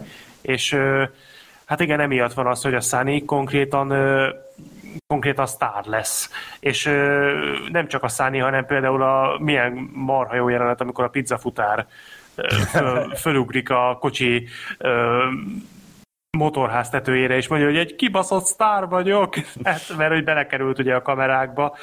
Szóval igen, ez egy szerintem olyasfajta helyzet lehetett, amivel legalábbis ilyen nagy mértékben nem nagyon találkoztak még korábban, sem a hatósági szervek, sem pedig a média. Jó. Amúgy nektek hogy tetszett? Mert az a baj, szerintem én ki fogok itt lógni. Hát láttam a pontozásodat. Nekem tetszett, én marhára élveztem. Én régen is élveztem ezt a filmet, amikor nagyon-nagyon régen láttam, és most is abszolút tetszett egyrészt az, ahogy ezt a Stockholm-szindróma szálat kezelte a film, ahogy így szép fokozatosan úgymond tehát alapból, ahogy az Al Pacino az egészet kezdi, hogy nem, rögtön az első percben szerintem, ha nem is nyilvánvaló, de sejthető, hogy ő nem fog itt senkit se lelőni. Mert bár ahogy az elején csinálja, hogy látszik rajta is, hogy improvizál, fogalma nincs, hogy mit csinál. A puskát se tudja kivenni normálisan a tartóból. Igen, tehát hogy olyan meg el is ejti, igen. Tehát, hogy... Hát van, hogy tehát a tuszoknál van a puska. Igen. Ja, igen, olyan is van. Úgyhogy ez marha szórakoztató volt. A drámai szál a telefonhívásokkal például, az is szerintem érdekes volt. Hát meg a feleségével az a sztori. Az kész volt, igen. Az egy nagyon érdekes dolog, hogy bocsánat, közbeszólok, csak ez most pont idevág, hogy milyen tónusban beszél a feleségével, és milyen tónusban beszél utána más valakivel, amit most nem mondok el spoiler miatt. Az egy nagyon, és az egymás után jön az a két, hát, ha jól emlékszem. Az anyjával is van egy beszélgetés. Igen, az nagyon érdekes az a szembeállítás. Hát ez egy, igen, tehát hogy így szépen fokozatosan megismerjük mi nézők is a Sunnyt, és ez nekem marhára tetszett, hogy így több szempontból, tehát megismerik a felesége szempontjából, megismerik a média szempontjából, a bentiek szempontjából, az anyja szempontjából, és így kialakul, hogy milyen ember és milyen, hogy honnan jött, és ez egy tök érdekessé teszi az egészet. Meg egy szórakoztató film, tehát így rendkívül lekötött. Nagyjából emlékeztem rá, tényleg nagyon-nagyon régen láttam. A fináléra nem emlékeztem egyébként. Az egy kicsit úgy meglepett. Igen. Az erős volt. Meg hát John Cazale. Jól mondom, John Cazale? Igen, igen. Az. Cazale, aki ugye a Fredo volt. Ha jól emlékszem. Hát hozta magával szerintem Pacino, így a kis pajtiát. Na ő is nagyon érdekes volt, hogy gyakorlatilag ugyanazzal az egy arc kifejezéssel végignyomta az egész film. De hogy közben te is azt érezted, mint ugye a túszok, hogy ők nem voltak benne biztos, hogy amúgy benne lehet bízni, vagy ő nem fogja őket halomra lőni. Hát igen, a Szel volt mindig is a fenyegetőbb, igen. Ő volt a fenyegetés, igen. Hát ezt a rendőrök is látták elég hamar, leesett nekik, hogy itt a Szeltől kell félni. És ugye, bocs, mondjad? Hogy neki is voltak nagyon jó jelenetei például, amikor mondta, hogy most azt fogják hinni, hogy meleg vagyok, mert azt mondják, hogy két meleg rabló kirabolta a bankot. Igen, meg hogy ő nem meleg, meg ez a másik, hogy a dohányzás ellen, hogy ő felszólalt, hogy ne cigarettáznak, hát bele fognak halni. Hát mondja ezt úgy, hogy puskát tart rá, hogy bankot rabolt. Szel, van esetleg olyan ország, ahova vágysz. Igen, Wyoming. De az nem jó, az nem külön ország. Az egy rohadt nagy beszólás. Szóval és nekem, hát ugye John Cazale egyik utolsó nagy szerepe. Ugye igen, ő ugye nem sokkal később meghalt. Úgyhogy nem semmi életművet hagyott hátra még ilyen fiatalon is.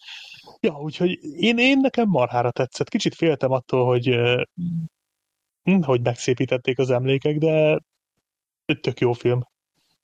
De azért nem egy ilyen súlyos valami, tehát nem mondanám, hogy... Nem ez... egy network. Nem. Hát könnyedebb, mint ami ennek elsőre tűnik. Én most villámgyorsan, akkor én is összefoglalom, mert gyakorlatilag mindent elmondtatok, én is nagyon-nagyon szeretem. Rohadt jó, hogy a film egyszerre tud vicces lenni, mégis megrázó, izgalmas, mégis könnyed, tanulságos, mégis szórakoztató, tehát rengeteg spektrumon tök jól teljesít, a Pacino elképesztően jól játszik, alapvetően az összes színész kiváló, maga a téma, amit feldolgoz, izgalmas és fordulatos, és tényleg a film nagyon sok meglepő húzást is tartogat. Egyébként most megnéztem, hogy a forgatókönyv az Oscart is nyert, úgyhogy ez szerintem egy indokolt döntés. Kis érdekesség csak, ha már itt az előbb a Cell figurája szóba került, hogy 2008-ban volt talán a Jean-Claude Van Damme-nak egy nagyon jó filmje, a JCVD, és ami egy bankrablásról szól, és nem tudom, hogy ez tényleg így van-e, de élek a gyanúban, hogy igen, hogy ott szerintem egyfajta tiszteletként a bankrablóknak a vezetője hasonlóan viselkedik, mint a Cell, és ugyanolyanra is van maszkírozva. Tehát szerintem az egyfajta főhajtás lehetett. Black Sheep, nem tudom, azt hiszem veled beszélgettem már erről, hogy te is így gondolod-e, hogy megvan-e a figura, akiről beszélek? Nem, én elfelejtettem már, hogy ott nézett ki. Nem emlékszem. Van benne egy ilyen figura, és nekem nagyon-nagyon gyanús, hogy ott konkrétan a Salvatore előtt tisztelektek azzal a karakterrel. Ez egy baromira jó film, ami kiállta az idő próbáját, mert ma is ugyanolyan szórakoztató, úgyhogy én nagyon-nagyon tudom ajánlani azoknak, akik esetleg még nem látták. Én is egyetértek, szerintem is ez egy tök jó film, így az Al Pacino filmek közül abszolút a pozitívabb tartományban van, itt még a Pacinónak is, hát itt is nyilván csinálja ezeket a saját manírjai, de hogy ez meg pont egy ilyen showman, egy ilyen ripacs karakter, úgyhogy szerintem itt ő tökre rendben volt, tök jók voltak a fordulatok, meg tényleg ezek a kis apró hülyeségek, amit a Killernél is mondtuk, hogy nagyon jó, amikor ezek benne vannak a filmben, amikor az a hülye elmenekül ugye az elején, és aki meglátja, hogy az asztal alatt még bujkál valaki, és visszamegy szólni nekik.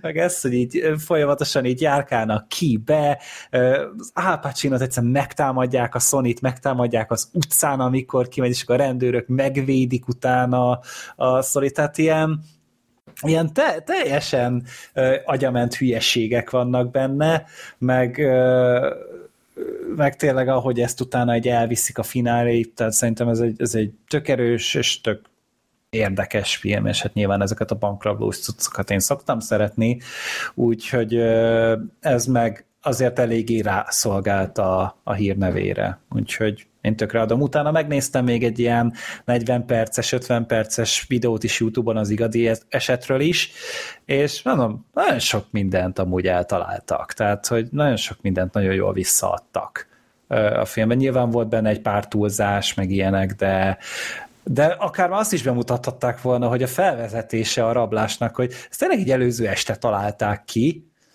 és hogy a Cell a többiekkel amúgy tényleg egy meleg bárban találkoztak először, és hogy ő emiatt volt nagyon rágyógyulva erre, hogy őt ne azonosítsák a melegekkel, mert ő amúgy nem meleg, csak éppen megfordult ott.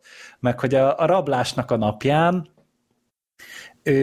hát valami rengeteg bankkal próbálkoztak, mielőtt ezt kiszúrták, konkrétan volt olyan, ahol be akartak menni, és pont a Sonynak, talán az anyukájának az egyik barátnőjébe futottak bele, és elkezdtek vele beszélgetni, és utána mondták, hogy most itt már nem csinálhatunk rablást, mert van itt ismerős.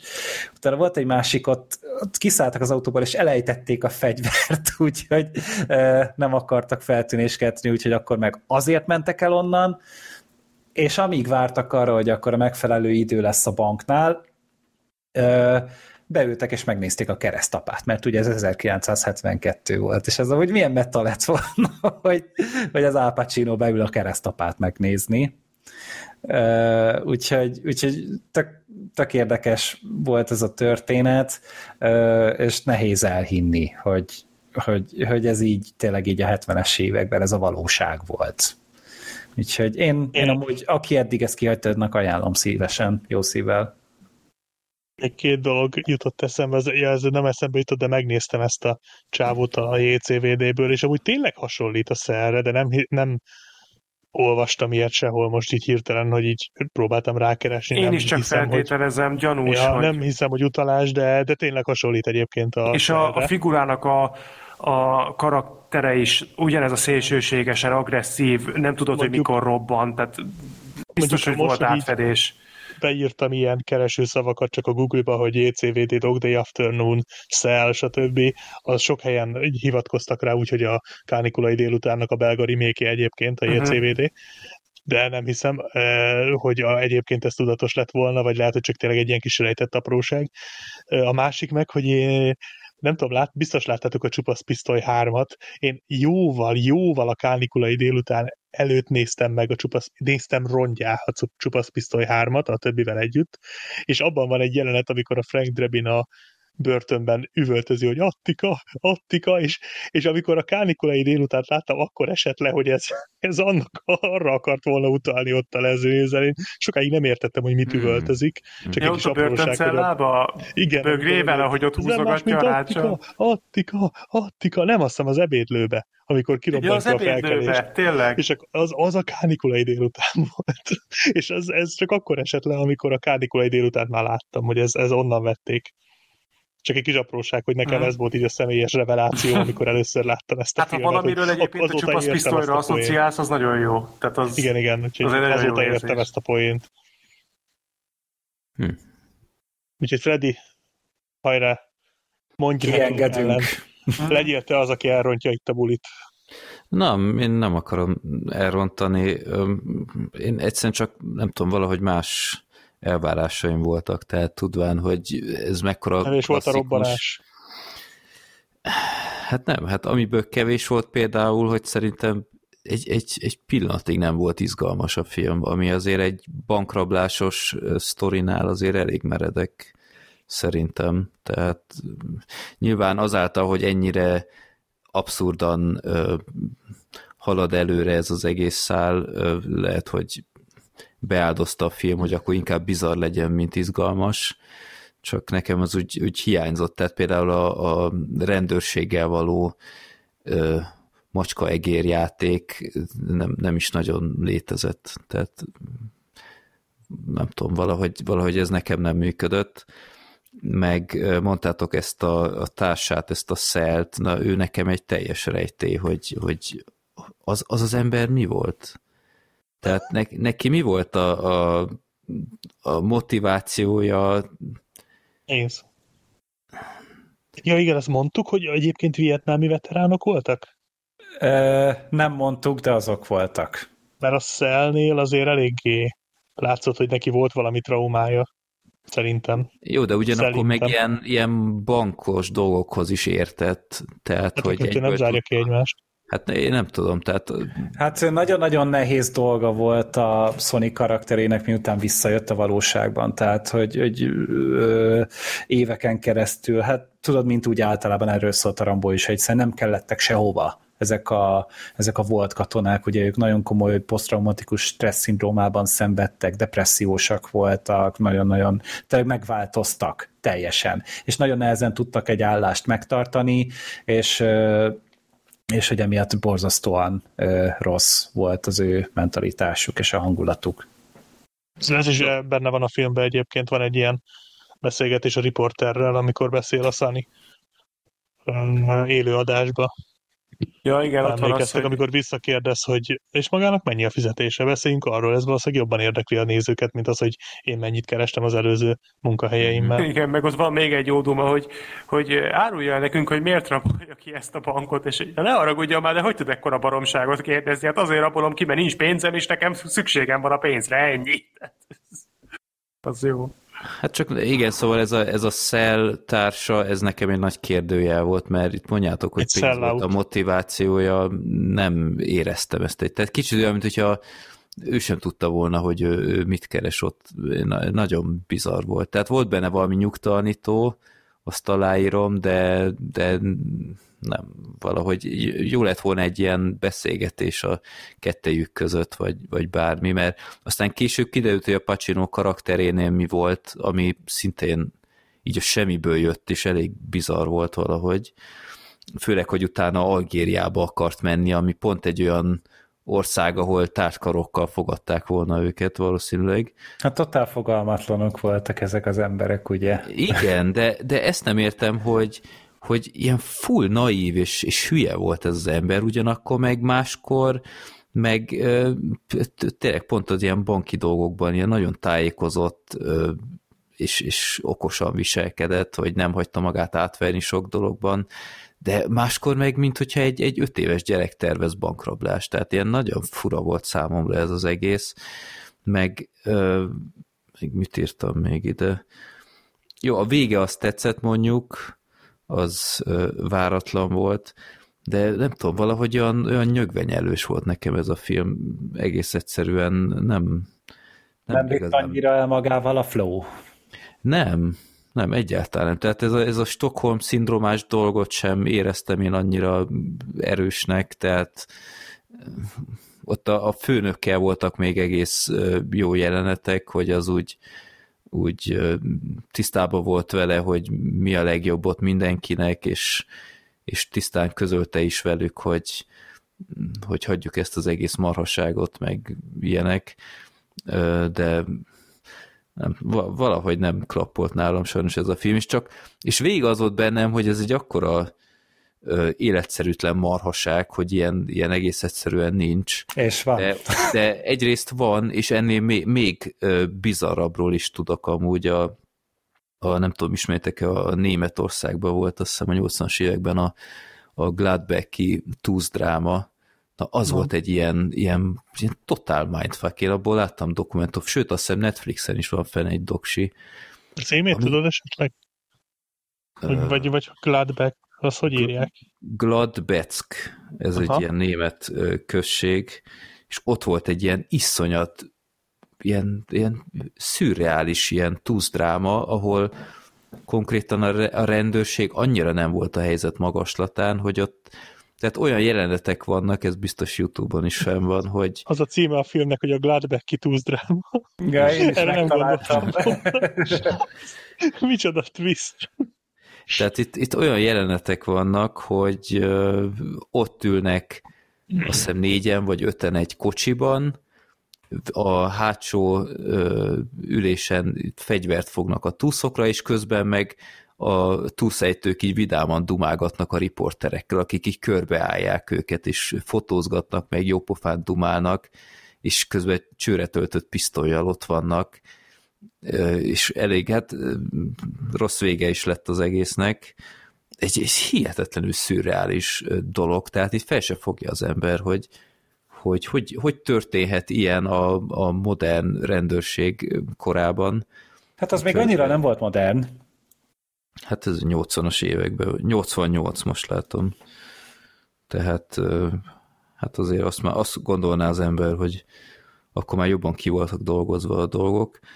Na igen, hát szóval nézzetek utána annak, azt szerintem még ennél is szürreálisabb. Hát most már meg fogom nézni ezt a doksit.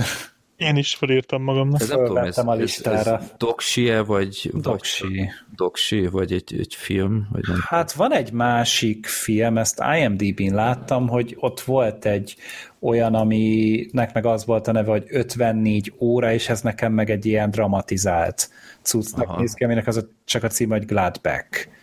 TV miniseries. Jó, szerintem a doksival jól jártak valószínűleg, mert itt tényleg annyi archív felvétel van, hogy ott a fickó pisztollyal kalimpál a riporterek előtt, és azok így totál leszarják, és ilyen szuper intim pillanatokat rögzítenek, és nem is érzik a veszélyt. Hogy ott is ez a média cirkusz, ez egy nagyon izgalmas dolog volt.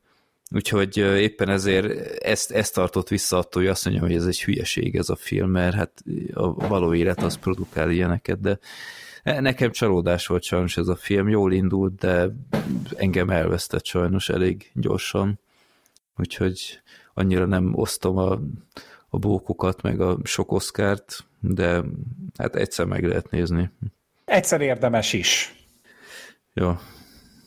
És még te is túlélted az Al Pacino faktort. Nem mondom így, ez a... Ez még fiatal Al Pacino. hogyha így listáznom kéne az Al Pacino cuccokat, akkor ez tényleg így a magasabb tartományban lenne, mert itt ez szerintem jól is állt neki, meg tudod, így ilyen kicsit azért, hogy végig gondolod ezt a karaktert, azért ez egy elég bevállalós munka volt szerintem a Pacinónak, hogyha ezt így végig gondolod, és ez még bőven a portyán előtt volt. 5 évvel volt ugye előtte, és hogy hogyha más nem, ezt nagyon becsülöm benne amúgy, hogy tényleg ott volt kb. Hollywoodnak a csúcson, és tényleg az egyik legfoglalkoztatottabb és legfelkapottabb színész volt ugye abban az időben, és ő így ilyenekre fordította az idejét, és azt a lendületet, amit ő kapott. Úgyhogy ettől függetlenül menő az Al Pacinónak ez a szezonja időszaka. Uh-huh. Hát meg tematikailag illett is a korábban kibeszélt, mi is volt az a portyán, yeah. Portyához. Így váratlanul jöttek ilyen párhuzamok. Hát ugye azt a kornak megfelelően kezelték, tehát azért most már úgy azért szívnák a fogukat páran, de hát ezt akkor 70-es években ez pontosan ilyen volt. Igen. Akárhányszor kijött és megmotozta a rendőrt, akkor adj neki! Mint az óvodások. Ja, iszonyat. Jó. Kánikulai délután, akkor legközelebb lesz a Dr. Moreau. Ó, igen. Ez egy másik szinten nagy klasszikus, de azért szeretjük. Ott is van Marlon Brando, úgyhogy összefolynak itt a szálak. Az egész keresztapa, família, az tiszteletét fogja tenni. Szép lassan. Ja, itt szépen lassan. Ott a teljesítményét látva inkább már Lof Brando van, de... Próbálkozik. Okay. Nem rossz. Bocsánat, így az adás végére már csak ennyire futja. Így 4:11-hez közeledvén nem rossz. Mikről beszéljünk még? Lesz még a Hunger Games viadala, az... Napóleon. Megjön ez az új Disney animáció, ez a Wish, ezt majd én megpróbálom megnézni, hogyha nem túl sárga. Ez a Wish-es jégvarázs. Igen, meg hát lesz még egy magyar film, én ezt meg akartam nézni tegnap, ezt az Éger című filmet, csak rohadtul fáradt voltam, és nem bírtam rá elmenni, úgyhogy majd 23-ától lesz műsoron, és így majd biztos, hogy lesz még streamingen valami, amit itt tudod, 2 nappal így az adáskezdés előtt dobok be, mint a Killert, mert szerintem az is így megjelenése előtt egy nem sokkal szóltam nektek, mert én is elfelejtettem, hogy ez akkor jön. Uh-huh. Hát, hogy a When Evil Lurks, hogy megint valami elcseszett horror. Hát lesz az Eli Roth-nak az új filmje a moziban, a Hulladás, ez a Thanksgiving... Jó. Ez a nagyon Grindhouse-os cuccos. Megpróbáljuk megnézni. Így van. Plusz karácsonyi rovat is közeledik. Ó, igen, lassan. Úgyhogy azt is majd be lehet tervezni. Jó van. Hát köszönjük szépen a figyelmet, kedves hallgatók. Köszönjük a patronosoknak is a támogatást. Meg hogy hozzásegítettek minket a Mad Maxhez. Így van. Rökhála. Szerintem majd 2024-ben majd akkor folytatjuk ezt az egészet, vagy azt is dumáltuk, hogy azáltal, hogy annyira szoros volt legutóbb, akkor csinálhatnánk azt, hogy a többi franchise, ami nem lett kiválasztva onnan, akkor egy-egy filmet megnézünk. Az is egy jó ötlet, igen. A legrosszabbat. Hát természetesen. Robot Zsaru 3-at akkor. Hát, az alá nem megyünk. Jó, ezt majd meglátjuk. Ez majd a véres játéknál lesz nagyon jó. Hát én egy véres játék 4 vagy kibeszélőt, vagy audio kommentárt én nagyon igénylek. Tehát jó, ott azért nagyon lemerülünk az ilyen amerikai ninja kategóriában. A véres játék 4 az behatárolhatatlan az a film. Tehát várjál, de az még az első sorsolás volt. Első sorsolás volt, igen. Hát de én a másodikról beszélek. De beszéljünk az elsőről inkább, én azt mondom. Szerintem inkább legyen az első. De mindent megpróbálsz, hogy beszéljünk arról a filmről. Nem, az egész véres játék széria az tőlem lehet kihagyva, de a negyedik, azt valahogy könyörgöm, egyszer valahogy ejtsük meg, mert az nem ebben a dimenzióban készült az a film, abban én biztos vagyok. Nem, mert még a gépfegyveres Ja, Steve James. Pósteres Steve James filmről se beszéltünk. És még álom.net is. Ja, igen, igen. Jó, mindegy. Akkor ez majd később, de akkor köszönjük szépen a figyelmet. Ez volt a Filmbarátok 366. És 266. A 365 lehetett volna a szádon, de az meg ugye más. Így van. Tudsz. Úristen, ki sem merem számolni, ez hány év múlva lesz a 366. De soká. Jó. Akkor köszönjük szépen, tartsatok velünk legközelebb is, és akkor találkozunk november végén. Sziasztok! Sziasztok! Sziasztok! Sziasztok! Köszönjük, hogy meghallgattad adásunkat. Te is részese lehetsz podcastünknek. Küldj a Népakarat rovatunkban maximum 3 filmet, hát naponta te beadványodat sorsoljuk ki egyszer. Minden ehhez kapcsolatos információt megtalálsz a filmbarátok.blog.hu oldal almenüjében. Te küldhetsz nekünk villámkérdéseket, észrevételeket, borítóképeket a filmbarátokpodcast@gmail.com e-mail címre. Örülünk minden levélnek. Podcastünket megtaláljátok YouTube-on, SoundCloud-on, Spotify-on, Deezeren, Twitteren, Facebookon, szóval mondhatni már csak a Wikipédián nem. Ha támogatnád a most már bőven több mint egy évtizedes projektünket, megteheted a patreon.com/filmbarátok oldalon. Nagyon köszönjük, és leginkább a megtisztelő figyelmedet, reméljük velünk tartasz legközelebb is.